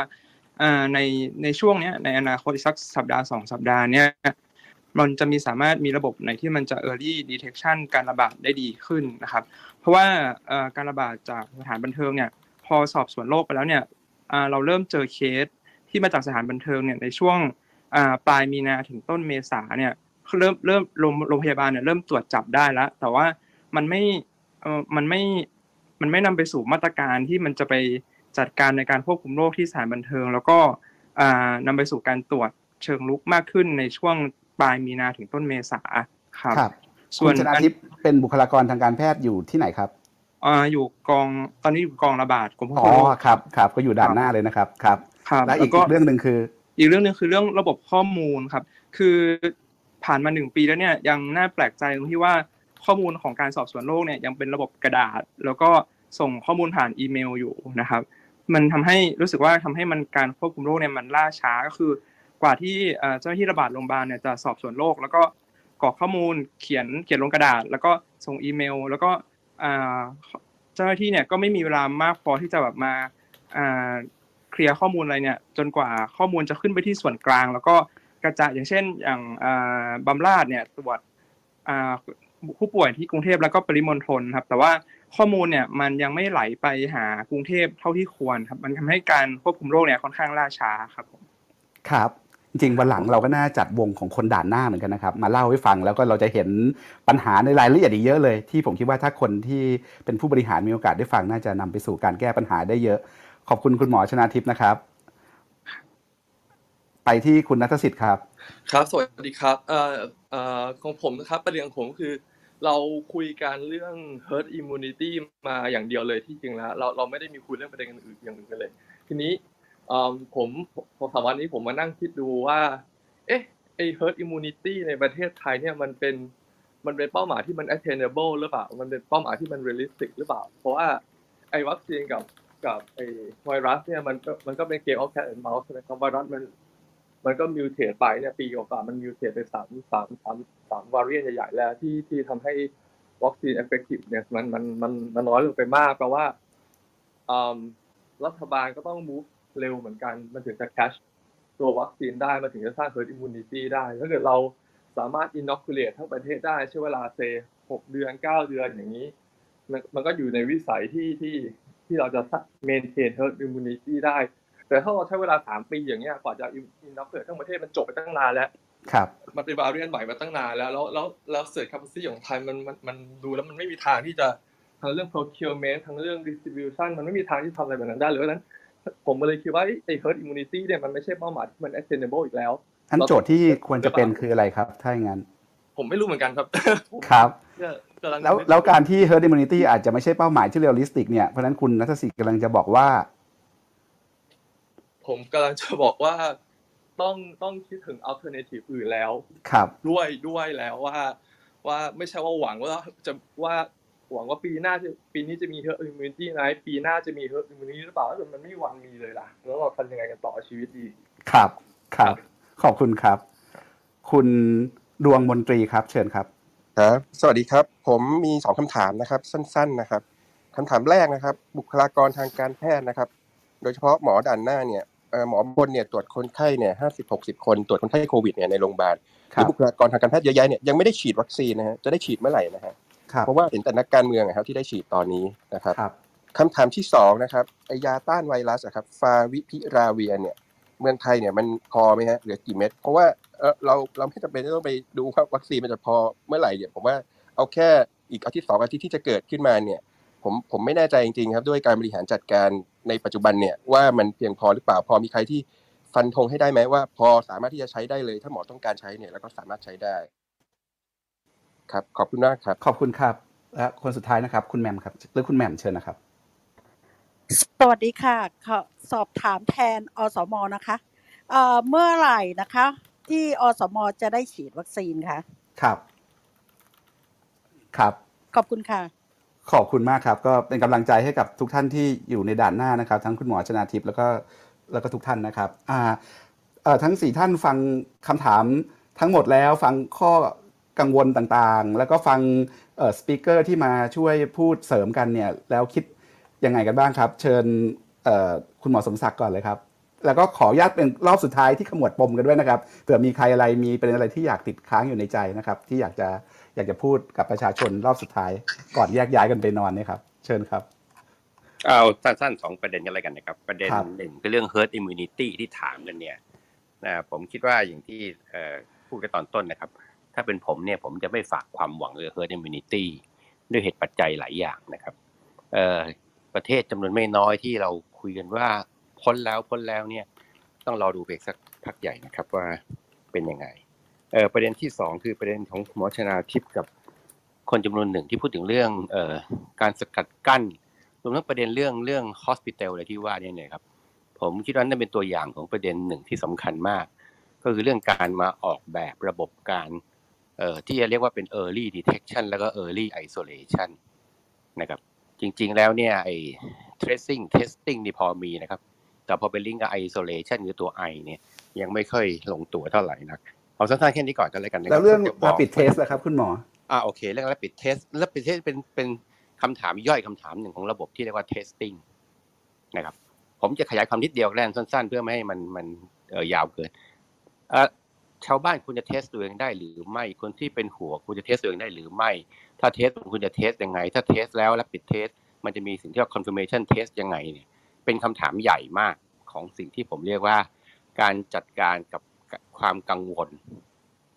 ใต้โรคระบาดแบบนี้ ถ้าพูดสั้นๆคือว่ามันอาจจะไม่ได้มีประโยชน์เอมันอาจจะไม่ได้มีผล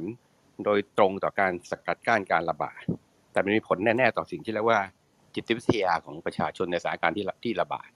ผมก็จะว่านี่เป็นผลนี้ทำให้เรื่องเรื่อง testing ควรจะถูกใช้มากน้อยแค่ไหนเพียงใดนี่ มันยังถูกมองเนี่ยแคบเกินไปเอ๊ะตอนนี้เรื่อง rapid test เนี่ย accuracy rate มันประมาณ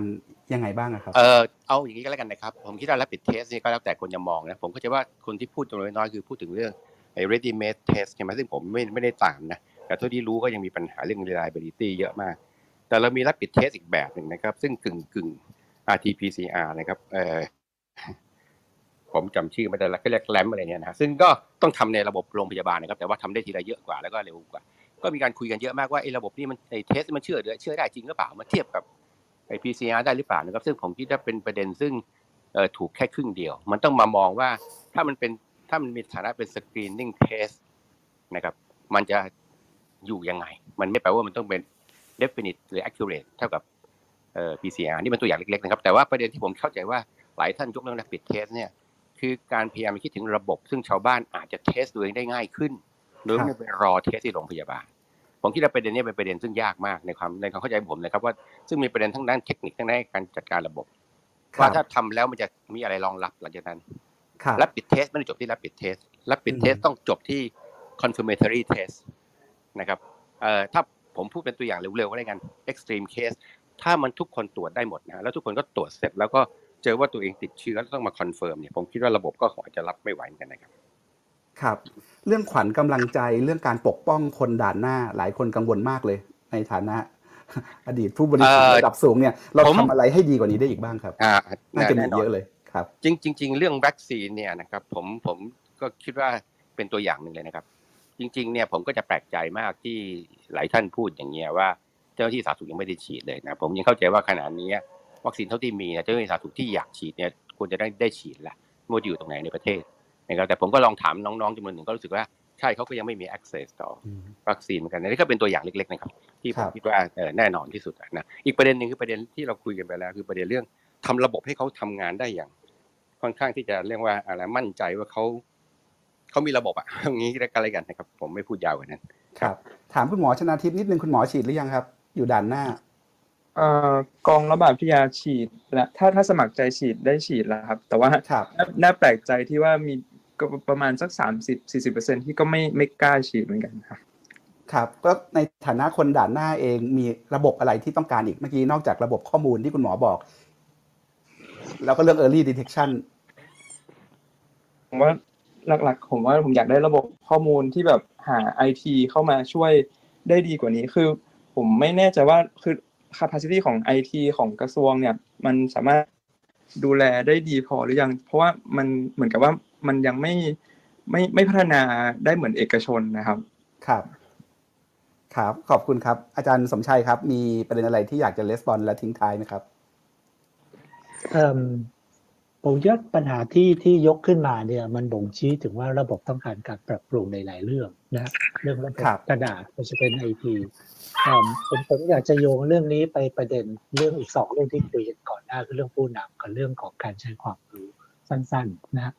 ผมคิดว่าเอิ่มที่คุณหมอบอลสมบอกว่าเรายังใช้ความรู้ไม่รอบด้านอันนี้เห็นด้วยเป็นอย่างยิ่งนะฮะจากประสบการณ์ที่มีส่วนร่วมอยู่บ้างเนี่ยเห็นเห็นเห็นกับตาเลยว่า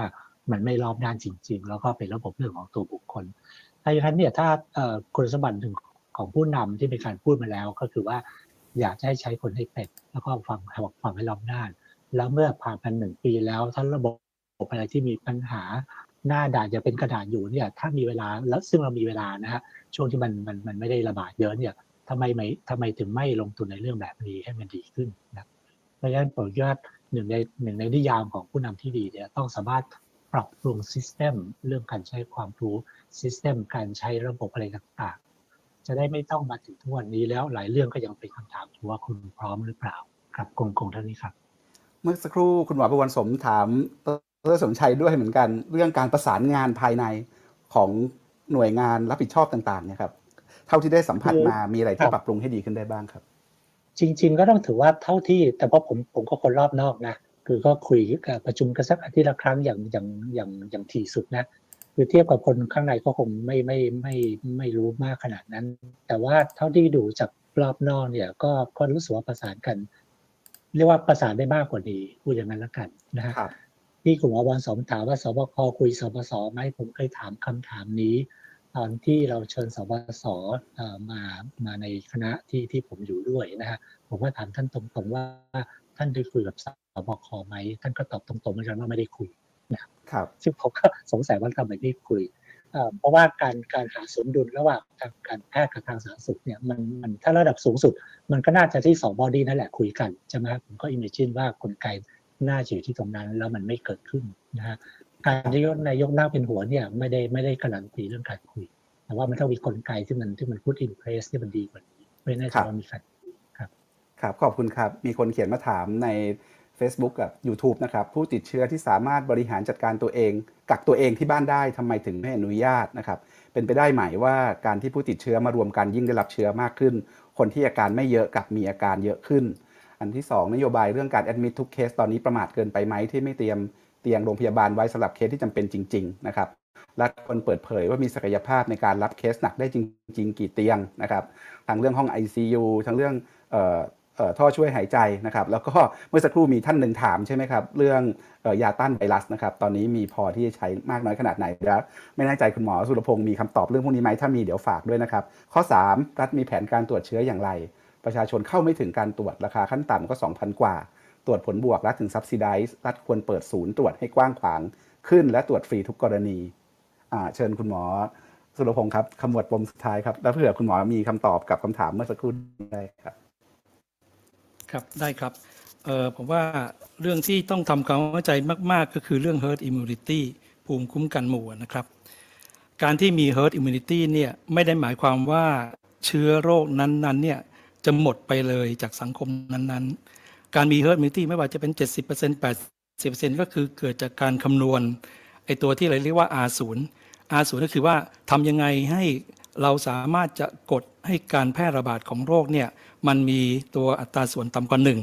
นั่นก็คือว่าจะทำให้ลักษณะของการเกิดเอ่อโรคระบาดนั้นเนี่ยเป็นอย่างที่มีคุณวิไลลักษณ์นะฮะที่ถามว่ามันจะเป็นโรคประจำถิ่นครับก็คือสามารถที่จะควบคุมได้ในชุมชน เกิดขึ้นก็รักษาไปเอ่อไม่ได้เป็นภาระต่อระบบสาธารณสุข ฉะนั้น การที่บอกว่าฉีดวัคซีนถึง herd immunity แล้วจะไม่มีเคสเกิดขึ้นเลยในประเทศนั้นๆ อันนั้นเป็นสิ่งที่เป็นไปไม่ได้เลยครับ เพราะฉะนั้นผมถึงได้บอกว่าวัคซีนไม่ใช่คำตอบสุดท้ายที่จะสามารถทำให้โรคนี้หมดไปจากประเทศนั้น ๆ ได้ แล้วถ้าหากได้ตอนที่ผมพูดตอนแรก ๆ นะฮะ ผมพูดแล้วว่าเปรียบเทียบว่าประเทศที่ฉีดวัคซีน แล้วยังมีโซเชียลดิส a ทนซิ่งยังมีมาตรการส่วนบุคคลอยู่เสมอถึงคุมได้ อังกฤษฉีดวัคซีนมาจนถึงจุดนี้ แล้วเพิ่งเปิดเมืองเมื่อวันจันทร์ที่ผ่านมานี้เองนะครับไม่ได้บอกว่าฉีดไปถึงจุดสัก 20 10 30 แล้วก็เปิดเมืองเลย เปิดไม่ได้ครับเขาเพิ่งมาเปิดตอนที่เขาแบบได้ประมาณ 50 แล้ว อิสราเอลก็แบบเดียวกัน ผมเปรียบเทียบ 2 ประเทศก็คือประเทศเดนมาร์กกับประเทศสวีเดน ซึ่งประเทศกลุ่มสแกนดิเนเวียทั้งคู่ ทั้งคู่ใช้วัคซีนตัวเดียวกันคือไฟเซอร์ แล้วก็ฉีดในปริมาณเท่า ๆกันณวันนี้ก็คือประมาณ 20%แต่เดนมาร์กลักษณะของการเกิดผู้ป่วยใหม่เนี่ยลดลงเรื่อยๆ แต่สวีเดนยังมีระลอกใหม่เพิ่งเกิดขึ้นเนี่ยไม่กี่สัปดาห์นี้เอง แล้วก็ใหญ่มากเท่ากับระลอกสองของเขาเลย แต่ข้อที่แตกต่างกันคือว่าระลอกใหม่ที่เกิดขึ้นเนี่ยอัตราตายเนี่ยน้อยลง เพราะว่าเป็นผลจากวัคซีน คือวัคซีนมีผลในแง่ของการที่ทำให้ผู้ป่วยเป็นแล้วไม่หนัก เป็นแล้วไม่ตาย แต่ไม่ได้บอกว่าทำให้จำนวนผู้ป่วยลดลง ถ้าไม่มีการทำโซเชียลดิส a ทนซิ่งไม่ใส่หน้ากาก แล้วถึงแม้ว่าอย่างประเทศอังกฤษอิสราเอลก็ตามได้ herd immunity แล้วก็ไม่ได้หมายความว่าประเทศนั้นปลอดจากโควิด -19 ก็ยังอาจจะมีโควิด -19 อยู่ เพียงแต่ว่าไม่มีระลอกใหม่ชนิดที่รุนแรงชนิดที่เป็นปัญหาต่อระบบสาธารณสุข แล้วยังไม่มีใครรู้ว่าภูมิคุ้มกันฉีดวัคซีนรอบนี้จะอยู่นานเท่าไหร่ ตอนนี้บอกว่าไม่ต่ำกว่า 6 เดือน แต่ไม่มีใครรู้ว่ามันจะไปถึง1ปีหรือถึงปีหรือไม่ แล้วจะต้องมีการฉีดซ้ำหรือไม่ แล้วถ้าหากมีการระบาดสมมติมีโควิด -19 สายพันธุ์แอฟริกา สายพันธุ์บราซิลเข้าอังกฤษ ตัววัคซีนที่ฉีดไปแล้วจัดการได้หรือเปล่าก็ยังไม่มีใครรู้ เพราะฉะนั้นคำตอบวันนี้วัคซีนโควิด -19 ที่ฉีดฉีดกันเนี่ยไม่ใช่คำตอบสุดท้าย เป็นเรื่องที่เรายังต้องเรียนรู้อยู่เสมอนะครับ เพราะฉะนั้นมีท่านหนึ่งที่ถามว่าแล้วยารักษาไวรัสเนี่ยยังมีไหม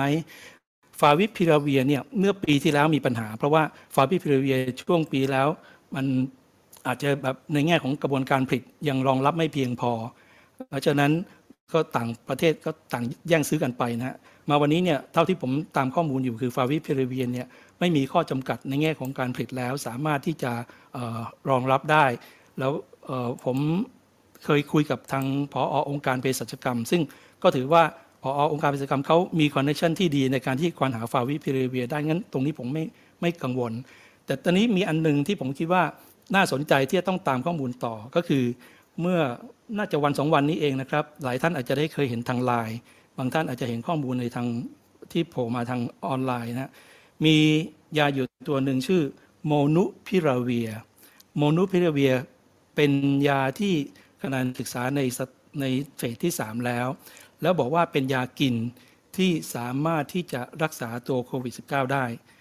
ผลิตโดยบริษัทเมอร์กนะฮะถ้าตัวนี้มันได้ผลอย่างนั้นจริง แล้วก็บอกว่าในจากการทดลองในเฟสที่ 2 นี่คือร้อยเปอร์เซ็นต์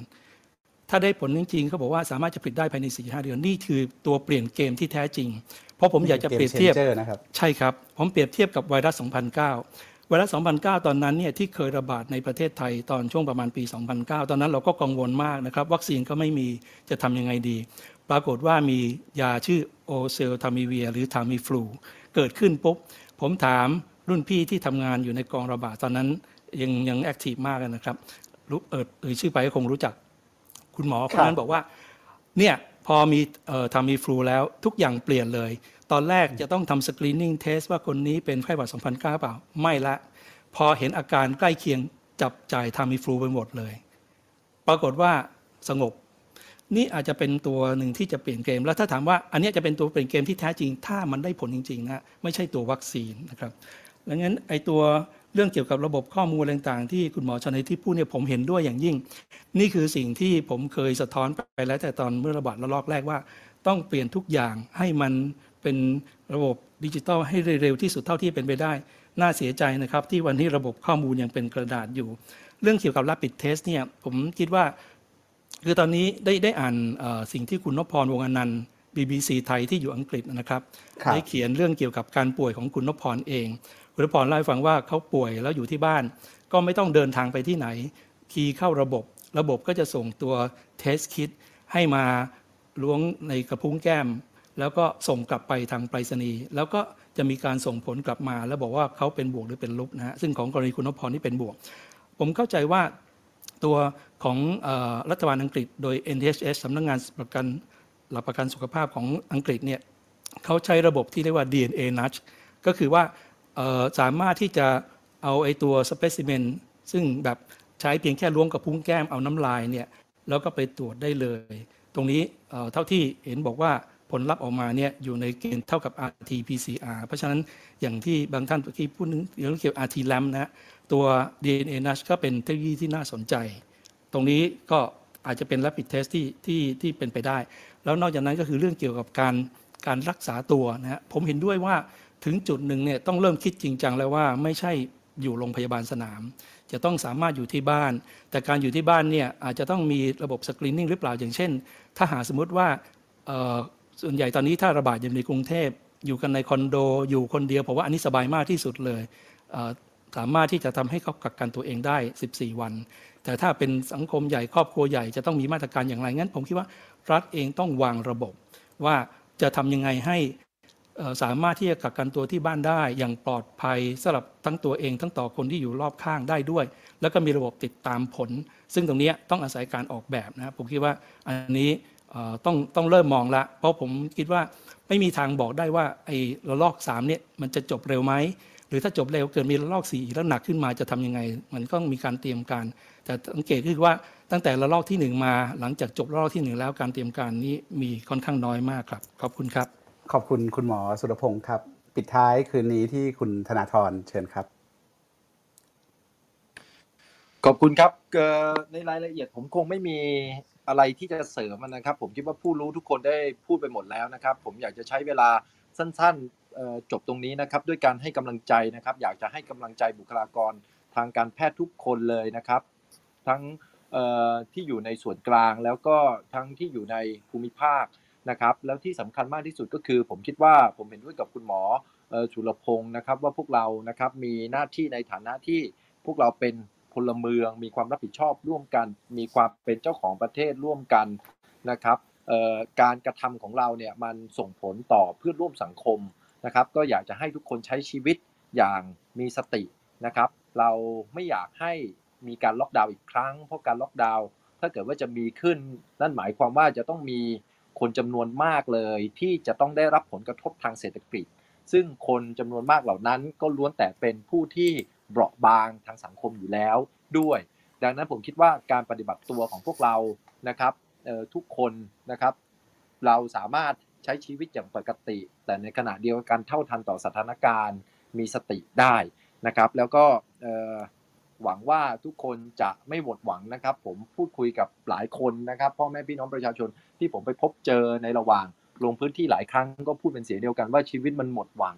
นะครับ ทั้งทางเศรษฐกิจทั้งเรื่องโควิดเนี่ยมันแย่ไปหมดเลย ก็อยากจะให้กำลังใจทุกคนจริง ๆนะครับ ขอให้ทุกคนเอ่อมีขวัญกำลังใจอย่าเพิ่งท้อถอยในชีวิตครับครัก็บอยากขอบจะคุณจบเท่านี้ครับ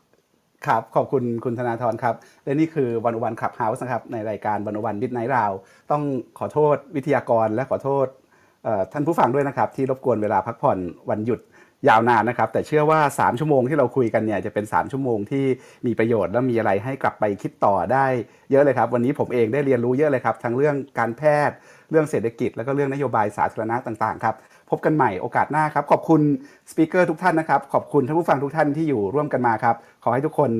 ปลอดภัยและก็สุขภาพแข็งแรงครับ พบกันใหม่สัปดาห์หน้าครับ วันนี้ลาไปก่อน สวัสดีทุกท่านครับ สวัสดีวิทยากรทุกท่านครับ ขอบคุณทุกท่านครับ สวัสดีครับอาจารย์ครับขอบคุณสวัสดีครับสวัสดีครับ สวัสดีครับ ขอบคุณครับ